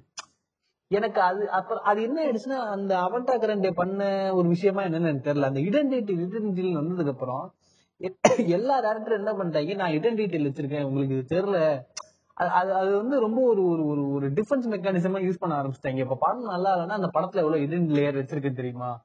ஏன்னா அந்த லேயரை கண்டுபிடிக்கிறதுக்காக நான் படம் பார்க்க வரேன். இல்ல அது ஒரு உண்மையான விஷயம். போனது வந்து என்ஜிகே தான். என்ஜிகே தான் அது ஆக்சுவலி அந்த ஒரு இந்த ஹிடன் டி லேயர் எல்லாம் வந்து கலாய் ஓட்ட ஆரம்பிச்சிட்டாங்க. என்னன்னா என்ஜிகே படம் வந்து பாத்தீங்கன்னா உங்களுக்கு உண்மையிலே படம் பார்க்கும்போது உங்களுக்கு வந்து முதல் முதல் விஷயம் அது சில்வராகவன் படம் மாதிரியே இருக்காது. ஒரு சவஞ்சி புதுப்பேட்டை சாய் பல்லவி பேசும்போதோ இல்ல எதை பேசும்போதோ ஓகே லைட்டா பேசுறாங்க. அப்பப்போ அப்பப்போ செல்வராகவன் படம் தான் போல இருக்கு நம்ம பாக்கணும் உண்மையிலே என்ஜிகே உட்காந்து பார்க்கும்போது எனக்கு ஒரு இடத்துல கூட செல்வராகவன் படம் தான் நான் உட்காந்து பாக்க அதுதான் நாங்க முத முதல்ல செல்வராகவன் படம் தேட்டர்ல பார்த்தது ம். அதுக்கப்புறம் நெஞ்ச மரப்பதில்லை பார்த்தேன். நெஞ்ச மரப்பதில்லை பார்க்கும்போது படம் நல்லா இருந்துச்சு நல்லா தாண்டி அது ஒரு செல்வராகவன் படமா உங்க கண்ணுக்கு தெரிஞ்சதுங்க. இது செல்வராகவன் படம் தாங்கிற மாதிரி தான் உங்களுக்கு இருந்தது. ஆனா என்ஜிகே பார்க்கும்போது ஒரு இடத்துல கூட எனக்கு அப்படி இல்லவே இல்லை. எனக்கு அதுவே ஃபர்ஸ்ட் டிசப்பாயின்மெண்ட். ரெண்டாவது என்னன்னா படம் பார்க்கும்போது என்ன நடந்தது? என்ன கதை? என்ன நடந்துச்சு? யாரு வந்து சூர்யாவோட அப்பா அம்மாவை கொன்னது? வெளியில வந்து பாத்தீங்கன்னா ஒரு ரெண்டு மூணு ஒரு ஒரு ஒரு ஒரு வாரத்துக்கு வரை நச நச நசன்னு ஓலப்பாயில ஒண்ணுக்கு போன மாதிரி ஒரு செல்வராகவன் ஃபேன்ஸுக்கும் பொதுவான ஆடியன்ஸுக்கும் ஒரு சண்டை. படம் நல்லா இல்ல என்னன்னு செல்வராகவன் வந்து எப்படி சொல்றதுன்னா மாரி மாரிதாஸ் மாதிரி போர்டை வச்சுக்கிட்டு இங்க பாத்தீங்களா இப்ப ரெட் லைட் இருக்கு. இப்ப வந்து பாத்தீங்கன்னா சூர்யா வந்து வில்லனா நடிக்கிறாரு. இங்க வந்து அந்த ஆள் வந்து ஒரு கட்டத்துக்கு மேல போய் படத்துல படத்தை வச்சு டிசி கிளாஸ் எடுத்துட்டு இருந்தாப்ல. அவன் என்னங்க எது பண்ணாலும் தலைவன் அப்படி ஒரு ஒரு நிலைமை கொண்டு வந்துட்டாங்க. இல்லங்க இப்ப வந்து இப்ப படம் பாக்குறோம். படம் வந்து இல்லங்க படம் சரி ஒரு மாதிரி சரியா இல்ல. செட்டா ஏதோ கதையே ஒன்னும் சொல்லல. ஏன்னா எஞ்சிகே பார்க்கும்போது உங்களுக்கு என்ன கதை என்னதான் சொல்ல வந்திருக்கீங்க என்னதான் கடைசியில சொல்ல வரீங்க என்னதான் கதை இப்ப யாருதான் இல்லைன்னு ஒரு ஒரு குழப்பலை அந்த படம் வந்து ஏதோ சொதப்பிடுச்சு. அது வந்து செல்வராகவனோட கதையை சொல்ல சூர்யா வேற கதையை சொல்ல ஏதோ போட்டு சொதப்பிடுச்சு கதை. அது வந்து இவரு வந்து வந்து பாத்தீங்கன்னா இவர் வந்து சாதாரணமா நான் நல்லா தான் எடுத்தேன் மேபி ஒர்க் அவுட் அப்படி சொல்லி தான் பரவாயில்ல. ம். ஃப்ரேம் பை ஃப்ரேமா போய் டிவி எல்இடி ஸ்கிரீன் மாரிதாஸ் மாதிரி வந்து உட்காந்துக்கிட்டு அது அது எப்படி இது எப்படின்னு டாப்ல. எனக்கா ஒண்ணும் புரியல. என்னடா எனக்கு அப்போ ஒரு இன்ஃபி எனக்கு அப்பதான் வந்து இவ்வளவு விஷயத்து சினிமால இவ்வளவு விஷயம் இருக்கு போல இருக்கு. நமக்கு தான் தெரியல போல இருக்கு. ஆனா அதே நேரத்துல வேலை இருக்குண்ணா இப்ப நான் ஏன் இதெல்லாம் தெரிஞ்சுட்டு போய் ஒரு படத்தை பார்க்கணும்? நான் பண்ணி ஜாலியா போய் ஒரு படத்தை பார்க்க கூடாது எனக்கு தெரிஞ்சு நீங்க செல்வராகவன் அந்த டைம் அவ்வளவு நாள் ஜீனியஸ் ஜீனியஸ்னு தலையில கொண்டாடின ஒரு இன்டர்நெட் சமூகம் அந்த ஆளை அந்த ஆளை போட்டு மிதி மிதின்னு மிதிச்ச டைம் இருந்தான் ஏன்னா எல்லாருக்கும் ஒரு கடுப்பு வந்துருச்சு. சும்மா இவங்க வந்து இடன் டீடைல்ஸ் இடன் டீடைல்ஸ் முட்டு கொடுத்துட்டே இருக்காங்க. சும்மா ரெட் லைட் கிரீன் லைட் வச்சுட்டு இருந்தாலும் ஒப்பேத்துறாப்ல. செல்வராகவன் ஃபேன்ஸ் சூர்யா ஃபேன்ஸ்ல ஒரு கட்டத்துக்கு மேல போய் என்ன பண்ணிட்டாங்க ஆடியன்ஸ் பாக்குறவங்களை குத்தம் பேச ஆரம்பிச்சிட்டாங்க. உங்களுக்கு படம் பார்க்கவே இவங்க சூர்யா ஃபேன்ஸ் போட்டு பிறந்துட்டாங்க அஞ்சான் எடுத்த கும்பல் தானடா நீங்கன்னு. பொது எல்லாரும் செல்வராகவனுக்கு சூர்யா ஃபேன்ஸ் முட்டு கொடுக்க. Suriya fans Selvaraghavan fans internet சமூகம் தூக்கு மிதி மிதி மிதிக்க. அதனால அதுக்கப்புறம் இடன் அதுக்கப்புறம் எவனும் இடன் டீடைல் பேசுறதே நிறுத்திட்டானுங்க. எனக்கு ரொம்ப சந்தோஷமா இருந்தது. அதுதான் நான் வந்துட்டு அதுதான் அததான் சொல்றேன் நான் வந்துட்டு சில இந்த இடத்துக்குள்ளே நான் போறது இந்த ஃபேன் பேஸுக்குள்ளே நான் போறது ஏன்னா நான் ஒரு காலம் வரையும் ஒரு ஃபேன் பேஸ்க்குள்ள இல்ல நான் ஃபேன் பேஸ் கூட சொல்ல வரல. என்ன ஆயிடுச்சுன்னா அந்த அவன்டா கிராண்ட் எல்லாம் வந்ததுக்கு அப்புறம் இந்த கிரியேட்டர்ஸோட மைண்ட் செட் வந்து ரொம்ப ஒரு மாதிரி அந்த ஹையர் இது என்னன்னாங்க இவங்க அவன் டாக்குறாண்டேங்கிறவங்க இந்த ஒரு இது வந்து ஒரு வேவ் ஒரு எழுச்சி தான். அவனுங்க எங்க இருந்தோ உருவானவங்க? அதோட உருவாக்கம் அமெரிக்கா. இங்க வந்துட்டு இங்க கோயம்புத்தூர்ல அவன் டாக்குறாண்டே ஒரு குரூப் இருக்காங்க. அவனுக்கு ஒரு சுத்திட்டு இருக்காங்க. என்ன ஒண்ணு? நமக்கு நான் நம்ம என்னன்னா அவங்கள ஏதாச்சும் பார்த்தோம்னா நல்லாச்சும் நல்ல படத்தோட லிங்க் வச்சிருப்பாங்க. நமக்கு பிடிச்சா வாங்கிக்கலாம். அவ்வளவுதான். இந்த மாதிரியான பிலிம் மேக்கர்ஸ் இல்ல இந்த பிலிம் என்னன்னா பிலிம் இலக்கியம் பேசுற இல்ல உலக இது பேசுறவன் இந்த குழுத்து நாயம் பேசுறவன் எல்லாமே ஒரு கக்கூஸ்குள்ள போனா திருட்டு நாய் திருட்டு நாய் தான். திருட்டு கை அடிக்கிற நாய்கள்லாம் அவ்வளவு பெரிய ஆளுங்க தான். என்ன நினைச்சிட்டு நம்ம பிலிம் சர்க்கிள் வந்து பாத்தீங்கன்னா வந்து பாத்தீங்கன்னா ஒருத்தன் இருப்பாங்க. எல்லா படத்தையும் பார்த்திருப்பான். எல்லா புக்கும் படிச்சிருப்பான். ஆனா அவன் அவன் சிந்தனையும் அவன் எடுக்கிற படங்களும் பார்த்தா உண்மையிலே சொல்றேன் பேரரசுக்கு டஃப் கொடுப்பாங்க. நமக்கு அவங்க எல்லாம் இனிஷியலா பார்க்கும்போது பயங்கரமா இருக்கும். அப்பா, என்ன மாதிரியான ஆளுன்னு. ஆனா அவங்க எடுக்கிற படத்துக்கும் அவங்களுக்கு ஒரு சம்பந்தமே இருக்காது. இவங்களா இப்படி எடுக்கிறாங்கிற லெவல்ல உங்களுக்கு பயங்கர கன்ஃபியூஸ்டா இருக்கும். இவங்க நம்ம என்னென்னமோ நினைச்சா இவங்க இப்படி இருக்காங்க இவங்க என்ன பேரரசுக்கு டஃப் கொடுத்துட்டு இருக்காங்கிற லெவல்ல இருக்கும் நம்ம. நான் அப்ப இருந்து ஒரு ஒரு விஷயத்தை புரிஞ்சுக்கிட்டேன். நம்ம வந்து ஒரு ஒரு படம் பண்றோம் ஒரு ஒரு ஒரு கதையை உருவாக்குறோங்கிறது வந்து நம்ம தனிப்பட்ட முறையோட சிந்தனை. சிந்தனைய சிந்தனையை நீ வளர்த்துக்கு வளர்த்துக்கிறத விட வளர்த்துக்கிறது தான் முக்கியமே தவிர்த்து நீ நிறைய படம் பாக்குறது முக்கியம் கிடையாது. உண்மையிலேயே நான் அதுக்கப்புறம் படம் பாக்குறது ரொம்ப கம்மி பண்ணிட்டேன். கொஞ்சம் கொஞ்சம் படம் தான் பார்ப்பேன். செலக்டிவா தான் பார்ப்பேன். நானும் வந்துட்டு நாம வந்துட்டு பிலிம் மேக்கரா இது மாரி எவனாச்சும் தோணும் அப்படின்னா நான். நான் வந்து பிலிம் மேக்கிங் அப்படின்னு நான் இடத்துக்குள்ள இறங்க மாட்டேன். இறங்கணும்னு ஆசையும் இல்லை. நான் வந்து ஒரு விஷுவல் ஆர்டிஸ்டா வரணும்னு ஆசைப்பட்டேன். எனக்கு அதுக்கு என்னென்னலாம் பண்ணணும்னா விஷுவல் ஆர்டிஸ்ட் ஃபார்ம்ல என்னென்ன இருக்கோ அந்த ஃபார்ம் எல்லாத்தையும் பழகணும்னு ஆசைப்பட்டேன். எனக்கு போட்டோகிராஃபி பிடிக்கும் பண்ணேன். எனக்கு பெயிண்டிங் பிடிக்கும் பெயிண்டிங் பண்ணிட்டு இருக்கேன்.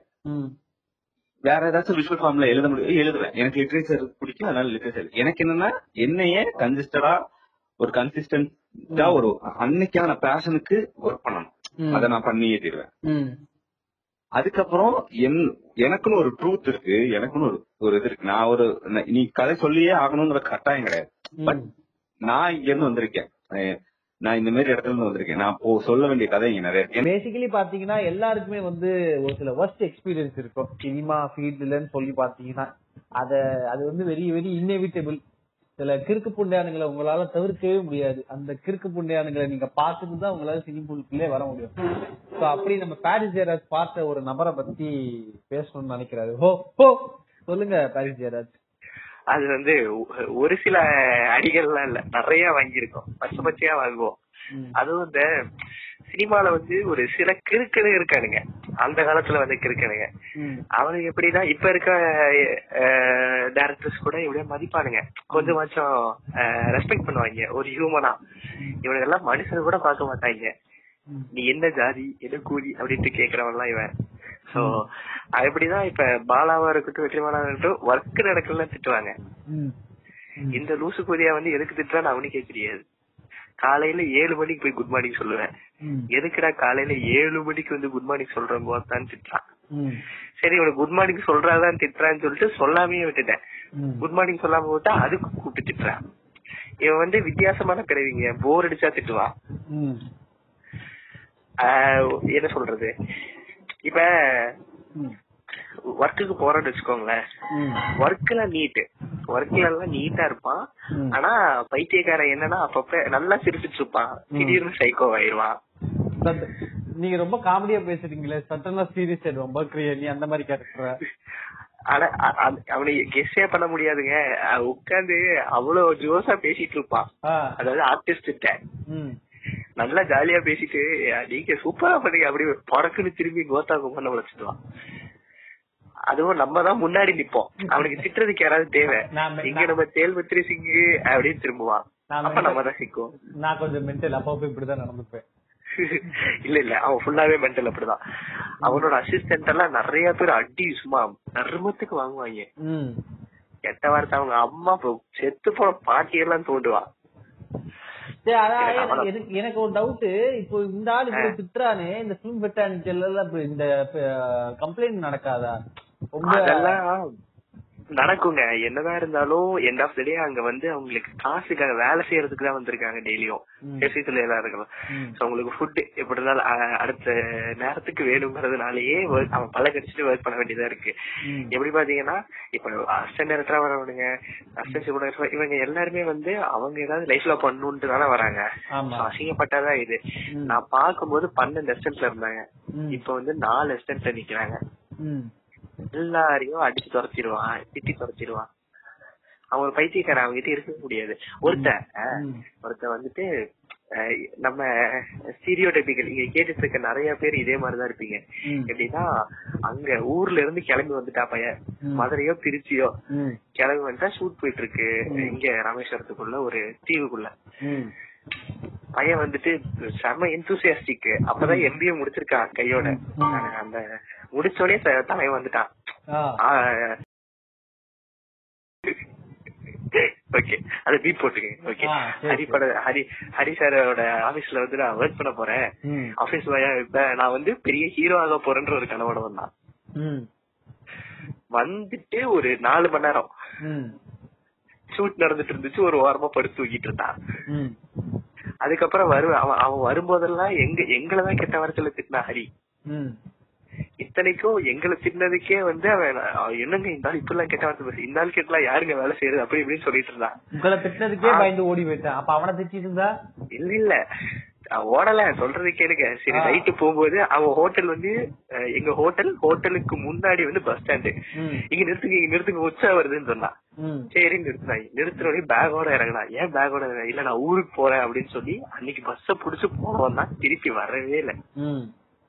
இந்த மாதிரி அவங்க கிட்ட நிறைய பேர் சைக்கோங்க சைக்கோங்க ஆயிருவாங்க ஆனா ஆனா எனக்கு அந்த- பையனுக்கு அடி மேல எவ்வளவு ட்ராமாட்டிக்கான இன்சிடென்ட் கொடுப்பாங்க.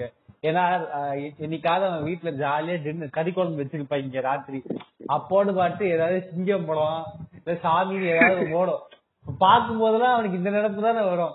நிம்மதியா ஏன்னா உங்களுக்கு ஹரி படமே ராத்திரி வந்து ஹரி படம் வாங்கி குடுக்கும் போதெல்லாம் மாதிரிதான். அது மாதிரிதான். ஏன்னா உங்களுக்கு அரிப்படம் வந்து பாக்குறதுக்கு வந்து பாத்தீங்கன்னா நீங்க அது வந்து ஒரு பக்கா இப்ப எப்படி சொல்றது? இப்ப எப்படி வந்து நெட்ஃபிளிக்ஸ் மாதிரி வந்து சன் டிவி வந்து அரிக்கிட்ட வந்து ஒரு ஒரு குறிப்பிட்ட பட்ஜெட் கொடுத்து கேடிவில போற மாதிரி எங்களுக்கு ஒரு வெப் சீரிஸ் ஒரு சீரிஸ் வந்து எடுத்து கொடுக்கணும்னா அது அரியால பக்காவா எடுத்து தர முடியும். இந்த ராத்திரி வந்து ஏழரை டு எட்டரை பிரைம் டைம்ல போடுற மாதிரி அரியால சூப்பரா எடுத்து தர முடியும். ஏன்னா வந்து அரி படங்கள் வந்து பாத்தீங்கன்னு நீங்க ராத்திரி வந்து ஒரு சண்டே ராத்திரி வந்து கேடிவி வந்து ஒரு ஹரி படம் போட்டுருந்தேன்னு வச்சுக்கோங்களேன். ராத்திரி வந்து மத்தியானத்தை கோரி குழம்பு வந்து ராத்திரி இருக்கு. தோசைக்கு தொட்டுட்டு அருமையா பார்த்துட்டு சாப்பிடலாம். அது அது ஒரு சம காம்பினேஷன் அந்த ஆள் வந்து ஒரு பக்கா கேடிவி மெட்டீரியலுங்க அதனாலதான் சொல்றேன் உங்களுக்கு இனிமே உங்களால அதை என்ஜாயே பண்ண முடியாதுல்ல. ஹரி படம் பார்த்துட்டு வந்துட்டு. பார்க்கும் போதெல்லாம் அந்த கெட்ட வார்த்தையில திட்டினதுதான் உங்களுக்கு நினைப்பு வந்துட்டே இருக்கும். அதுக்கப்புறம் வந்துட்டு சில பேர் இருக்காங்க. அவங்களுக்கே வந்துட்டு அந்த ஜால்ரா தட்டுறது. சோ அதனாலதான் வந்துட்டு பையன் வந்து இப்ப வரைக்குமே வாழ்க்கையில வந்து அதுக்கு மேல நல்ல படம் பண்ண முடியல. எந்த டேரக்டரா இருந்தாலும் மிஞ்சி போனா ஒரு நாலு படம். அவன் படமா வரும். ஏன்னா அவன் வந்து கிரவுண்ட் லெவல்ல இருக்கும்போது. ஒரு ஒரு அட்டாச்மெண்ட் இருந்திருக்கும். மக்களோட ஒரு கனெக்ட் இருக்கும். அப்ப எழுதி வச்ச கதையா இருக்கும். ஒரு ஸ்டேஜுக்கு அப்புறம் எந்த ஹீரோவா இருந்தாலும் சரி எந்த ஒரு டெக்னீஷியனா இருந்தாலும். ஒரு ஸ்டேஜுக்கு மேல அவங்க போயிட்டாங்க அப்படின்னா அவங்க. திருப்பி அந்த கிரவுண்ட் லெவலுக்கு போய் ஆக்சஸ் பண்ற ஒரு ஒரு ஆப்பர்ச்சுனிட்டி திருப்பி கிடைக்காது. ரொம்ப ரொம்ப ரொம்ப ரேரா இருக்கும். சோ அவங்க கூட இருக்கு அந்த இருக்கிறதுங்க எல்லாம் பாத்தீங்கன்னா இல்ல அது அது ஒரு பாயிண்ட் அது ஒரு சம வேலிட் பாயிண்ட் பட் நான் பர்சனலா பிலீவ் பண்றது என்னன்னா எனி கிரியேட்டர் எல்லா கிரியேட்டருக்குமே அந்த ஒரு சேச்சுரேஷன் பாயிண்ட் இருக்கும். இப்ப நாங்க பாட் நான் பாட்காஸ்ட் பண்றேன்னா ஒரு கட்டத்துல தெரியும் இந்த பாட்காஸ்ட் வந்து சேச்சுரேஷன் பாயிண்ட் நெருங்குதுன்னு சொல்லி எனக்கு தெரிய வரும்போது அன்னைக்கு இந்த பாட்காஸ்ட் நிறுத்திடுவேன். ஏன்னா எனக்கே தெரியும் என்னால அதுக்கு மேல என்னது? சரி ஓகே ஃபர்ஸ்டே நிறுத்திருக்கலாம் நிறுத்திருக்கலாம். ஆனா என்ன பண்றது? இது ஒரு கோப்பிங் மெக்கானிசமா இருக்குல்ல. நிறைய நாள் டிப்ரெஷனுக்கு தானே போகுது. ஆக்சுவலி நிறைய பேர் டிப்ரெஷன்ல போகாம இருந்தா சந்தோஷம் தான் இல்ல இல்ல. அந்த அளவுக்கு எல்லாம் இன்னும் மோசமா போல அந்த அளவுக்கு இல்ல. ஆனா எனக்கு ஆனா இருக்கு வரும். என்னைக்கு நான் டிப்ரெஷன்ல போகிறேன்னா அன்னைக்கு இந்த யாம் பெற்ற டிப்ரெஷன் இந்த வையப்புக்கும் பெரும் நான் வருவேன். ஆக்சுவலி ஸ்பீக்கிங் பாத்தீங்கன்னா நாலாவது எபிசோடுக்கு அப்புறமே நாங்க டீம் மெம்பர்ஸ் சேர்த்து நிறுத்திடலாமா? அப்படின்னு நாங்க நினைச்சுட்டு தான் இருக்கோம். நாங்க இன்ஃபேக்ட் நாங்க விஜயவதராஜ் எபிசோட் பண்றதுக்கு முன்னாடி நாங்க ரொம்ப நாள் பாட்காஸ்ட் நாங்க பண்ணவே இல்லை. ஏன்னா நடுல எங்களுக்கு நாங்களே மறந்துட்டோம் கிட்டத்தட்ட. இதுக்கு மேல என்னத்தான் ஏன்னா அப்ப அந்த லாக்டவுன்ல ஃபர்ஸ்ட் லாக்டவுன்ல இந்த டிசம்பர் வந்த டைம் இப்போ நான் எல்லாருமே உச்சக்கத்த டிப்ரெஷன்ல இருந்தோம். பாட்காஸ்ட் பண்றதுக்குலாம் உடம்புல தெம்பு கிடையாது. நாங்களே நிறுத்தி ஏடா இது இது எங்களுக்கு அதுக்கு மேல சரி ஓகே அது மாதிரி ஒரு ஓரமா கிடக்கட்டும். பேஜும் வந்து டீஆக்டிவேட் ஆயிடுச்சு ரிப்போர்ட் அடிச்சு. நாலு தம்பிங்க தம்பிகளை கொஞ்சம் சீண்டணும் அதனால அவங்க ரிப்போர்ட் அடிச்சு தம்பிங்க. தம்பிங்களும் விஜய் fan- விஜய் ஃபேன்ஸையும் சீண்டணும் அவங்க கொஞ்சம் ரிப்போர்ட் அடிச்சு பேஜ் போயிடுச்சு. அதுக்கப்புறம் அதை அப்படியே விட்டுட்டோம். அப்புறம் ஒரு நாள் வந்து இன்ஃபேக்ட் விஜயவராஜே ரெண்டு மூணு வருஷமா தொடர்ந்துட்டே இருந்தேன். அப்புறம் அவர் வரவே இல்ல. நான் இந்த ஆள் நம்மள மதிக்கிற மாதிரி தெரியல. ஆள விடுறா புண்டால எனக்கு வேணவே வேணாம்னு. சடனா திடீர்னு நான் மூணு- மூணாவது மாசம் கழிச்சு நான் வேணவே வேணாம்னு நினைச்சது அவ அப்புறம் அவர்கிட்ட வால் வந்து வால் வந்து நம்ம ரெக்கார்டிங் பண்ணாரு. ரெண்டு மாசமா துரத்துனேன். அப்பெல்லாம் கண்டுக்கவே இல்லை திடீர்னு வந்து. அப்புறமா விஜயவராஜ் பாட்காஸ்ட் பண்ணதுக்கு அப்புறம் எனக்கு ஒரு இது வந்தது. சரி பண்றது பண்ணிட்டோம். எதுவுமே வாழ்க்கையில எதுவுமே கன்சிஸ்டன்டா பண்ணல. இத ஒன்னையாவது கன்சிஸ்டன்டா பண்ணி சொல்ல ஒண்ணு போயிட்டு இருக்கு இன்னைக்கோ சாக வேண்டிய பாடி இன்னைக்கு இன்னி வரைக்கும் உயிர் உயிர் பால் ஊத்தி கொஞ்சம் கொஞ்சமா பழக்க வச்சுட்டு இருக்கு okay. Coming to the Vanmam again ம். இன்னொரு இன்னொரு படத்துல வந்து அது வந்து இண்டிபெண்டன்ஸ் அதுல வந்துட்டு அசிஸ்டன்ட் டேரக்டராகவே ஒர்க் பண்ணேன். Second assistant. சோ இப்போ ஒரு அசிஸ்டன்ட் டேரக்டரோட வேலை எதுவோ அது தவிர எல்லா வேலையும் இதை பண்ண வச்சாங்க. டீ வாங்கிட்டு வர்றோம் அந்த இந்த சாப்பாடு பொட்டலங்கள் வாங்கிட்டு வருவது. அதுக்கப்புறம் ஒரு ஃபைட் சீன் ஃபைட் ஆ. சீன்ல வந்துட்டு ஹீரோயினை வந்து அந்த வில்லன் வந்து வயிற்றுலயே டப்பு டுப்புன்னு அடிப்பான். அடிக்கும் போது அது என்ன இண்டிபெண்டன்ஸ் அப்புறம் சொல்லுங்க. அப்புறம் இல்ல அது ரிலீஸ் ஆகல. எவனும் வாங்க மாட்டேங்கிறான் சரி அது அது என்ன கதை? அதாவது சொல்லுங்க. ஹீரோ வயிற்றுல அது கிரிஞ்சுதான் நான் தான் நான் தான் சொன்னால ஒரு உன்னைய பார்த்து இந்த இந்த சினிமால இருந்து ரேப் பண்றதுக்காகவே நேர்ந்து பித்து போட்டிருப்பாங்க பாரு. ஒரு ஒரு ஜென்மத்துக்கு அது- மாதிரி இருக்க. ஏங்க நான் இல்லைங்க. பார்த்த பார்த்த அப்படி இருக்கு. இல்லங்க நீங்க பெரும்பாலும் பாத்தி பாத்தி இந்த எம்எல்ஏ பையன் மினிஸ்டர் பையன் இந்த இந்த கார்பரேட் முதலாளிகளோட பையன் இவங்க இவங்க இவங்க இங்க இவங்க குலத்தொழில வந்து பாத்தீங்கன்னா பொம்பளைங்களை போய் ரேப் பண்றது ஹராஸ் பண்றது புள்ளி பண்றது இதுக்குதான் இவங்க பெத்து போட்டிருப்பாங்கிற மாதிரி ஒரு ஜென்மங்க சுமாரியா இப்ப இருக்க எல்லா பிள்ளைங்க வந்து ஹார்ட் அட்டாக் ஆன்சமா இருக்குன்னு சொன்னா கூட அப்பப்ப சந்தோஷமா தான் இருக்கு.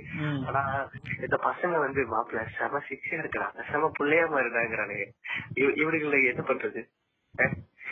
இவனுங்களை எதுவும் சொல்லவும் முடிய முடிய மாட்டேங்குது. பச்சையா திட்டாலும் பரவாயில்லடான்றானுங்க அப்ப அவனுங்க எந்த அளவுக்கு காலில் நீங்க வந்து பாத்தீங்கன்னா கே அதெல்லாம் வந்து நார்மலைஸ்டா எடுக்க கத்துக்கணும். ரெண்டாவது வந்து ஒரு பையன் வந்து இன்னொரு பையனை வந்து காம்ப்ளிமெண்ட் பண்ணா அவன் கேவா இருக்கான்னு அர்த்தம் கிடையாது. சீ கே ஏங்க, அவன் காம்ப்ளிமெண்ட் பண்ணலங்க. அவன் ராஜாயின கூப்பிடுறாங்க?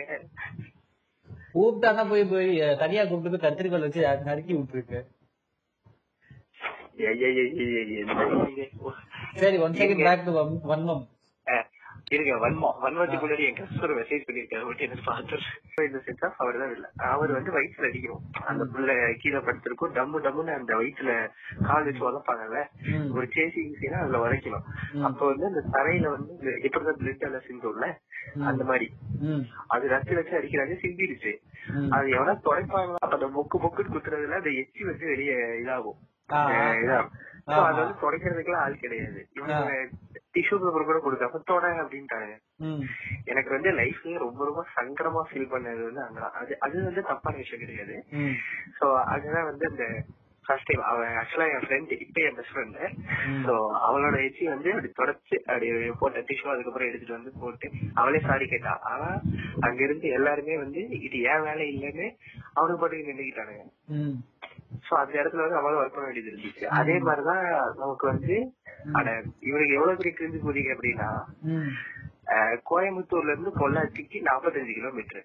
எனக்கு இருநூறு ரூபாய்க்கு பெட்ரோல் போட்டு போகணும். நானூறு ரூபாய்க்கு போடணும். டோட்டலா போயிட்டு வரதுக்கு சோ இந்த நானூறு ரூபாய்க்கு யாராவது அங்கேயே ரூம் எடுத்தாங்கன்னா பிரச்சனை இல்ல. எப்படின்னா காலையில வந்து பத்து மணிக்கு இங்க வீட்டு காலையில பத்து மணிக்கு கோயம்புத்தூர் வருவோம்.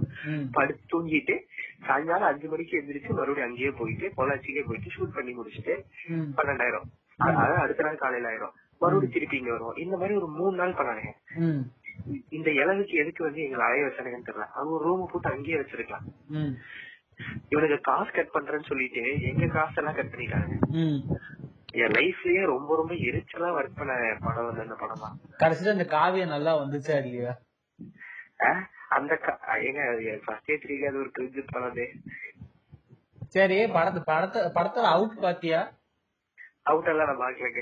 அது அதுல வந்து ஆக்சுவலா நான் நடிக்க வேண்டியது. ஒரு- ஒரு ஆன்டியா இப்ப அப்ப அது பார்க்க ஆன்டி செவ கும்முன்னு இருக்கும் அது வந்து லிப் லாக் பண்ணணும் ஜலமுல ஜெங்ஸ் பண்ணணும் அப்படிங்கிற சீன் எல்லாம் இருந்தது. ஃபர்ஸ்ட் என்னதான் கேஷ் பண்ணானுங்க. அதுக்கப்புறம் சில பல காரணங்கள்னால பேர் வந்து பீட் போட்டிருக்கேன். இல்ல இங்க. பாத்துருப்பாங்க இவன- பார்த்தா நடிக்க வந்த மா- இவனை பார்த்தா வெறும் நடிச்சிட்டு போற மாதிரி தெரியல. இதுதான் சான்ஸ் பாஞ்சிருவான் இவங்கிட்ட கொஞ்சம் சேஃப்டியா தான் இருக்கணும்னு நினைச்சிருப்பாங்க கரெக்டா. அந்த அந்த ஆன்டி வந்து எனக்கும் மேல. நான் அந்த ஐடியா அனுப்புறேன். வேணாம். வேணவே வேணாம். சோ மிஸ்கின் அவர்களே வணக்கம். திரும்பி மிஸ்கினும். நம்மளோட ஜாயின் பண்ணிருக்காரு இவ்வளவு நாள் ஒரு அரிமேல அந்த வன்மத்தை எல்லாம் கக்கிட்டு இருந்தது. நீங்க கேட்காம போயிட்டீங்க. கரெக்டா அந்த நேரம் வேலையை கொடுத்தாங்க பரவாயில்ல. அந்த ம். சரி. போன் நம்பர் கொடுத்து தானே இரியா நான் சொல்றேன் அப்படிங்கிற மாதிரி. போன் நம்பர் வச்சு அவ்வளவு வன்மத்தோட இருக்காரு. இல்ல நான் நான் வேணா ரெண்டு பேர் போன் நம்பர் ஒருத்தர் ஷேர் பண்ணிக்கிறேன். ரெண்டு பேரும் கேட்டு வன்மத்தை கேட்டீங்க சோ நம்ம பாட்காஸ்டோட நிறைவு பகுதிக்கு இப்ப நம்ம வந்துட்டோம். கிட்டத்தட்ட இந்த ரெக்கார்டிங் வந்து நாங்க ரெண்டு நாள் பண்ணிட்டு இருந்தோம். இப்ப இப்ப லாஸ்டா முடிக்க போறது வந்து ரெண்டாவது நாள். ஏன்னா நடுவுல ஒரு தடவை பேசி அவர் கட்டாயி நாங்க ரெண்டு பேரும் தூங்கி சோ நிறைய பாட்காஸ்டோட நிறைவு பகுதிக்கு வந்துட்டோம். எனக்கும் டேட் எல்லாம் இல்ல. சோ வேற வழி இல்லாம பண்றேன். சோ அதனால ஒவ்வொருத்தர் வந்து அவங்களோட எப்படி சொல்றது? சோ ஓரளவுக்கு பிலிம் மேக்கிங் ஒரு ஒரு பேஷனோட வந்து ஸ்டார்ட் பண்ணிட்டீங்க. சோ இப்ப எப்படி போகுது? சோ உங்களோட ஃபியூச்சர் எப்படி இருக்குன்னு பாப்பீங்க. ரெண்டாவது கொஸ்டின் என்னன்னா suppose in case to an extent இது ஒர்க் அவுட்டே ஆகல. நான் பேக் அடிக்க போறேன். நான் வேற ஏதாவது பார்க்க போறேன். நான் வந்து கொங்கு நாட்டுல ஈமு பண்ண வச்சு பொழைச்சிக்கிறேன் இல்ல வேற ஏதாவது இல்ல திறந்தோப்பு வச்சு பொழைச்சிக்கிறேன் இல்ல நான் மெடிக்கல் ஷாப் வச்சு பொழைச்சிக்கிறேன் அப்படின்னு உங்களுக்கு ஒரு டைம் பீரியட் இது இது இது ஓகே டு அன் எக்ஸ்டென்ட் இது போவோம் இல்லைன்னா வேற ஜம்ப் ஆயிடுவா அப்படின்னு நீங்க நினைக்கிற ஃபீல்டு இது. ஏன்னா வந்து இது ஏன் நான் கேக்குறேன்னா நிறைய பேர் வந்து பாத்தீங்கன்னா நான் இந்த மாதிரி பேசும்போது இந்த பேட்மேன் ரெஃபரன்ஸ்ல இருந்து ஒன்னு ஒன்னு எடுப்பாங்க. கேட்க எரிச்ச புண்டியா இருக்கு. இந்த பேட்மேன்ல வந்து பேட்மேன் வந்து கயிறை கட்டிட்டு ஜம்ப் பண்ணும்போது ஜம்ப் பண்ண மாட்டான். நான் கயிறு இல்லாம ஜம்ப் பண்ணும்போது ஜம்ப் பண்ணுவான்ல. அந்த ரெஃபரன்ஸ் எடுத்துட்டு வருவாங்க. அந்த புண்டாமைங்களுக்கு நான் கேட்கிற கேள்வி வருதா கீழே வந்து என் மூஞ்சு மகனை பேர்ந்தா நீயா வருவ? எனக்கு அது தெரிஞ்சா எனக்கு இதுக்கு மட்டும் பதில் சொல்லு. சோ சொல்லு. சரி சரி. நானே சொல்லவா? நான் சொல்லுங்க. என்னன்னா நான் வந்துட்டு பேக்கப் பிளான்லாம் வந்துட்டு ஏன்னா ஸ்டார்ட் பண்ணும்போது பேக்கப் பிளானே இல்ல. போறோம் படம் பண்றோம். அடுத்த வந்து தமிழ் தமிழ் தமிழ் சினிமா நான் தான் நான் தான் தமிழ் சினிமா. நான் தான் தமிழ் சினிமா அடுத்து அப்படிங்கிற மாதிரி ஒரு பிளான்ல இருந்தேன். அப்புறம் வந்துட்டு ஒரு சில பேரை சந்திச்ச போது அவனுங்க எல்லாம் அப்படி படம் பண்ணிட்டு தம்பி மூடிட்டு வந்து உட்கார் ஓரமா நில்றா அப்படிங்கிற மாதிரி நிக்க வச்சானுங்க. அப்பதான் ஒண்ணு தெரிஞ்சு சரி அப்படிங்கிற ஒரு விஷயம் இருந்துச்சு மைண்ட் ஒரு ஒரு ஸ்டேட் ஆஃப் மைண்ட் வரணும் அவ்வளவுதான். இது நீ படம் இல்லைன்னா ஒரு மயிலும் நீ நடக்க போறதில்ல. நீ நீ நியாயக்கத்தை சொல்லவே வேண்டிய அவசியம் இல்லை. உலகத்துல கதை சொல்றதுன்னு இது சொல்றது நிறைய பேர் இருக்கான். உனக்கு சான்ஸ் கிடைச்சா சொல்லு. அதுக்காக ட்ரை பண்ணு. கிடைக்கலன்னா யூடியூப் சேனல்ல படம் பண்ணி போடு. கேமரா வாங்கி அது சின்னதா படம் பண்ணி போடு. நீ பெருசாதான் ஃபீச்சர்ஸ் இருந்தா நான் நொட்டினா ஃபீச்சர்ஸ் இருந்தா நொட்டுவேன் அப்படிங்கிற மாதிரி உட்காந்துனா கடைசி வரை சினிமாக்காக நீ மாட்டேன் நீ வந்து இந்த உப்மா உன்னை கிண்டல் பண்ணுவாங்க உப்மா கம்பெனி மாரி பண்றீங்க படத்தை சின்னத்தை படத்தை ஸ்டார்ட் பண்ணி விடுற. அதெல்லாம் ஒரு பிரச்சனையும் கிடையாது. பத்து வாட்டி படம் பண்ணி ஸ்டார்ட் பண்ணி விடலாம். நான் என்னால என்ன எண்ட் ஆஃப் த டே நான் என்ன பண்ண வரேன்னா அந்த கிராஃப்டுக்காகவும் அந்த ஆர்ட் ஃபார்முக்காகவும் நான் என்ன பண்ணேன்? அவ்வளவுதான். அது நான் சும்மா வீடியோ கிளிப்ஸ் எடுத்து இப்ப நிறைய பசங்க நல்லாவே பண்றாங்க. வீடியோ கிளிப்ஸ் எடுத்து அவங்களே கட் பண்ணி எடிட் பண்ணி மாண்டேஜஸ் ரெடி பண்றாங்க. அது இதுன்னு டே டு டே நான் வந்து எனக்கு பண்ணும் ஒரு ஐடியா இருக்கு. என்னால இது ஃபீச்சரா கொண்டு போக முடியலனாலும் அட்லீஸ்ட் நான் ஷார்ட் ஃபிலிம்ல பண்ணுவேன். மைக்ரோ பிலிம்ஸ் தான் இப்ப பண்ணிட்டு இருக்காங்க. மைக்ரோ பிலிம்ஸ் பண்ணிட்டு இருக்காங்க. ஸோ அந்த ஃபார்ம்ல பண்ணிட்டு ஒருவேளை எனக்கு இதெல்லாம் கிடைக்கலன்னா எனக்கு வந்து ஒரு எப்படியாச்சும் கொஞ்சம் இந்த வேலையில இருந்து கொஞ்சம் காசு எடுத்து ஒரு நிலத்தை வாங்கிட்டு. பண்ணையெல்லாம் பண்ணணும்னு ஆசை இல்ல. பண்ணை அடிமைகளை நான் உருவாக்க மாட்டேன். தற்சார்பு விவசாயி ஆகணும்னு ஆசையா? தற்சார்பு விவசாயம் இல்ல. எனக்கு என்னன்னா கடைசி வரையும் வாடகை வீட்டுல என்னால. வாழ்க்கை முழுக்க வாடகை வீட்லயே ம். மக்கள் வாடகை வீட்டுல இருக்க கூடாது. அதனால ஒரு குடிசை ஓட்டு எனக்கு மத்ததெல்லாம் பண்றதுக்கு இருக்கு. பெயிண்ட் பண்ணலாம் அதெல்லாம் இருக்கு. அதுவே பண்ணிக்கிட்டு இருக்க பண்ணிக்கிட்டு எனக்கு சாப்பாடு கடை போடணும்னு ரொம்ப பிடிக்கும். ஏன்னா இதுக்கு முன்னாடி பிலிமுக்கெல்லாம் முன்னாடி நான் ஒரு விஷயத்துல ரொம்ப ஆக்டிவா ஒர்க் பண்ணி அந்த ஃபீல்ட்ல ஒரு எக்ஸ்பீரியன்ஸ் இருக்குன்னா அது எனக்கு சாப்பாடு ரெண்டாவது மெடிசன் இது ரெண்டுத்துலதான் எனக்கு அதிகமான இது இருக்கு. ஸோ சாப்பாடு கடை போடணும்ன்றது எனக்கு ஆசை. கறி நல்ல சாப்பாடு. என்னைக்குமே சாகாத ஒரு தொழில் அது. நல்லா சமைக்கணும் நானு. அதனால சாப்பாடு கடை போட்டுருவேன். சைடுல கேமரா வாங்கிட்டேன். கேமரா வச்சு நானே படம் பண்ணுவேன். எவனும் நடிக்கல நானே நடிச்சு நானே ரிலீஸ் பண்ணுவேன். நானே ஹீரோ நானே ஹீரோயின் நானே வில்லன் எல்லாமே நானே.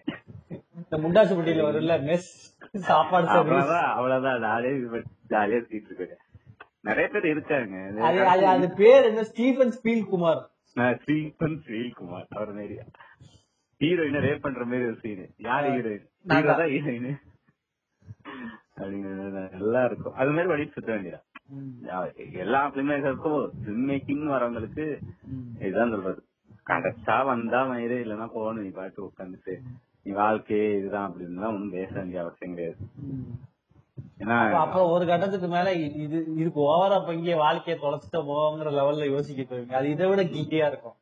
ஏன்னா எவன் எவன் இதெல்லாம் யோசிப்பான்னா மூணு வேளை சோறையும் ரெண்டு பேர் தான் யோசிப்பான். ஒண்ணு எல்லாமே மூணு சோறும் வீடு தங்குறதுக்கு வீடு எல்லாத்தையும் வந்து இன்னொருத்தன்ட்டு ஒரு பேரசைட்டாட்ட உறிஞ்சு உறிஞ்சு வாழ்ந்துட்டு இதை நோக்கி பயணிப்பான் தெரியுமா? இந்த சினிமா தன்னோட ஆர்ட் பயணிப்பான் தெரியுமா?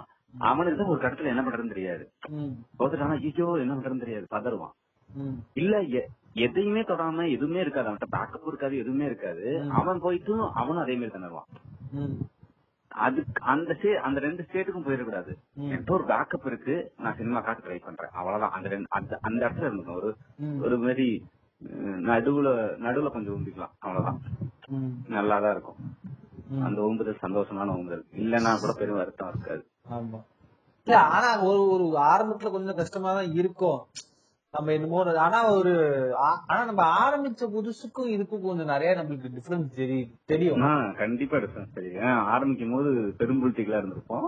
இப்ப வந்து ஆஹ், நிறைய பெரும்புல்திகளை பார்த்ததுனால கொஞ்சம் அடங்கி போயிட்டோம். பெரும் புளிச்சிங்கிறத விட நீங்க வந்து கார்த்திக் நிறைய பார்த்து உட்கார ஆரம்பிச்சிருவீங்க. அவனெல்லாம் நீங்க உங்க இன்ஸ்பிரேஷன் உண்மையிலே என் வாழ்க்கையில வந்து நான் கார்த்திக் நிறைய நேர்ல பார்த்தனா அவனை சட்டையை பிடிச்சு ரெண்டு உழுப்பு உழுப்புங்கிற அளவுக்கு என் மனசுல வன்மம் இருக்கு அவன் மேல. இல்ல அவன் மேலாம் எனக்கு எல்லாம் உலக கோவம் இதுல இன்னும் ஒரு உண்மை என்ன சொல்லணும்னா கார்த்திக் நரேன்ட்ட ஒருத்தன் அசிஸ்டண்டா இருந்தவன்.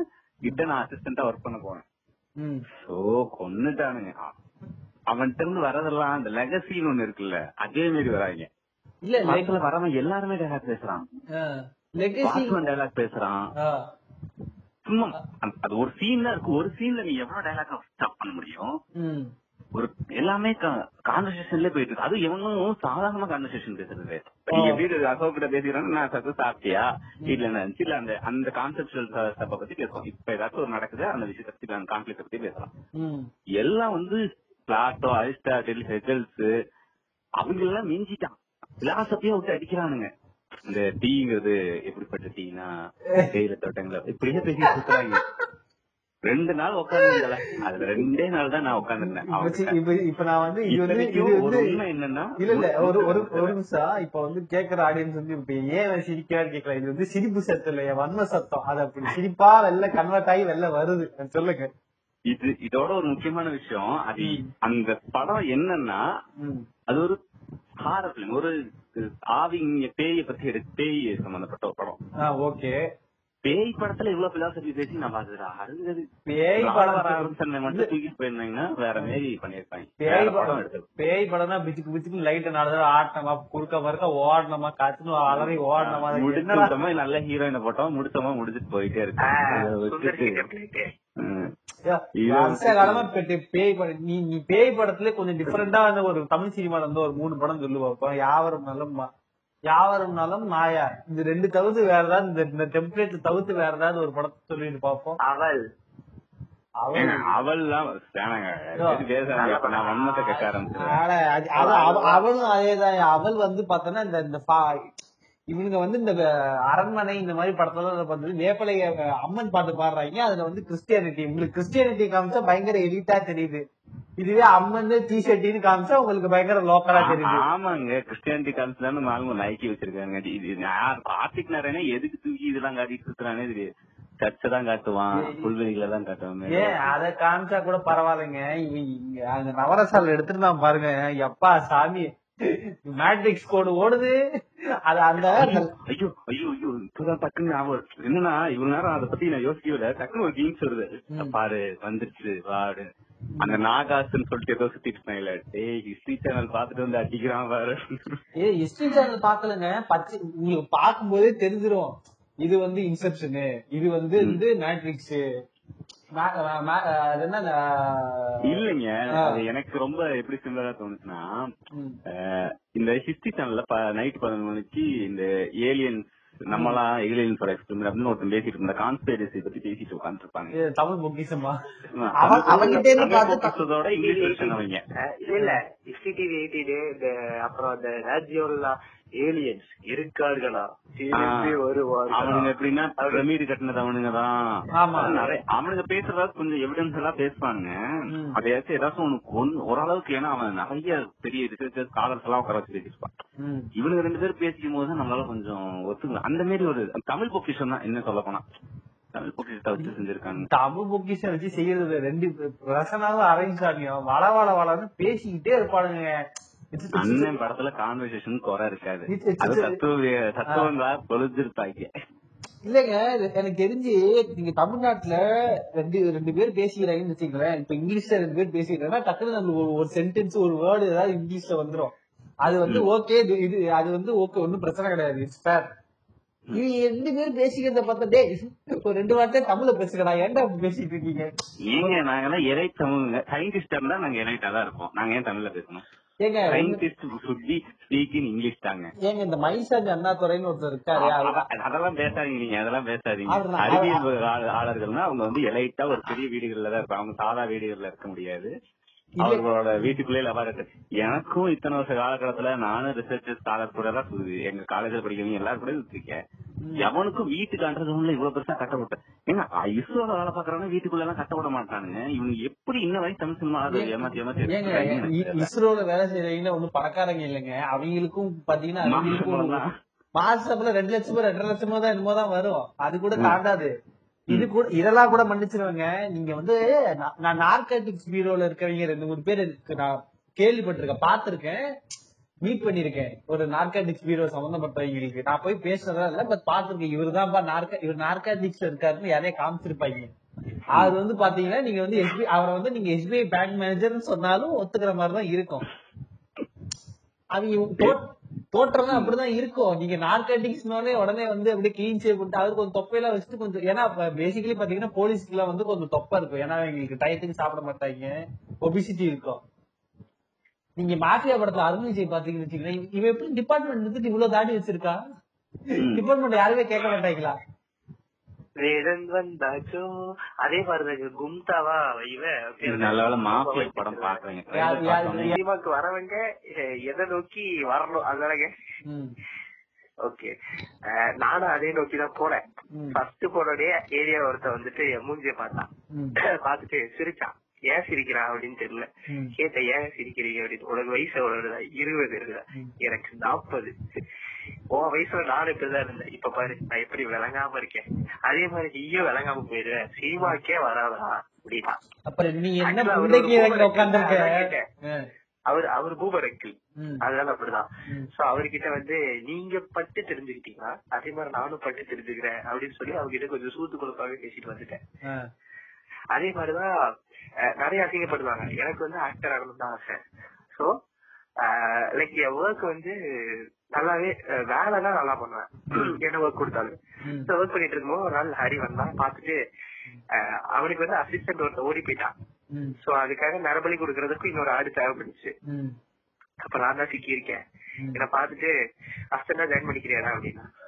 சார் அப்படின்னு சரி உனக்கு என்ன தெரியும் அப்படின்னா. சார் எனக்கு இந்த எடிட்டிங் அப்புறம் இந்த ஸ்கிரிப்ட் ரைட் பண்ணுவேன் இந்த மாதிரி பேசிக்கா எக்ஸாம்ல எல்லாம் படிச்சிடும் அதெல்லாம் உருட்டிட்டு இருந்தேன். ஆளு சி சி சி சி சி. அத வண்டி கழுவியா? வண்டிக்கு குட்டி கழுவியா? எனக்கும் கழுவணும். டீ வாங்கிட்டு வரணும். எச்சில தூக்கி போடணும். ஒரு அவன் வந்து அசிஸ்டன்ட் கேட்கல ஒரு ஆபீஸ் பாய் கேக்குறான். எனக்கு வந்து ஒரு வாய் ஆயிடுச்சு. நான் வந்து இல்லைன்னு சொல்லிட்டு அவன் ஷார்ட் ரேடியோட போயிட்டான். கொஞ்ச நாள் கழிச்சு வந்து ஷோல்டர்ல கை கொடுத்தேன் வாடா அசிஸ்டன்ட் டேரக்டர் அப்படி இழுத்துட்டு போனாடா இல்ல சார் எனக்கு அசிஸ்டன்ட் டேரக்டர் வாய்ப்பு இது இல்ல சார் இன்ட்ரெஸ்ட் இல்ல என் மூஞ்சி அப்படியே தோல்ல இருந்து கொஞ்சம் கையை எடுத்து அவன் மூஞ்சி அப்படியே மாறிச்சு அப்படியே பார்த்தா பார்த்துட்டு ஏன் அப்படின்னா இல்ல சார் எனக்கு வந்து படிக்கணும். அதுவும் இல்லாம எனக்கு ஆக்டிங்ல தான் இன்ட்ரெஸ்ட் எனக்கு ஒரு ஆக்டர் ஆகணும் சார் அப்படின்னா. அப்படியே லைட்டா என்ன அப்படி தள்ளி வச்சு பார்த்தா பார்த்துட்டு ஆக்டர் ஆகிறான் நம்ம மயிர் ஆகிறான்னு சொல்லி அவனோட அந்த ஷூ காலை வச்சு நச்சு என் கால்ல ஒரு மிதி வச்சான். ம். மிதிச்சுட்டு அவன் பாட்டுக்கு ஷாட்டுக்கு போயிட்டான். எனக்கு வந்து ரொம்ப வெக்ஸ் ஆயிடுச்சு அப்போ ரசன் டேரக்டர் நான் வந்து சொன்னேன். இந்த மாதிரிதான் சினிமால இருக்கும். எப்படி இருந்தாலும் எவனாவது ஒருத்த வந்து உனக்கு இந்த மாதிரி ஸ்பார்க் கிரியேட் பண்ணி விட்டு போயிடுவான். அது வந்து நீ அன்னைக்கு வந்தான் பாரு. அவன மாதிரி ஓடுறதும் இவங்கிட்ட நின்னு சாதிச்சு காட்டுறதும் உன் கையில தான் இருக்கு. நீ என்ன பண்ண போறியோ முடிவு பண்ணிக்கோ அப்படின்னு சொல்லிட்டு போனாரு. அந்த இடத்துல இருந்ததுக்கு அப்புறம் நான் வந்து அந்த ஷூட் முழுக்க அஸ்டன் டேரக்டரே ஓடினாலுமே நான் வரைய நான் கடைசி வரையும் அந்த படம் நின்று முடிச்சுட்டு அப்புறம் தான் வெளியே வந்தேன். ஒரு சமயத்துல வந்து ஒரு ஆர்டிஸ்ட் வரல. அதனால என்னன்னா ஒரு காலேஜ் பையன் சீன் தான். பின்னாடி எங்கேயோ நிக்கணும். என் முகக்கட்டையை பார்த்துட்டு நீ போய் நின்று அப்படின்னா. சரி நான் பின்னாடி போய் நின்றுட்டேன். அவன் கிட்ட இல்லன்னு சொன்னா திட்டுவான்ட்டு. இல்ல நீ இங்க வான்னு சொல்லிட்டு ஆர்டிஸ்ட் பண்ணதே நிக்க வச்சான். ஒரு சீன் சொன்னான். அந்த சீனை நான் ரிவீல் பண்ணல. சொல்றேன். எனக்கு வந்து டைலாக் எல்லாம் கிடையாது. இன்னொரு தான் டைலாக் நான் வந்து கொஞ்சம் ஷாக்கா வேற ஒரு விஷ- விஷயம் பண்ணணும். சும்மா எனக்கு டீ குடிக்க தான் சொன்னான் அப்பதான் நம்ம வந்து இந்த ஆக்டிங் கிளாஸ்ல எல்லாம் நிறைய கத்துக்கிட்டோம். சோ அந்த விஷயம் எல்லாம் வந்துட்டு அங்க அப்பதான் ஒர்க் ஆச்சு. அது இதுன்னு சொல்லிட்டு. சரி ட்ரை பண்ணி பாப்போமேன்னு ஒண்ணு பண்ணேன். நான் வந்து நல்லா இல்ல அப்படின்னா. அவ அவனுக்கு வந்துட்டு ஓவர் ஆக்டிங் பண்ணதான் பிடிக்கும் ம். என்ன மாதிரி யோசிங்கோ. சோ லைட்டா தான் சரி ஓகே இவனுக்கு ஏத்த மாதிரி ஒரு மீட்டர்ல ஒண்ணு வேணும்னு சொல்லிட்டு அதை பிடிச்சு அது பண்ணேன். ஒன் மோர்னா ம். நான் சொல்லப்பல இன்னொருத்தர் சொல்ல இருந்தனால ம். பார்த்துட்டு ஓகே எதுவுமே சொல்லல. அவன் பாட்டுக்கு அந்த இடத்துல இருந்து இன்னொரு இடத்துக்கு ஷாட்டுக்கு போயிட்டு இருக்கோம். அப்ப சொன்ன பாத்தீங்களா ஒருத்த ஆமா. அந்த இடத்துக்கு போயிட்டு இருக்கோம். அவனை பாக்கலாம் சோ அப்ப போயிட்டு இருக்க போயிட்டு இருக்க ஏண்டா? நடிக்கிற அப்படின்னா நான் வந்து அவ- அவனை வந்து அப்பதான் என் ஃப்ரெண்டு கிட்ட கேட்டவன் திட்டிட்டு இருந்தேன். அவன் சொல்லிட்டானு பயம். சரின்னு சொல்லிட்டு. அப்புறம் போனதுக்கு அப்புறம் தான் உண்மையாவே அவன் என்ன பாராட்டிருக்கானே தெரிஞ்சது. ஸோ நம்ம லைஃப்ல வந்து எவ்வளவு எவ்- நிறைய படுவோம். நிறைய அசிங்கப்படுவோம். ஆனாலும் அதை தாண்டி அதுக்காக நம்ம மென்டலா ப்ரிப்பேர் ஆகலாமா? அவ்வளவுதான். கண்டிப்பா அசிங்கப்படுத்ததான் செய்வாங்க. எனக்கு இருபது வயசு ஆச்சு. இருபது வயசுக்கு என்ன என்ன செய்ய முடியுமோ அதை செஞ்சிருக்கானுங்க. நாற்பது வயசுக்கும் போது அவங்களுக்கு ஒரு எக்ஸ்பீரியன்ஸ் இருக்கும். முப்பது வயசு அவங்களுக்கு ஒரு எக்ஸ்பீரியன்ஸ் இருக்கும். அவங்க லைஃப் ஒரு மாதிரி பார்ப்பாங்க. அவங்களுக்கு ஒரு கெப்பாசிட்டி இருக்கும். சோ எல்லாரும் ஒரே மாதிரி கிடையாது. அவங்க வந்து cinema is all about time உனக்கு கிடைக்குமா கிடைக்காதெல்லாம் தெரியாது. எனக்கு நாளைக்கு கிடைக்கலாம். ஒரு அஞ்சு வருஷம் கழிச்சு கிடைக்கலாம். பத்து வருஷம் கழிச்சு கிடைக்கலாம். அறுபது வருஷம் கூட கழிச்சு கிடைக்கலாம். அது எப்ப நம்ம சொல்ல முடியாது. ஆனா நம்மளோட எஃபர்ட்டையும் ஒர்க்கையும் சின்சியரா போட்டுட்டே இருக்கணும். அது மட்டும் நல்லா கத்துக்கிட்டேன். அப்புறம் சினிமாவில் நல்லவனா இருக்க கூடாது நல்லா கத்துக்கிட்டேன். நல்லவனா இருந்தா சுத்த சுட்டுவானு அது மட்டும் நல்லா தெரியும். சோ இவ்வளவுதான் நான் வந்து சமுத்திரக்கனியா மாறி சொன்ன விஷயங்கள். போதும். இப்போ இப்போ இப்போ ஏன் time it's flex time so basically வந்து வந்து பாத்தீங்கன்னா எங்க எங்க எனக்கு வந்து ஒரு அஞ்சு ஃபைவ் இயர்ஸ் எக்ஸ்பீரியன்ஸ் இருக்கு. இந்த ஃபிலிம் இண்டஸ்ட்ரிக்குள்ள ஒரு ஒரு மூணு வருஷம் படிச்சேன் ரெண்டு வருஷம் இண்டஸ்ட்ரிக்குள்ள வேலை வேலை பார்த்தேன். ஸோ அந்த ஒரு ஒரு ஒரு ஒரு சில எக்ஸ்பீரியன்சஸ் இருக்கு. பேசிக்கலி என்னன்னா இந்த ஜேர்னி அவ்வளவு ஈஸியா இருக்குன்னு கேட்டீங்கன்னா இல்ல. எல்லா லெவல்லயும் டஃபா தான் இருக்கும். ஏன்னா வந்து மைண்ட் லெவல்ல வந்து பாத்தீங்கன்னா நீங்க ஆளாவே ஒரு எப்படி சொல்றது? அதனால வரைக்கும் உங்களுக்கு ஒரு ஃப்ரெண்ட் செட் இருக்கும். நீங்க சினிமாக்குள்ள வந்து அந்த ப்ராசஸ்ல இறங்குனதுக்கு அப்புறம் நீங்க ஆளா மாறிடுவீங்க. அப்புறம் உங்களுக்கும் அவங்களுக்குமே பெரிய டிஸ்டன்ஸ் ஏற்பட்டுரும். ஏன்னா நீங்க சினிமா பத்தி படிக்க போகும்போது வெறுமன சினிமா பத்தி ஒன்றும் படிக்க மாட்டீங்க. மக்களை பத்தி அரசியல் இந்த மாதிரி நிறைய விஷயங்களை படிக்கும்போது உங்க- உங்க பெர்ஸ்பெக்டிவ் கொஞ்சம் மாறும். ரெண்டாவது பாத்தீங்கன்னா நான் வந்து பாத்தீங்கன்னா என் வாழ்க்கையில வந்து தெரியாம ஒரு ஆளை மீட் பண்ணி நான் இன்ஃபேக்ட் அது வந்து நடந்ததுக்கு நான் ரொம்ப கிரேட்ஃபுல்லா இருந்ததுன்னா பிரதீப் நம்ம கூட பாட்காஸ்ட் பண்ணதுல எனக்கு அவரை மீட் பண்ணதுல வந்து இன்ஃபேக்ட் நாங்க ரெண்டு பேரும் வரைக்கும் நேர்ல பார்த்தது நிறைய போன் கான்ஸ் தான். அது மன் அதனால ஒரே ஒரு விஷயம் எனக்கு வந்து சொன்னாப்ப எனக்கு உண்மையிலே அது பயங்கர ஒரு மாதிரி ஐஸ் பிரேக்கிங்கா இருந்தது. ஆஹ் அவர் ஒரு நாள் புலம்பிட்டே இருந்தாரு. இந்த மாதிரி வந்து வெப் சீரிஸ் வந்ததுக்கு அப்புறமும் லைக் நிறைய ஸ்ட்ரெஸ் இருக்கு நான் சொன்னேன். ஏங்க நான் வந்து உங்க இடத்துக்கு நிறைய பாட்காஸ்ட் சொல்லிட்டேன் இன்னொரு தடவை சொல்றேன். ஏங்க நான் வந்து உங்க இடத்துக்கு வரணும்னு தான் நினைக்கிறேன். இப்ப நானே வந்து உங்களை மாதிரி ஒரு வெப் சீரிஸ் எல்லாம் எடுத்துட்டு ரிலீஸ் ஆயிருந்தா என்னால மஜாவா இருந்திருப்பேன் ஜாலியா இருந்திருப்பேன் உங்களை மாதிரி உட்காந்து புலம்பி இருக்க மாட்டேன். நீங்க ஏங்க இப்படி புலம்பிட்டு இருக்கீங்க? நான் நான் உங்க இடத்துக்கு வரணும்னு ஆசைப்பட்டேன் நீங்க அங்கே வந்து புலம்பிட்டு இருக்கீங்க. அவர் என்ன சொன்னாருன்னா இப்ப அப்படிதான் தெரியும் உனக்கு. நான் நான் உன் இடத்துல இருக்கும்போது நானும் அப்படிதான் நினைச்சிட்டு இருந்தேன் பட் அது வந்து ஒரு வித்து தான். நீ நாளைக்கு ஒரு படம் பண்ணாலும் டைரக்ஷன் பண்ணாலும் அது எந்த விதத்துலயும் ஒரு லைஃப மாத்த போறல நீ நினைச்சிட்டு இருப்ப நாளைக்கு ஒரு படம் பண்ணிட்டா அதுதான் உன்னோட டெஸ்டினி அது வந்து உன்னோட லைஃப் ஸ்டேஜிங் மூமெண்ட் சத்தியமா ஒரு புண்டையும் கிடையாது. நீ படம் பண்றங்கிறது அது தனிப்பட்ட விஷயம். அது அது மாதிரி ஒரு சைட் பை சைட் நடக்கும். பட் நீ பர்சனலா எப்படி இருப்பேன்னு உன்னோட லைஃப்ங்கிறது அதுக்கு இதுக்கு சம்மந்தம் கிடையாது. மேபி பினான்சியலா மேபி உன்னை ஒரு இடத்துக்கு கூட்டு போலாம் பட் டசன் மீன் அது உன்னோட ஓவர் நைட்ல சூரிய வம்ச படத்துல வர மாதிரிலாம் ஒண்ணும் மாத்தாது.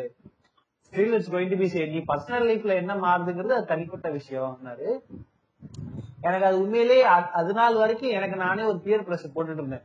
படம் பண்ணாதான் இல்ல. அந்த படம் பண்ற வரைக்கும் நம்ம அப்படியே அதே அந்த குதிரை மாதிரி ஓடிக்கிட்டே இருக்கணும். கடிவாளம் கட்டின குதிரை மாதிரி ஓடிட்டே இருக்கணும் யோசிக்கும் போது நான் அப்ப யோசிச்ச விஷயம் என்னன்னா படம் பண்ணும் படம் பண்ணணும்னு நம்ம வாழ்க்கையில நிறைய விஷயத்த அனுபவிக்காம தவற விட்டுட்டே இருக்கோமா? லைஃப்ல நிறைய விஷயத்த நம்ம அப்படியே ஓவரா போட்டு டார்ச்சர் பண்ணிட்டு இருக்கோமோன்னு எனக்கு அது ஒரு மாதிரி எனக்கு ஸ்லோவா ரியலைஸ் ஆகி அப்பதான் எனக்கு தெரிஞ்சு இந்த படம் பண்ணணும்ன்றது அதுக்கப்புறம் நான் எனக்கு வந்து சரி ஓகே எப்ப படம் பண்ணாலும் பரவாயில்ல. படமே பண்ணாலும் பரவாயில்ல. ரெண்டாவது வந்து பாத்தீங்கன்னா நிறைய பேர் வந்து அவுட்புட் தான் வந்து பயங்கர பெருசா பார்ப்பாங்க. பட் அவுட்புட்டை விட ப்ராசஸ் தான் முக்கியம். ரொம்ப ரொம்ப முக்கியம் ப்ராசஸ் தான். இப்போ வந்து பாத்தீங்கன்னா இதுவே வந்து ஹரி ஒரு நல்ல மனுஷனா. வாட் இஸ் இந்த பேரலல் யூனிவர்ஸ்ல ஹரி ஒரு நல்ல மனுஷனா இருந்திருக்கலாம். ஹரி ஒரு ஜாலியா ஜா- ஒரு வெங்கட் பிரபு மாதிரி ஜாலியா இருந்திருக்கலாம். வெங்கட் பிரபு ஜாலியா உண்மையிலேயே ஜாலி டைப்பாங்கிறது ஆகிறது அசிஸ்டன்ஸ் தான் தெரியும். பட் சொல்றேன் ஒரு ஃபார் பேஜ் ஹரி வந்து ஒரு ஜாலி டைப்பா இருந்திருக்கலாம். இந்த இவர் வந்து நடிக்க போறேன்னு சொல்றப்போ அப்ரிசியேட் பண்ணனா சரி பாத்து சரி பாடுறா. நல்லா all all the best congratulations ஒரு வார்த்தை சொல்லியிருக்கலாம். கிறுக்கு போட்ட மாதிரி பண்ணாம இருந்திருக்கலாம். சோ வந்து பாத்தீங்கன்னா இப்போ வந்து இவருக்கு வந்து நாளைக்கு வந்து அந்த படம் வந்து அது எவ்வளவு ஹிட் ஆனாலும் இவருக்கு அது சந்தோஷம் கிடையாது. ஏன்னா அந்த ப்ராசஸ்ங்கிறது வந்து அவ்வளவு ஃப்ரூட்ஃபுல்லா இல்ல. சோ நான் நான் வந்து புரிஞ்சுக்கிட்ட விஷயம் என்னன்னா எந்த ரிசல்ட்டை விட அந்த அந்த நீங்க ஒரு ஒரு படம் பண்ணீங்கன்னா அந்த ப்ராசஸ் தான் முக்கியம். அந்த ப்ராசஸ் ஜாலியா போகணும். ஏன்னா நாளைக்கு வந்து படம் வருது வரல அது ஃபெயிலியர் ஆகுது சக்சஸ் ஆகுதுங்கிறது சத்தியமா நம்ம கையில கிடையாது. நம்மளோட இதுங்கிறது வந்து நம்மளோட ஹண்ட்ரட் பர்சன்ட் ஜென்யூன் எஃபர்ட் போறது மட்டும் நம்ம கையில இருக்கு. நாளைக்கு படம் ஓடினாலும் சரி ஓடலனாலும் சரி அதுக்கு நீங்க உங்களால கிரெடிட் எடுத்துக்க மேபி ஓடலன்னா நான் மொக்கையா எடுத்திருக்கேன்னு சொல்லலாம். ஓடிடுச்சுன்னா அது என்னாலதான் ஓடிச்சுன்னு உங்களால கிரெடிட் எடுத்துக்க முடியாது. அதுதான் ஒரு ரீசன் ஸோ இந்த ப்ராசஸ் தான் முக்கியம். அதே மாதிரி வந்து நிறைய பேர் வந்து பிரச்சனைகள் ஃபேஸ் பண்ணிருப்பீங்க நான் ஓகே ஒரு சில பேர் இருப்பாங்க. நீங்க நீங்க எந்த ஃபீல்டுக்கு போனாலும் அங்க நாலு பேர் இருப்பாங்க. நானே இது வரைக்கும் இன்ஃபேக்ட் வந்து பாத்தீங்கன்னா சினிமால உள்ள ஆளுங்கன்னா வெளில வெளில இருக்கும்போது என்ன பண்ணுவாங்கன்னா ஓ, நம்ம வந்து நம்ம வந்து கொலாபரேட் பண்ணி இப்படி ஒரு படம் பண்றோம் அப்படி ஒரு படம் இண்டிபெண்ட் இவராவது பரவாயில்ல இண்டிபெண்டன்ட்ல போய் அசிஸ்டண்டா வேலை பார்த்தாரு என்கிட்ட ஒருத்தன் இண்டிபெண்டன்ட் படம் பண்ணணும்னு சொல்லி என்கிட்ட கிட்டத்தட்ட பத்தாயிரம் ரூபாய் ஆட்டையை போட்டு என் காசுல ஓத்து தின்னுட்டு இருந்தான். ஓ கிட்டத்தட்ட ரெண்டு மாசமா. அந்த புண்டாவனுக்கு நானும் வந்து சரி இன்னைக்கு படம் எடுக்க போறோம் ப்ரொடியூசர்ட்ட போய் ஒரு ப்ரொடியூசர்ட்ட போய் நாங்க பேசிட்டுலாம் வந்தோம். நானும் வந்து ரெண்டு மாசமா அவனுக்கு சரக்கு வாங்கி கொடுத்து சரக்கு சோறு தங்க என் ரூம்ல தான் தங்கியிருந்தான். கிட்டத்தட்ட ஒரு ரெண்டு மாசம் பத்து- கிட்டத்தட்ட ஒரு பத்தாயிரம் ரூபாய் எங்கிட்ட இருந்து ஆட்டையை போட்டான். அந்த குண்டாவை அதுல இருந்து நான் எனக்கு நிறைய பேரை பக்கத்துல சேர்த்துக்கிறதுக்கு கொஞ்சம் பயமா இருந்தது. ஸோ எல்லா ஃபீல்ட்லயும் இப்படி ஆளுங்க இருப்பாங்க. குறிப்பா சினிமா நிறைய பேர் இருப்பாங்க. தயவு செய்து சினிமா ரொமான்டிசைஸ் பண்ணாதீங்க. ரெண்டாவது வந்து யார் கூடயாவது நீங்க போய் சேர போறீங்கன்னா ஃபர்ஸ்ட் ஃபர்ஸ்ட் பேக்ரவுண்ட் செக் பண்ணுங்க. ஏன்னா எனக்கு நான் பேஜ்ல வந்து நீங்க அனௌன்ஸ்மெண்ட் பண்ணும்போது நிறைய ரெஸ்பான்ஸ் வந்தது பட் நிறைய பேருக்கு ஆக்சுவலி நான் யாருமே தெரியாம வந்து சேர்ந்துக்கிறேன் சேர்ந்துக்கிறேன் எந்த பேசிஸ்ல எங்கிட்ட சேர எங்கிட்ட சேர வந்தீங்கன்னு எனக்கு சத்தியமா தெரியல. என்னை யாருமே உங்களுக்கு தெரியாது. நான் ஸ்டீவ் ஆகுங்கிறது உங்களுக்கு ஒரு பாட்காஸ்ட் பேசுற ஒரு ஆளா தான் தெரியும் பட் அதை வச்சு ட்ரஸ்ட் பண்ணி வராதீங்க.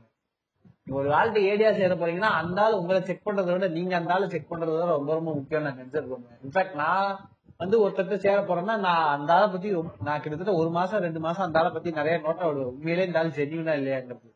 அதுதான் ரொம்ப ரொம்ப முக்கியம். அல்டிமேட்லி ஏன்னா எப்போ நம்ம கான்பிடன்ஸை பேக் பண்ணுவோம் நம்மளால சொல்லவே முடியாது. சோ கம்ப்ளீட்டா இக்னோர் நெகட்டிவிட்டி எல்லாம் சினிமால வந்துட்டு பேச முடியாது. அதெல்லாம் சும்மா வாய்க்கு பேசலாம். ஆனா கஷ்டம்தான். அவனுங்களை நீங்க கிராஸ் பண்ணி வந்துதான் ஆகணும். ஒண்ணுமே பண்ணாத சின்ன சுண்ணியா கூட உங்ககிட்ட ஆட்டிடியூட் காட்டுவான். பொறுத்துக்கிட்டு தான் ஆகணும். வேற வழி கிடையாது. சோ எக்ஸ்ட்ரா பேக்கப் ஜாப்னா இப்ப நான் பண்றதே அதுதான் பண்ணிட்டு இருக்கேன். இப்ப நான் வந்து கம்ப்ளீட்டா வந்து ஃபிலிம் தான் பண்றேன்னு கேட்டீங்கன்னா இல்ல. அது பண்றது கொஞ்சம் டைம் எடுக்கறதுனால நான் வந்து கொஞ்சம் டெக்னிக்கல் கார்பரேட் சைட்ஸ்லயும் வேலை பார்த்துட்டு இருக்கேன். கார்பரேட் சைட் ஃப்ரீலான்சிங் கொஞ்சம் அங்க டிசைனிங் ஒர்க் பண்ணிட்டு இருக்கேன். ஸோ சம்வேர் எது அந்த சினிமாக்குள்ளேயே ரவுண்ட் அடிச்சிட்டு இருக்கேன். பட் எல்லாருமே வந்து நீங்க டெக்னிக்கலா கத்துக்கிட்டு சினிமாக்குள்ளேயே வேலை செய்ய முடியுமான்னு கேட்டா இல்ல. கையில எதுக்கு ஒண்ணு வச்சுக்கோங்க? அல்டிமேட்லி சோறு முக்கியம். சப்போஸ் நாளைக்கு நீங்க சினிமால சக்சஸ் ஆகலைன்னா கூட இருக்கிற ஒரு வாழ்க்கையை ஜாலியா வாழ்ந்துட்டு போயிடணும். சோ வேற ஏதாவது சொல்லணுமா? சரியா. சோ கேட்ட பாட்காஸ்டர் எல்லாருக்கும் வந்ததுக்கு நன்றி. பாரி ஜெயராஜ் பிஸ்கின் முக்கியமா பாரி ஜெயராஜ் வந்து அவர் மனசுல இருந்த வன்மத்தெல்லாம் கொட்டிட்டாரு. நன்றி அவர் மனசுல இருந்த வன்மத்தெல்லாம் கொட்டி தீத்துட்டாரு. இன்னும் நிறைய வன்மம் கிரியேட் பண்ணிருக்கேன். நிறைய பேர் மேல. ஆமா அதுதான் நான் பாரி ஜெயராஜ் கேக்குறது ஒண்ணுதான். மூணு பேரும் இன்னும் நிறைய பண்ணாடைங்களை மீட் பண்ணுவோம். நிறைய வன்மத்துக்கு நிறைய அவங்க அவங்க நம்மள டார்ச்சர் பண்ணணும். நம்ம மன- அடிமனசு வன்மங்கள் இங்க வந்து கொட்டணும். அது வந்து எனக்கு கண்டென்ட்டா வரணும். அதெல்லாம் டெய்லி வருங்க நீங்க சினிமா இல்லாம நார்மலா கேட்டீங்கன்னா நிறைய புண்ணம் ஓடுங்க ம். அதை பத்தி அப்புறமா பேசுவோம். ஓகே ஓகே அதுலயும் ஒரு முக்கியமான விஷயம் ஒரு சொல்ல மறந்துட்டேன். இந்த சினிமால வந்து நீங்க ஒரு இடத்துல ட்ரை பண்றீங்கன்னா யாருமே வந்து ஆப்பர்ச்சுனிட்டி இருக்கு இல்லன்னு உங்ககிட்ட சொல்லவே மாட்டாங்க. ஐயா ஐயா ஒண்ணே ஒண்ணு மட்டும். ஆக்சுவலா என்னன்னா இன்னொரு பிரச்சனை இன்னொன்னு என்ன பண்ணிட்டாங்கன்னா நம்ம ஆளுங்க நம்ம பசங்கள்ட்டே ஒரு விஷயம் என்ன சினிமா அப்படிங்கறதுல அல்டிமேட்லி தியேட்டர்ல ரிலீஸ் ஆகுறதுல ஓடிடி ரிலீஸ் ஆகுற ரெண்டு ஃபார்ம் பெரிய ஃபார்மா தான் பாக்குறாங்க பட் நிறைய இது இருக்கு. டாக்குமெண்ட்ரிஸ் பண்ணிட்டு இருக்கானுங்க. டாக் ஃபிக்ஷன் பண்ணிட்டு இருக்காங்க அது நிறைய ஃபார்ம்ஸ் இருக்கு. நம்மளோட அதுல நம்மளோட ஒர்க் ரொம்ப கம்மியா இருக்கு. ஏன்னா நம்ம டாக்குமெண்ட்ரிஸே பண்றது இல்ல தமிழ் சினிமா தமிழ்ல யார் டாக்குமெண்ட்ரி நியூஸ் சேனல்ல வந்து டாக்குமெண்ட்ரி பண்ணிருக்காங்க ம். டாக்குமெண்ட்ரிஸ்ல ஒரு நரேஷன் வேணும். அது நம்ம தான் பண்ண முடியும். இல்ல இல்ல. அது இப்போ வந்து பாத்தீங்கன்னா எனக்கு தெரிஞ்சு இப்போ உள்ள வர பசங்க கொஞ்சம் ரொம்ப தெளிவா. பண்றாங்க. பண்றாங்க. பண்றாங்க. பட் அது பண்றாங்க, கை இல்லங்க. பண்றாங்க. அது நீங்க எப்படி சொல்றது? ஒரு- விஷயத்துக்கு நீங்க உள்ள இப்ப நீங்க வந்து பாத்தீங்கன்னா நீங்களும் சரி நானும் சரி இவரும் சரி ஆரம்பிக்கும் போது நம்ம எல்லாம் எப்படி வந்திருப்போங்கிறது நமக்கே தெரியும். இல்ல இல்ல நான் சொல்றது என்னன்னா. இவ்வளவு இடம் இருக்கு. அதையும் சாய்ஸா கன்சிடர் பண்ணுங்க. நானெல்லாம் அப்படிதான். இது ஃபிலிம் பண்றதுக்கு லேட் ஆச்சுன்னா டாக்குமெண்ட்ரி பண்ண முடிஞ்சுன்னா டாக்குமெண்ட்ரி இல்ல. அவ்வளவுதான் சொல்றேன். சாய்ஸா கன்சிடர் பண்ணிக்கோ. இல்ல உங்களுக்கு படம் தான் எடுக்கணும்னா உண்மையிலேயே கேட்டீங்கன்னா உங்க கை ஒரே ஒரு கேமரா மட்டும் உங்களால வாடகைக்கு எடுக்க முடிஞ்சதுன்னா இருக்கிற உங்ககிட்ட இருக்கிற சோர்ஸ வச்சு நீங்க பத்து கதை எழுதலாம். உண்மையிலேயே சொன்னீங்கன்னா நீங்க கொஞ்சம் தெளிவா உட்காந்து என் கையில அஞ்சு காசு இல்ல அஞ்சு காசு செலவு பண்ணாம நான் எப்படி படம் எடுக்க போறேன்? என்கிட்ட இதெல்லாம் இருக்குன்னு நீங்க யோசிக்க ஆரம்பிச்சீங்கன்னா அதுக்கு ஒரு கதை எழுத ஆரம்பிச்சீங்கன்னா ஒண்ணுமே இல்ல. ஒரு கதை உங்ககிட்ட என்ன இருக்கு? இதுல நான் என்ன கதை எழுத போறேன்னு நீங்க யோசிச்சீங்கன்னா பத்து கதை வரும். இது ஒரு ரொம்ப ரொம்ப சிம்பிளான டெக்னிக் ஒரு படத்தை எடுக்கிறதுக்கு. என் வீட்ல இப்போ வீடு இருக்கு. இந்த வீட்டுக்குள்ள நான் பத்து நாலு பேர் கூட்டு வர போறேன்.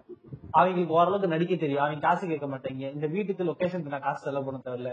லைட்டு ஒரு லைட் மட்டும் நான் வாடகைக்கு வாங்க வர பாக்கியெல்லாம் நேச்சுரல் லைட்டு நீங்க இருக்க உங்ககிட்ட இருக்கிற சோர்ஸ்ல உங்ககிட்ட என்னென்ன சோர்ஸ் இருக்குங்கிறதுல நீங்க ரொம்ப தெளிவா இருந்தீங்கன்னா ஆட்டோமேட்டிக்கா அதுல ஒரு பத்து கதை எழுதலாம். ஆ முடிஞ்சேன். சரி. சரியா. மிக்க நன்றி நன்றி வா- நண்பர்களே. அடுத்து வந்து நன்றி நன்றி. இன்னும் முடிக்க வேண்டியது இருக்கு சோ அடுத்து வந்து இனிமே பல குரூப் பாட்காஸ்ட்கள் வரும். இதுக்கப்புறம் நம்ம அன்பறிவு ரோஸ்ட் வரும். அப்புறம் ஆடை ரோஸ்ட் இருக்கு. அப்புறம் நம்ம டாபர் ஐயா ரோஸ்ட்டுகள் இருக்கு. இந்த மாதிரி பல வருவர்கள் வர வேண்டியது இருக்கு சோ ஒன்னொன்னா அடுத்தடுத்து வரும். சோ இது வந்து நவீன மிஷின் த்ரீ பாயிண்ட் ஓ இது வந்து சீசன் த்ரீ ஸோ வணக்கம் மக்களே நான் உங்கள் நவீன மிஷின் ஸ்டீவ் வாக் பேசுகிறேன் ஸோ எத்தனை பேர் வந்து இந்த பாட்காஸ்ட் கேட்குறீங்கன்னு எனக்கு தெரியும். பட் uh, எவ்வளோ பேர் முழுசாக கேட்குறீங்கன்னு எனக்கு தெரியாது. ஸோ சம்மோ தி அதர் பாட்காஸ்ட்டில் வந்து நீங்கள் இந்த போர்ஷன் வரைக்கும் ரீச் ஆகிட்டிங்கன்னா ஐ கெஸ் லைக் சம்மோ நீங்கள் ஃபுல்லாக கேட்குறீங்கன்னு அர்த்தம். ஸோ இந்த போர்ஷன் வரைக்கும் கேட்டவங்களுக்கு என்ன ஒரு ரிக்வஸ்ட்னா பேசிக்கலி நவீன மிஷின் பாட்காஸ்ட் வந்து கிட்டத்தட்ட ஒரு ஒன் ஐ திங்க் ஒரு வருஷம் ஒன்றரை வருஷம் ஓடிட்டுருக்கு ஸோ இந்த ஒன்றரை வருஷம் வந்து பார்த்திங்கன்னா உங்களோட சப்போர்ட்டுக்கு மிக மிக நன்றி. அதே மாதிரி பார்த்தீங்கன்னா நவீன மிஷின் பாட்காஸ்ட் ஸ்டார்ட் பண்ணும்போது பார்த்தீங்கன்னா ஜஸ்ட் ஃபிலிமின்னு ஒரு பேஜ் இருந்தது. பட் அன்ஃபார்ச்சுனேட்லி அந்த பேஜ் போயிடுச்சு. ஸோ இப்போ வந்து பார்த்தீங்கன்னா நவீன மிஷின் பாட்காஸ்ட்டுக்கிறதுக்காகவே எஸ்பெஷலி இன்ஸ்டாகிராமில் ஒரு பேஜ் இருக்குது நீங்கள் வந்து நவீன மிஷின் பாட்காஸ்ட் போட்டிங்கனாலே அந்த பேஜ் வரும். ஸோ அந்த பேஜுக்கும் வந்து உங்கள் ஆதரவை கொடுங்க. ஏன்னா வந்து பார்த்திங்கன்னா ரொம்ப வருஷமாக பார்த்தீங்கன்னா பாட்காஸ்ட் பண்ணுறேன் பட் பெரும்பாலும் பார்த்து பார்த்தீங்கன்னா கேட்குறவங்க லிசனர்ஸோட ஒரு பெரிய இன்ட்ராக்ஷன் இல்லை. உண்மையிலே எப்படி இருக்குது நல்லா இருக்கா? அப்படிங்கிறதும் எனக்கு பெருசாக தெரில ஸோ கேட்குற லிசனர்ஸ் வந்து பார்த்தீங்கன்னா உங்களோட இதை வந்து ரெக்கார்ட் பண்ணி நீங்கள் வந்து ஆங்கரில் வந்து அனுப்பலாம். இஃப் யூ இப்போ சப்போஸ் ஆங்கரில் அனுப்பணும் அனுப்பலைன்னா நீங்கள் வந்து உங்களோட ஃபீட்பேக்ஸை வாய்ஸ் நோட்டாக மெசேஜாக எப்படி வேணாலும் திட்டாக இருந்தாலும் ஏன்னா கேன புண்ட மாதிரி பேசுகிறேன்னு உங்களுக்கு கூட எதுவாக இருந்தாலும் பரவாயில்ல. அதை வந்து நவீன மிஷின் பாட்காஸ்ட் அப்படிங்கிற இன்ஸ்டாகிராம் பேஜுக்கு வந்து நீங்கள் மெசேஜ் பண்ணலாம். ஸோ பண்ணிங்கன்னா தான் எங்களுக்கும் தெரியும் ஸோ எப்படி பாட்காஸ்ட் போகுதுன்னு. ஸோ கேளுங்க. இதுக்கப்புறம் ஃபர்தராக பாட்காஸ்ட்டு கேளுங்கள்